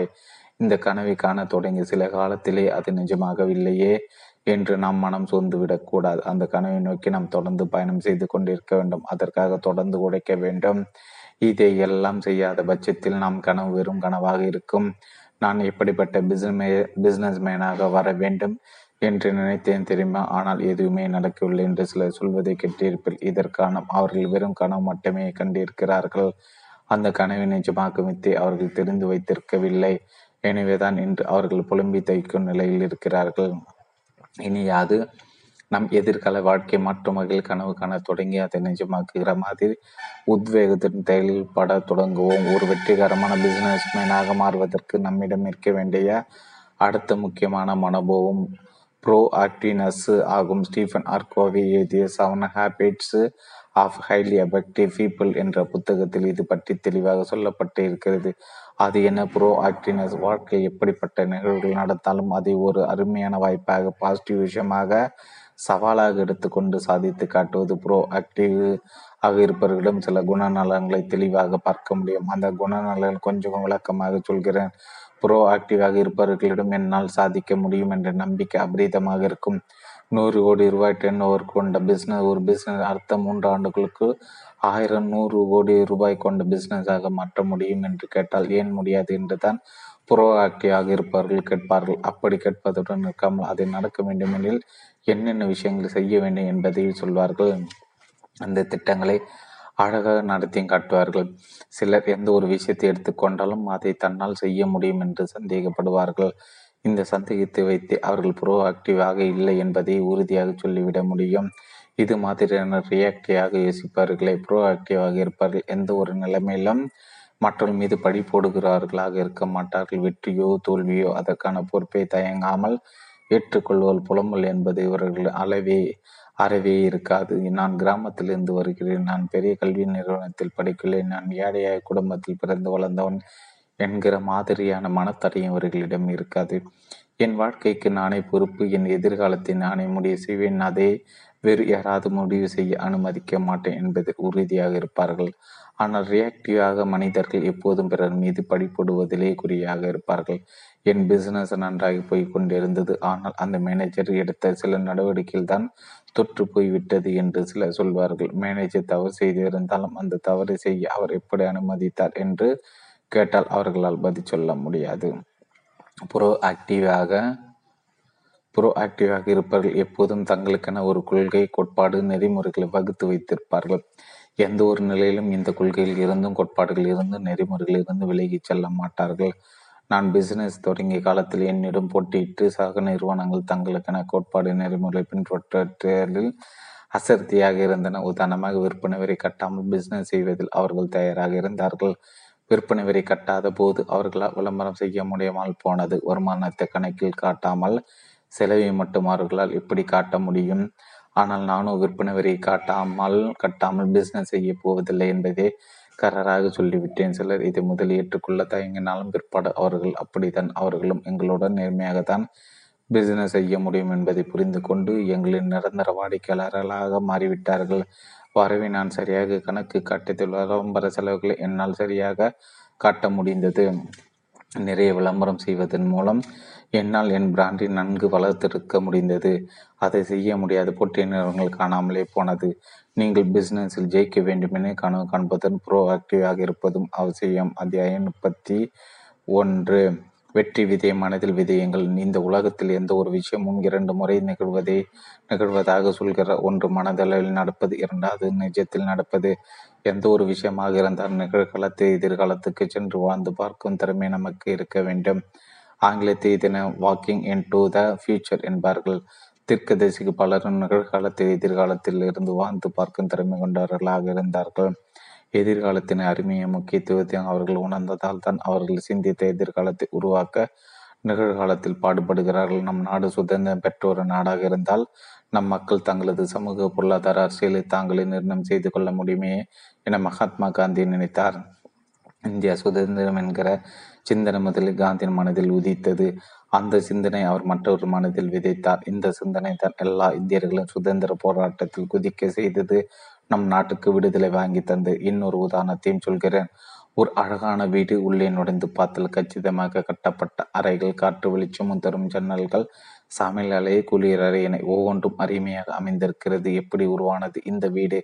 முதலில் ஒரு இன்ஜினியர் இந்த வீடு இப்படி இருக்க வேண்டும் என்று தன் மனதில் ஒரு படம் வரைந்து பார்த்திருக்கிறார். வீட்டின் முகப்பு இப்படி இருக்க வேண்டும், வரவேற்பு அறை இப்படி இருக்க வேண்டும், படுக்கை அறை, உணவு உண்ணும் அறை, பூஜை அறை, சமையல் அறை, குளிரை, மாடிப்பாடி, ஜன்னல்கள், அறையின் உள்ளே பூசப்பட வேண்டிய வண்ணம், எந்த ஒரு இடத்தில் போட்டோக்கள், ஓவியங்கள் வைக்கலாம் என்கிற குறிப்புகள் என இன்ஜினியர் தன் மனதில் ஒரு வீட்டை அங்குலமாக கட்டி அழகு பார்க்கிறார். அதன் பிறகு அந்த வீட்டை எப்படி கட்ட வேண்டும் என்று பிளான் போட்டு தருகிறார். இந்த பிளானை அடிப்படையாக வைத்துதான் பிற்பாடு அந்த அழகான வீடு உருவாகிறது. இன்ஜினியர் இந்த வீட்டை எந்தவித ரசனையும் இல்லாமல் ஏனோதானம் என்று உருவாக்குறார் என்று வைத்துக்கொள்வோம். அந்த வீடு பிற்பாடு ரசித்து அனுபவிப்பதற்கேற்ற வீடாக இருக்குமா? நிச்சயமாக இருக்காது.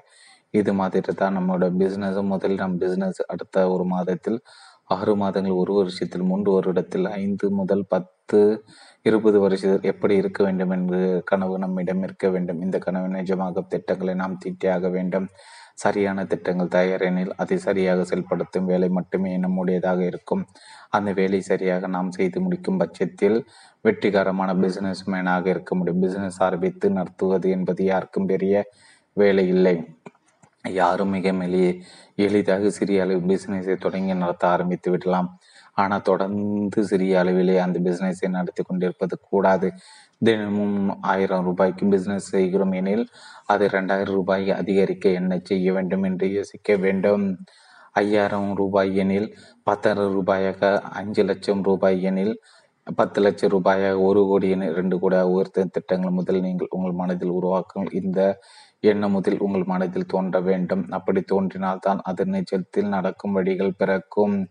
சிலர் பிஸ்னஸ்ஸு வளர்த்தெடுக்கும் எந்த சிந்தனையும் இல்லாமல் இருப்பார்கள்.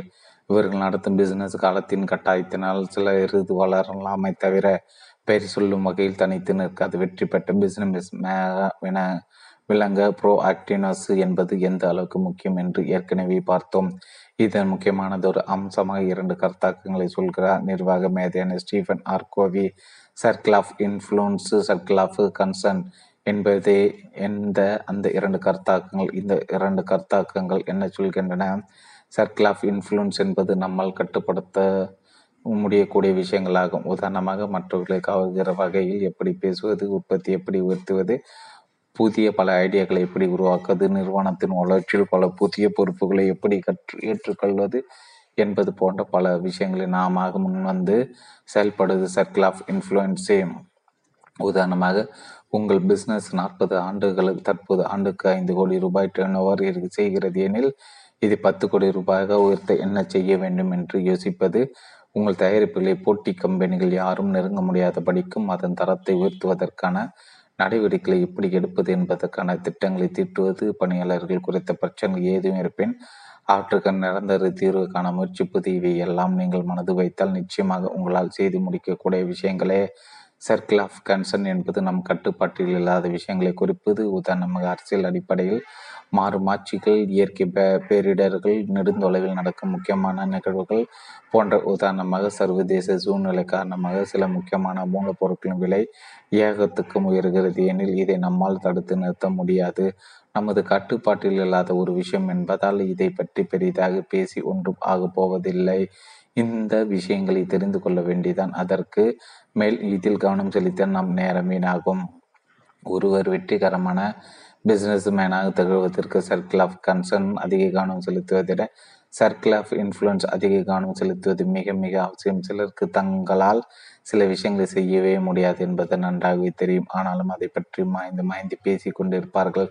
செய்ய முடியாத பற்றி திரும்ப திரும்ப பேசி நம்மிடம் இருக்க நேரத்தை வீணாக்குவதை விட நம்மால் செய்ய முடிந்த விஷயங்களை கவனம் செலுத்த நமக்கு நிச்சயம் வெற்றி கிடைக்கும். 32 வெற்றி தரும் நேர நிர்வாகம். ஒரு வெற்றிகரமான பிஸ்னஸ் மேனாக திகழ்வதற்கு காலத்தை எந்த வகையிலும் வீணாக்காமல் பயன்படுத்தி கொள்ளும் குணம் வேண்டும். காலம் என்பது எல்லோருக்கும் சமமானது.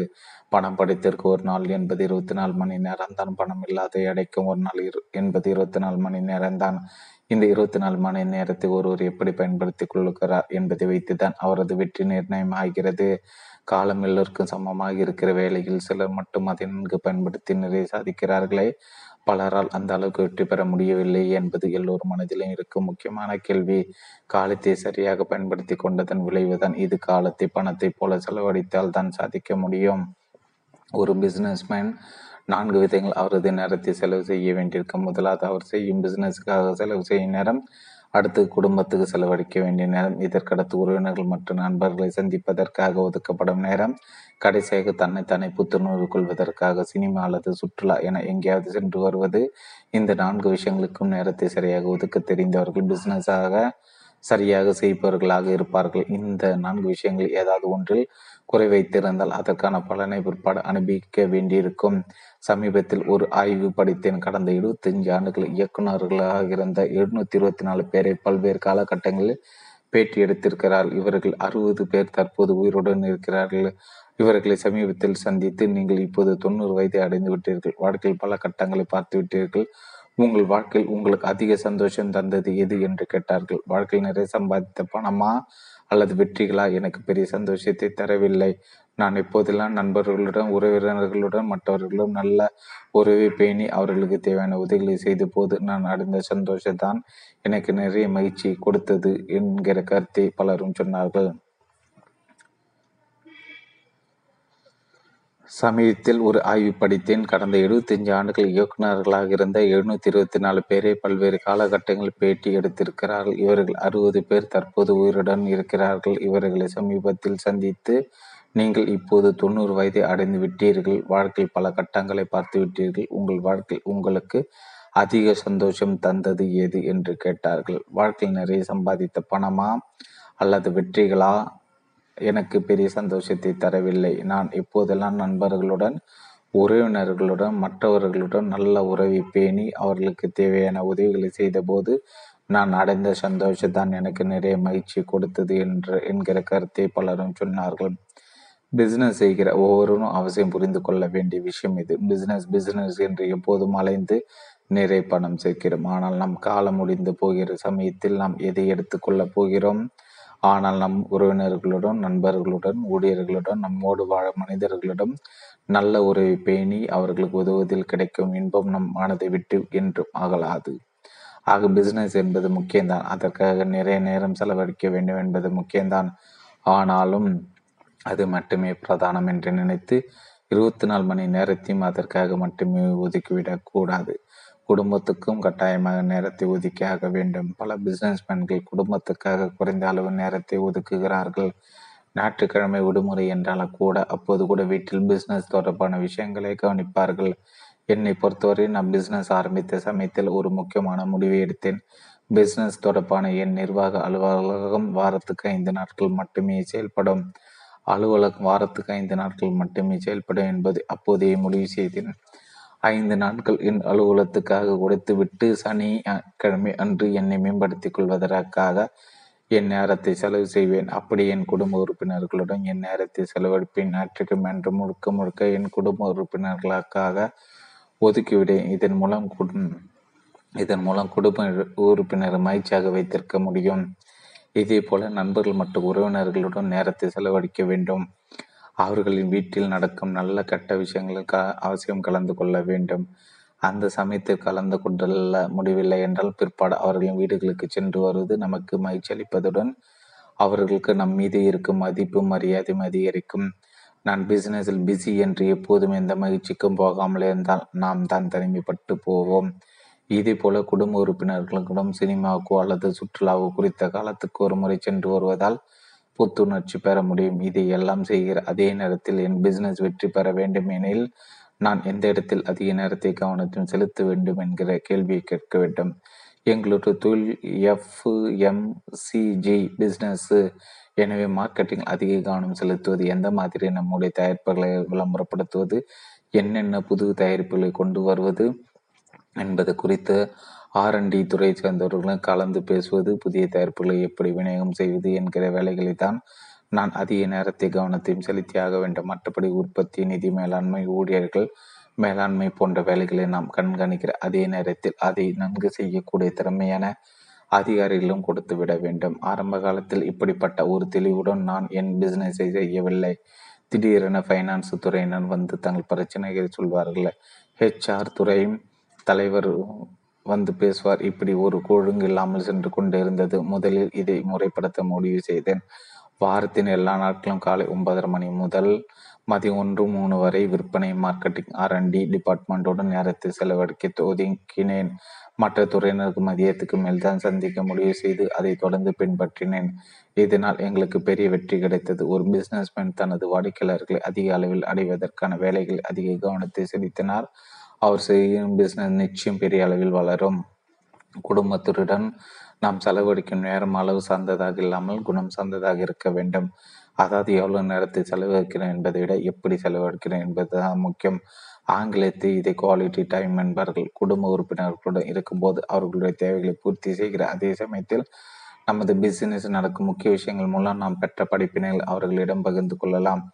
இதன் மூலம் நாம் செய்த ஒரு பிஸ்னஸின் முக்கியத்துவத்தை குடும்ப உறுப்பினர் எடுத்துச் சொல்லி புரிய வைக்கிற அதே சமயத்தில் பல புதிய ஐடியாக்களும் அவர்கள் மூலமாக நம்மளுக்கு கிடைக்கலாம். குடும்ப உறுப்பினர்கள் நாம் செய்யும் பிஸ்னஸ் எந்த அளவுக்கு புரியும் என்று நினைத்து அவர்களை ஒதுக்கிவிடாமல் நம் பிஸ்னஸ் நடக்கும் விஷயங்களை அவர்களுக்கு தெரியப்படுத்துவதனால் நம் குழந்தைகள் எதிர்காலத்து பிஸ்னஸில் சாதிக்க நிச்சயம் உதவும். அத்தியாயம் 33 ஆரோக்கியம் மிக முக்கியம்.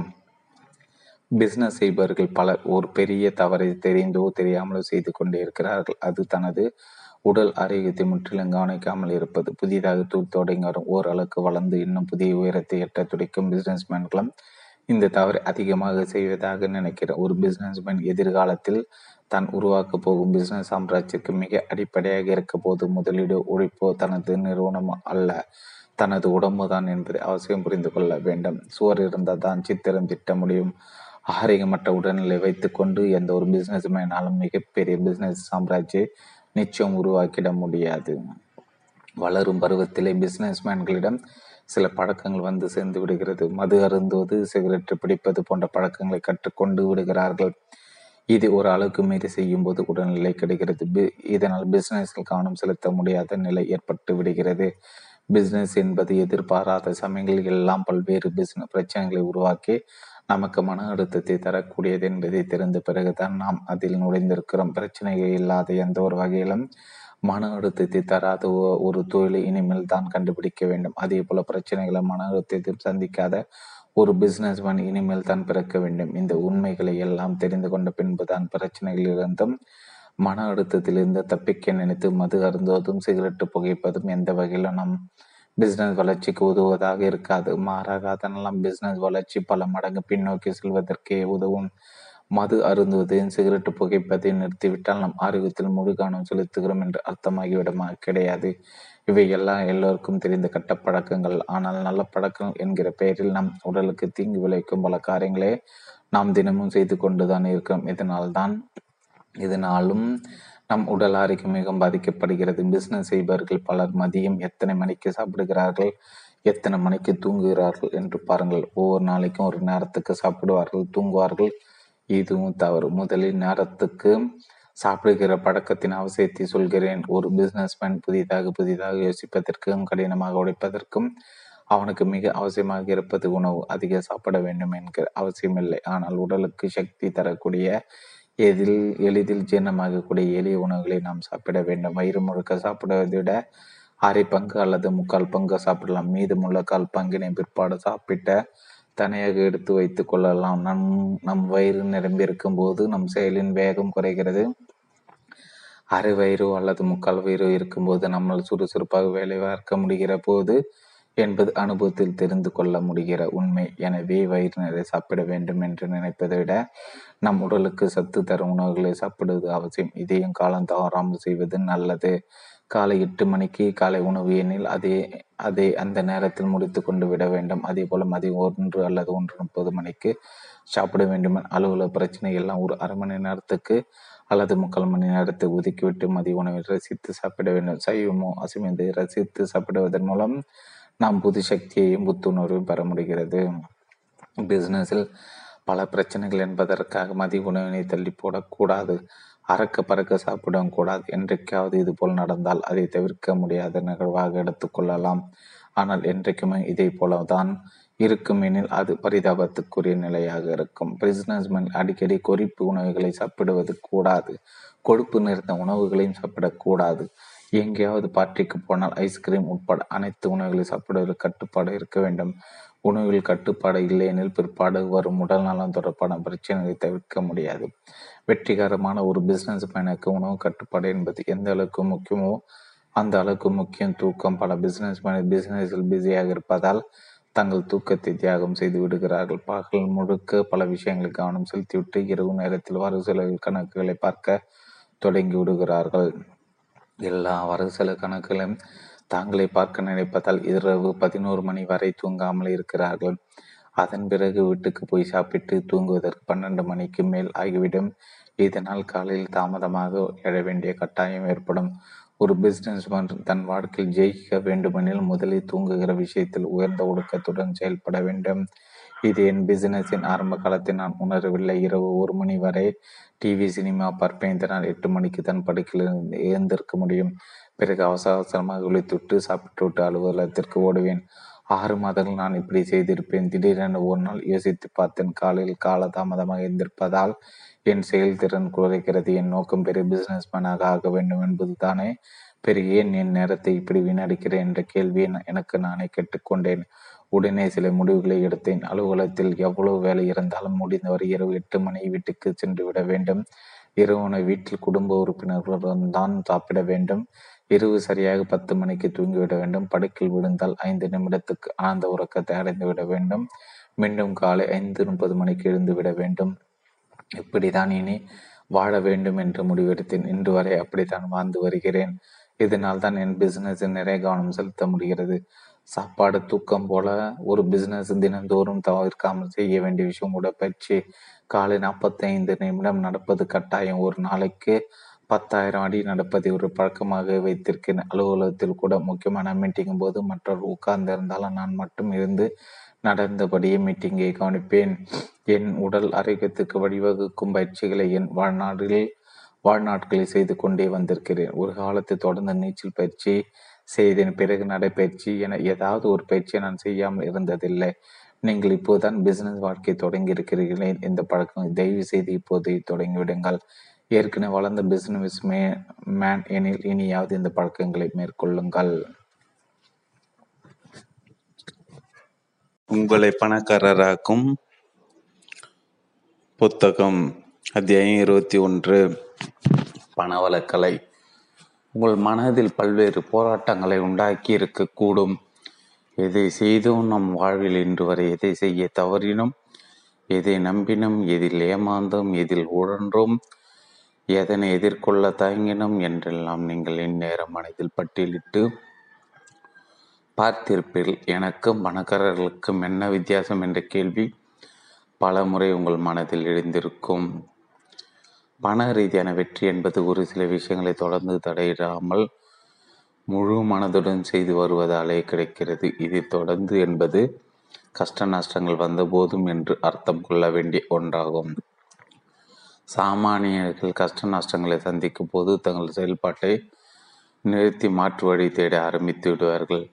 உங்களை சுற்றுள்ள நபர்கள் பிஸ்னஸ் மேனாக இருந்து கஷ்ட காலத்தில் வேலைக்கு செல்லலாம் என்ற முடிவு எடுத்தவர்களை கொஞ்சம் பேச்சு கொடுத்து பாருங்கள், உங்களுக்கு புரியும். பிஸ்னஸ் நன்றாக இருந்தபோது சந்தோஷத்தின் எல்லையில் இருந்திருப்பார்கள். கஷ்டம் வந்தபோது உடனடியாக வாரி சுருட்டி ஓடி வந்து வேலையில் ஓட்டி கொண்டிருப்பார்கள். நல்லா தாங்க போச்சு, இடையில கொஞ்சம் நொண்டி அடிச்சுது, இது சரிப்படாதன்னு சொல்லி வந்த வேலைக்கு பிஸ்னஸை வித்துட்டு வேலைக்கு வந்துட்டேன் என்று சொல்வார்கள். இந்த நொண்டி அடிக்கும் நிலைதான் ஆவரேஜ் மனிதர்களுக்கு போடப்படும் வேகத்தடை. இந்த வேகத்தடை பிஸ்னஸில் கஷ்ட நஷ்டம் வந்த உடனே ஒரு U-turn அடித்து வேகமாக திரும்பவும் ஆரம்ப நிலைக்கே சென்று மாற்றுப்பாதை வேலை தேர்ந்தெடுப்பதுதான் ஆவரேஜ் மனிதர்களின் குணம். வெற்றி பெற்ற மனிதரின் சரித்திரத்தை பார்த்தாலோ அல்லது அவர்களின் பேட்டியை கேட்டீர்கள் என்றாலோ நிச்சயமாய் மேலே சொன்ன ஒன்றென்ன பல கஷ்ட நஷ்ட நிலையை தாண்டித்தான் அவர்கள் மேலே வந்திருப்பதாக சொல்வார்கள். அந்த நிலைமையில் தான் நான் நிதானமாக யோசித்தேன். திருப்பூர் முனை வந்தது, பிஸ்னஸை மாற்றியமைத்தேன், பார்ட்னரை வெளியேற்றினேன் என முக்கிய முடிவுகளை எடுத்ததாக சொல்வார்கள். இதிலிருந்து பண ரீதியான வெற்றிக்கான குணாதிசயம் உங்களுக்கு சுலபமாய் புரிந்திருக்கும். போகும் பாதையில் தொடர்ந்து சென்று போராடி வெற்றி பெறும் குணம் அவர்களிடம் நிறைந்திருக்கும். ஐயோ, இதெல்லாம் நமக்கு ஆகாது, நான் பாட்டுக்கு ஆவரேஜாகவே வாழ்கிறேன் என்கிறீர்களா? ஆவரேஜாக வாழ்வதில் தவறு ஒன்றும் இல்லை. அந்த நிலைமை மனப்பூர்வமாக நீங்கள் ஏற்றுக்கொண்டு விட்டீர்கள் என்றால், அப்படி உங்கள் மனநிலை இல்லாத பட்சத்தில் உங்களுக்கு கொடுக்கப்பட்ட வாழ்க்கை எனும் வாய்ப்பை அநியாயத்துக்கு வீணடைகிறீர்கள் என்று அர்த்தம்.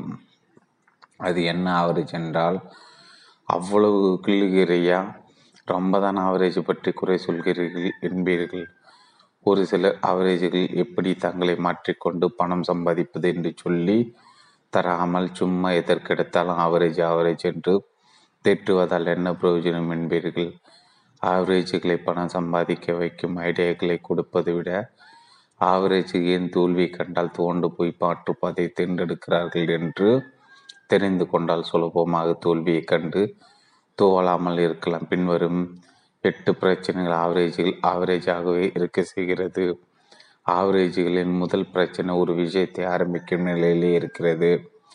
சரிவர ஒரு விஷயத்தை பற்றி தெரிந்து கொள்ளாமல் துவங்கும் நபருக்கு நிச்சயமாய் வேக தடை உடனடியாக வந்துவிடும்.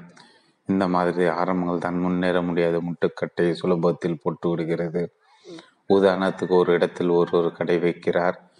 இந்தியருக்கு பல லட்சம் செலவு செய்கிறார். அவர் கடை இருக்கும் சாலையில் மேம்பாலம் கட்டும் பணி தொடங்க அது முடியும் வரை வியாபாரம் டல்லடிக்கதானே செய்யும். தீர விசாத்திருந்தால் இதை தவிர்த்திருக்கலாமே.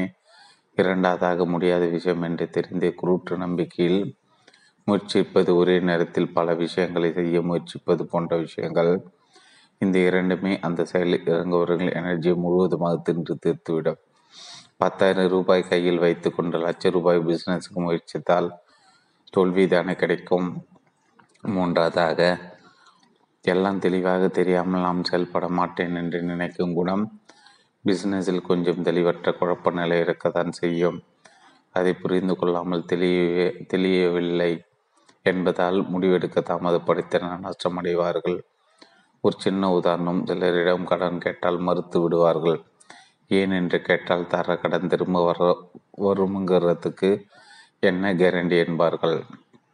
இப்படி ஒரேடியாக இல்லை என்பதை விட, புதிதாக நபராக இருந்தால் ஒரு சிறு தொகை முதலி தந்து அது சரியான நேரத்தை திரும்ப வருகிறதா என்று பார்த்து கொண்டு மேற்கொண்டு தரலாம். நான்காவதாக, செய்யும் தொழில் எது முக்கியம் என்று புரிந்து கொள்ளாமல் செயல்படுவார்கள். தேவையான இடத்தில் நேரத்தை செலவிடலாம் இல்லாமல் தேவையில்லாத இடத்தில் நேரத்தை செலவிடுவார்கள். உதாரணத்துக்கு, 4 இடங்களில் தொழில் நடக்கும். ஒவ்வொரு இடத்துக்கும் ஒரு மேனேஜரை போடாமல் சம்பளப்பட்டுவடக்கு ஓனரை நேரில் செல்வார்.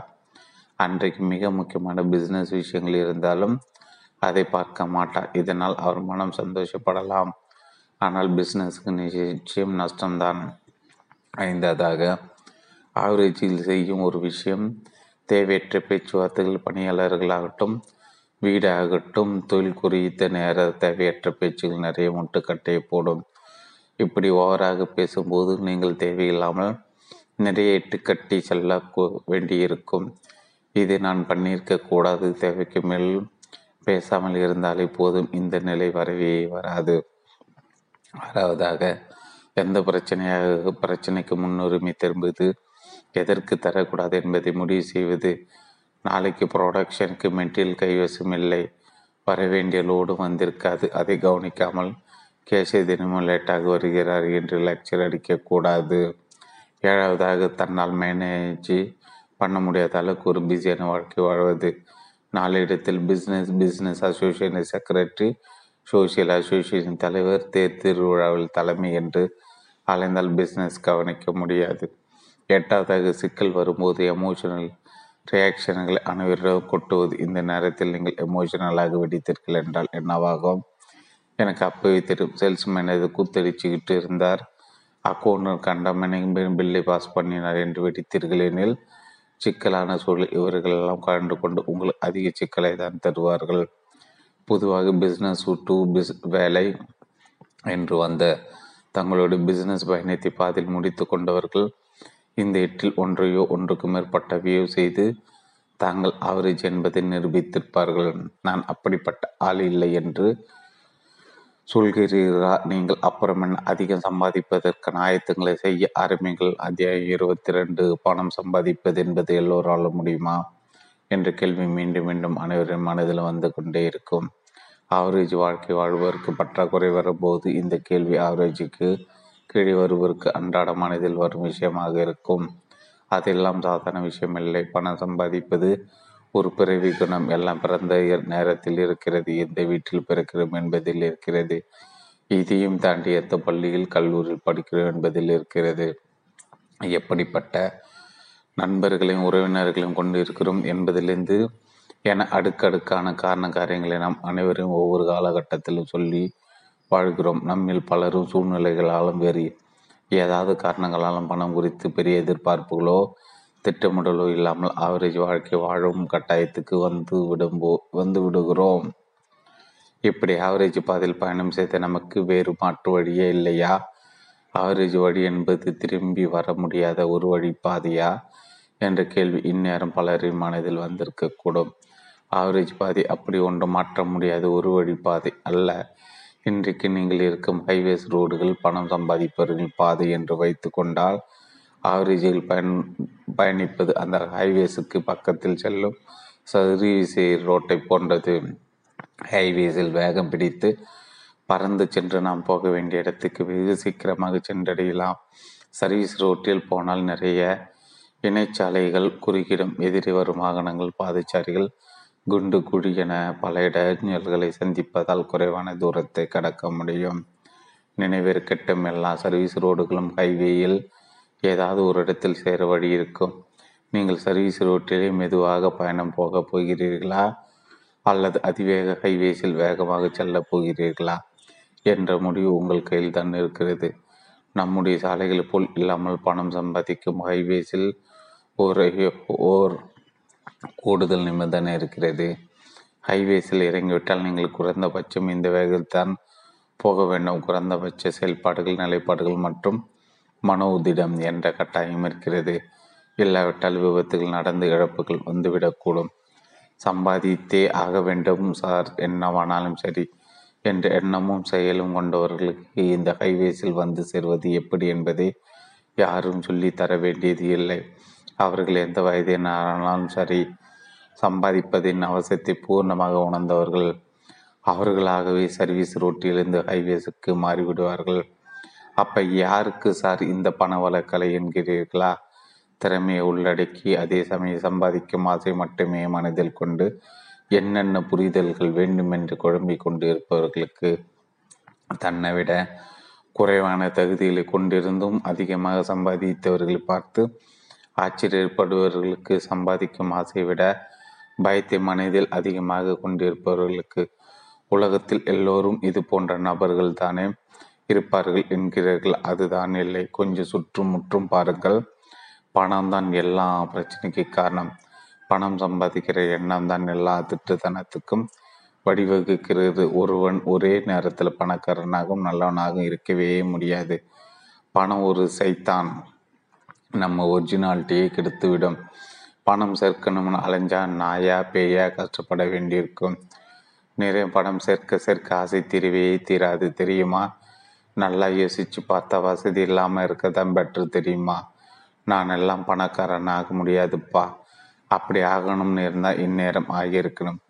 இது போன்ற காரண காரியங்களையும் நம்பிக்கைகளையும் கொண்டவர்களையும் நாம் அடிக்கடி பார்க்கிறோம். ஏன் நமக்கே இது போன்ற சில எண்ணங்கள் அடிமனத்தில் இருக்கவே செய்யும். இந்த அடிப்படை தவறான எண்ணங்களை மனத்தில் கொண்டு இருப்பதாலே தான் நிறைய இடங்களில் சம்பாதிக்க வாய்ப்பிருந்து அமைதியாக இருந்து விடுகிறோம். பணம் சம்பாதிக்க வேண்டும் என்று நினைப்பது தவறல்ல. பணத்தாசை என்பது சரியான ஒரு விஷயமே. நியாயமான முறையில் வியாபார ரீதியாக அன்றாட வாழ்வில் செயல்படுவதில் தவறு ஏதும் இல்லை என்பது போன்ற கருத்துக்களை நம் மனதில் சரியான முறையில் நியாயப்படுத்தி கொண்ட பிறகே நம்மால் சம்பாதிப்பதற்கான முதல் படியை எடுத்து வைக்க முடியும். ஏனென்றால் இது போன்ற தவறான விஷயங்கள் நம் மனதில் குடிக்கொண்டிருந்தார் பணத்தை நோக்கிய பயணத்தை தொடங்கவே முடியாது. இந்த எண்ணங்கள் அடிமானத்தில் ஊறி போனால் ஒரு விஷயத்தில் லாபம் வைத்து செயல்படுகிறோம் என்பதே நமக்கு தவறாகப்படும். ஊரிலிருந்து ஒரு மூட்டை தேங்காய் வாங்கி வந்து அக்கப்பக்கம் இருப்பவர்கள் விற்கும் போது கூட கடை விலை விட மிக குறைவான விலையான போதும் தயங்கி லாபத்தை சேர்த்து விலை சொல்லும் நபரை பார்த்திருக்கிறேன். தீபாவளி வரும் முன்னர் இருக்கும் ஊரிலே கடை வீதிக்கு சென்று ஹோல்சேல் கடையில் துணி வாங்கி வந்து நம் ஆபீஸ் நண்பர் வடநாட்டுக்கு போய் பர்ச்சேஸ் பண்ணிட்டு வந்திருக்கிறாரு. சீப்பாக இருக்குது, நான் வாங்கலாம்னு இருக்கேன், உங்களுக்கு பிடிக்குமான்னு எடுத்துட்டு வந்தேன் என்று சாதரியமாக தன் வியாபாரத்தை உங்கள் நன்மைக்காக என்று சொல்லும் பிறவி வியாபாரியும் நான் பார்த்து இருக்கிறேன். சம்பாதிப்பது தவறில்லை, சம்பாதிப்பதற்காக தொழில் செய்வதில் தவறில்லை, தொழில் லாபம் வைப்பதிலும் தவறில்லை என்ற அடிப்படை விஷயங்களை புரிந்து கொண்டாலே சம்பாத்தியம் என்பது சாத்தியம். இல்லை என்றால் வேலையும் சம்பளம்தான். சரி, நாங்கள் பணம் பற்றிய சரியான புரிதல்களை கொண்டுள்ளோம்.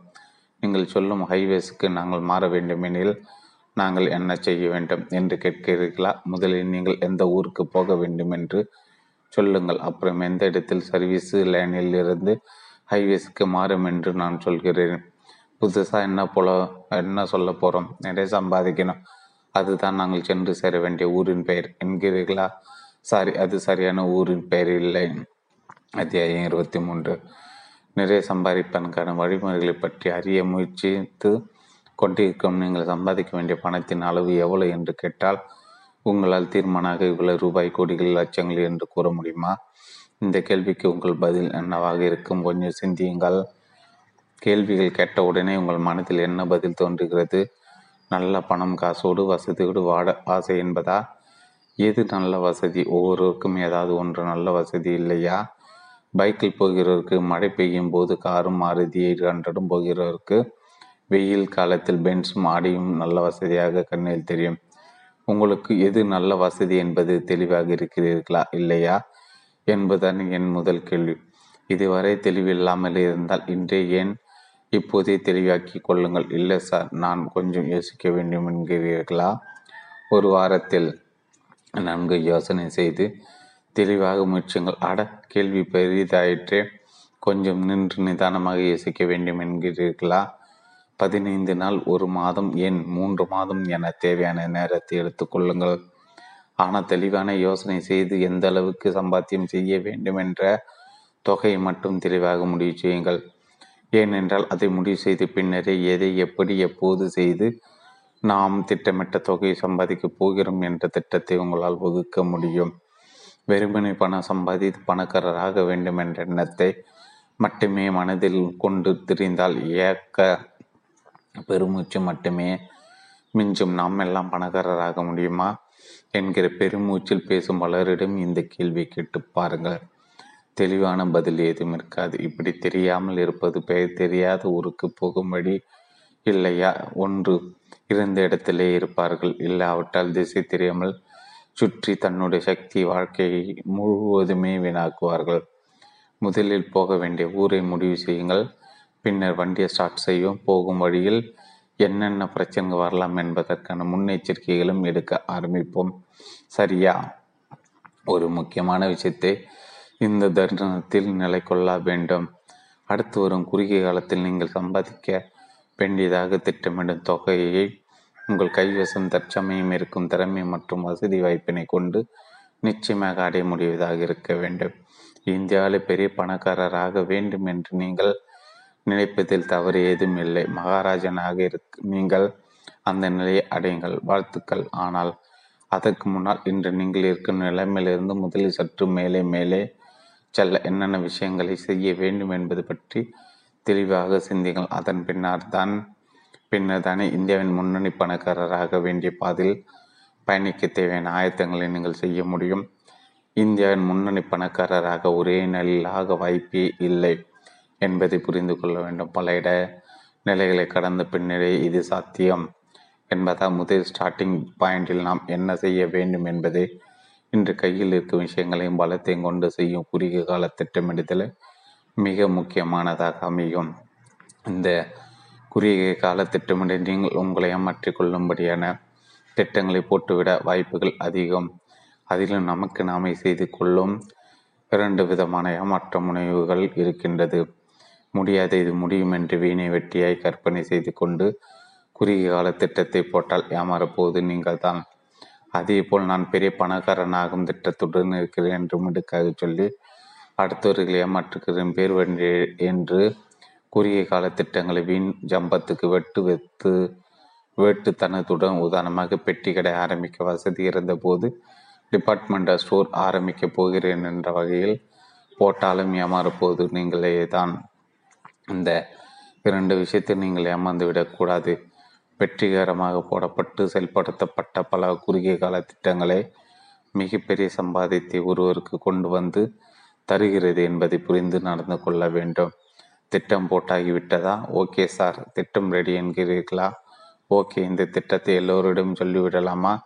உங்கள் பதில் என்ன? சொல்லிவிடலாம் என்பது தானே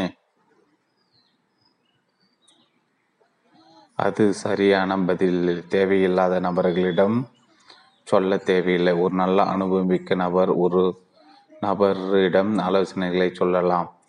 உங்களுடைய சர்க்கிளில் இருக்கும் அனுபவசாராக கூட அவர் இருக்கலாம். பணம் சம்பாதிக்க இது போன்ற ஆலோசனைக்காரர் பெரும்பாலும் நண்பர் வட்டத்தில் ஒருவர் வைத்துக்கொள்வது மிக மிக அவசியம். இது பற்றி நாம் பின்னர் விரிவாக பேசுவோம். உங்களிடம் திட்டம் இருக்கிறதா? உங்களை சந்திக்க நபர் அண்ணனே நல்லா இருக்கிறாரு, அப்புறம் என்ன ஓடிக்கிட்டு இருக்கு என்று கேட்ட உடனே மடை திறந்த வெள்ளமாக உங்கள் வியாபார ஐடியாக்களை கொட்டக்கூடாது. உங்களுடைய திட்டத்தை மனதில் வையுங்கள். ஏன் மனதை நோக்க வேண்டும் என்கிறீர்களா? உங்கள் திட்டத்தை கேட்பார்கள். இதெல்லாம் சரிப்பட்ட வராது, இதெல்லாம் ஒரு கட்டாகாது, உன் திறமைக்கு இது எட்டு கனி என்று சொல்லி உங்களை சோர்வடை செய்ய வாய்ப்பு இருக்கிறது. இது இன்னும் ஒரு இடைஞ்சல் இருக்கிறது. எதிராளிகள் செய்யும் டிஸ்கரேஜ்மெண்ட்டை தவிர்க்க நீங்கள் வாதிடும் போது நீங்கள் உங்களுடைய வியாபார ஐடியை மற்றவர்கள் ஏற்றுக்கொள்ள முயற்சிப்பது போல் இருக்கும். இல்லை என்றால் உங்கள் ஐடியாவை கேட்போர் சத்தமில்லாமல் அதை செயலாக்கக்கூடும். பலரும் ஒரே ஐடியாவை செயல்படுத்த உங்களில் லாபம் வாய்ப்பு குறைவே செய்யும். அப்படிப்பட்ட ஐடியாவை என்னிடம் இருக்க வாய்ப்புள்ளது என்கிறீர்களா? யாருக்கு தெரியும்? நல்ல ஐடியாக்களை மற்றவர்கள் சொல்ல வேண்டும் என்று சட்டம் ஒன்றும் இல்லை. உங்கள் வியாபாரம் ஐடியா குறித்து மற்றவர்கள் அவர்கள் மத்தியில் பேசிக்கொள்வது நல்லதில்லை. இது எல்லாம் தாண்டி செயலாக்கி காசாக்கக்கூடிய ஒரு ரகசியத்தை மனதில் வைத்திருப்பது என்பதே உங்கள் முகத்தில் ஒரு கலை தேஜஸை கொண்டு வந்துவிடும். சொல்லக்கூடாத விஷயம் என்று ஏன் சொல்கிறேன் என்றால், நீங்கள் புறப்பட போகும் பயணம் பெரியதில்லையா? இன்றைக்கு இருக்கும் சூழல் மற்றும் சுற்றுப்புறம் பிடிக்காமல் தானே நீங்கள் புதிய பயணத்துக்கு முயல்கிறீர்கள். அப்படி முயலும்போது ரகசியமாக முயல்வது தானே சரியாக இருக்கும். நன்றாக ஞாபகம் வைத்துக் கொள்ளுங்கள், சம்பாத்தியம் என்பது ஒரு மனிதனின் தனிப்பட்ட விஷயம். அதை கொஞ்சம் ரகசியமாக செய்வதுதான் சரி. சம்பாதிப்பது என்பதுதான் ஒரு தப்பான காரியமில்லை. அதனால் தான் மறைக்க வேண்டியுள்ளது. ஐயோ, நான் கொஞ்சம் ஓவராக போயிட்டேன், என் ஐடியாவை பலரிடம் இதற்கு முன்னாலே சொல்லிவிட்டேனே என்கிறீர்களா? பயப்பட தேவையில்லை. ஐடியாவை கேட்கும் அனைவரும் அவர்களுடைய நேரத்தை செலவு செய்து அதை செயலாக்குவதில் ஈடுபாடு காட்டுவதில்லை.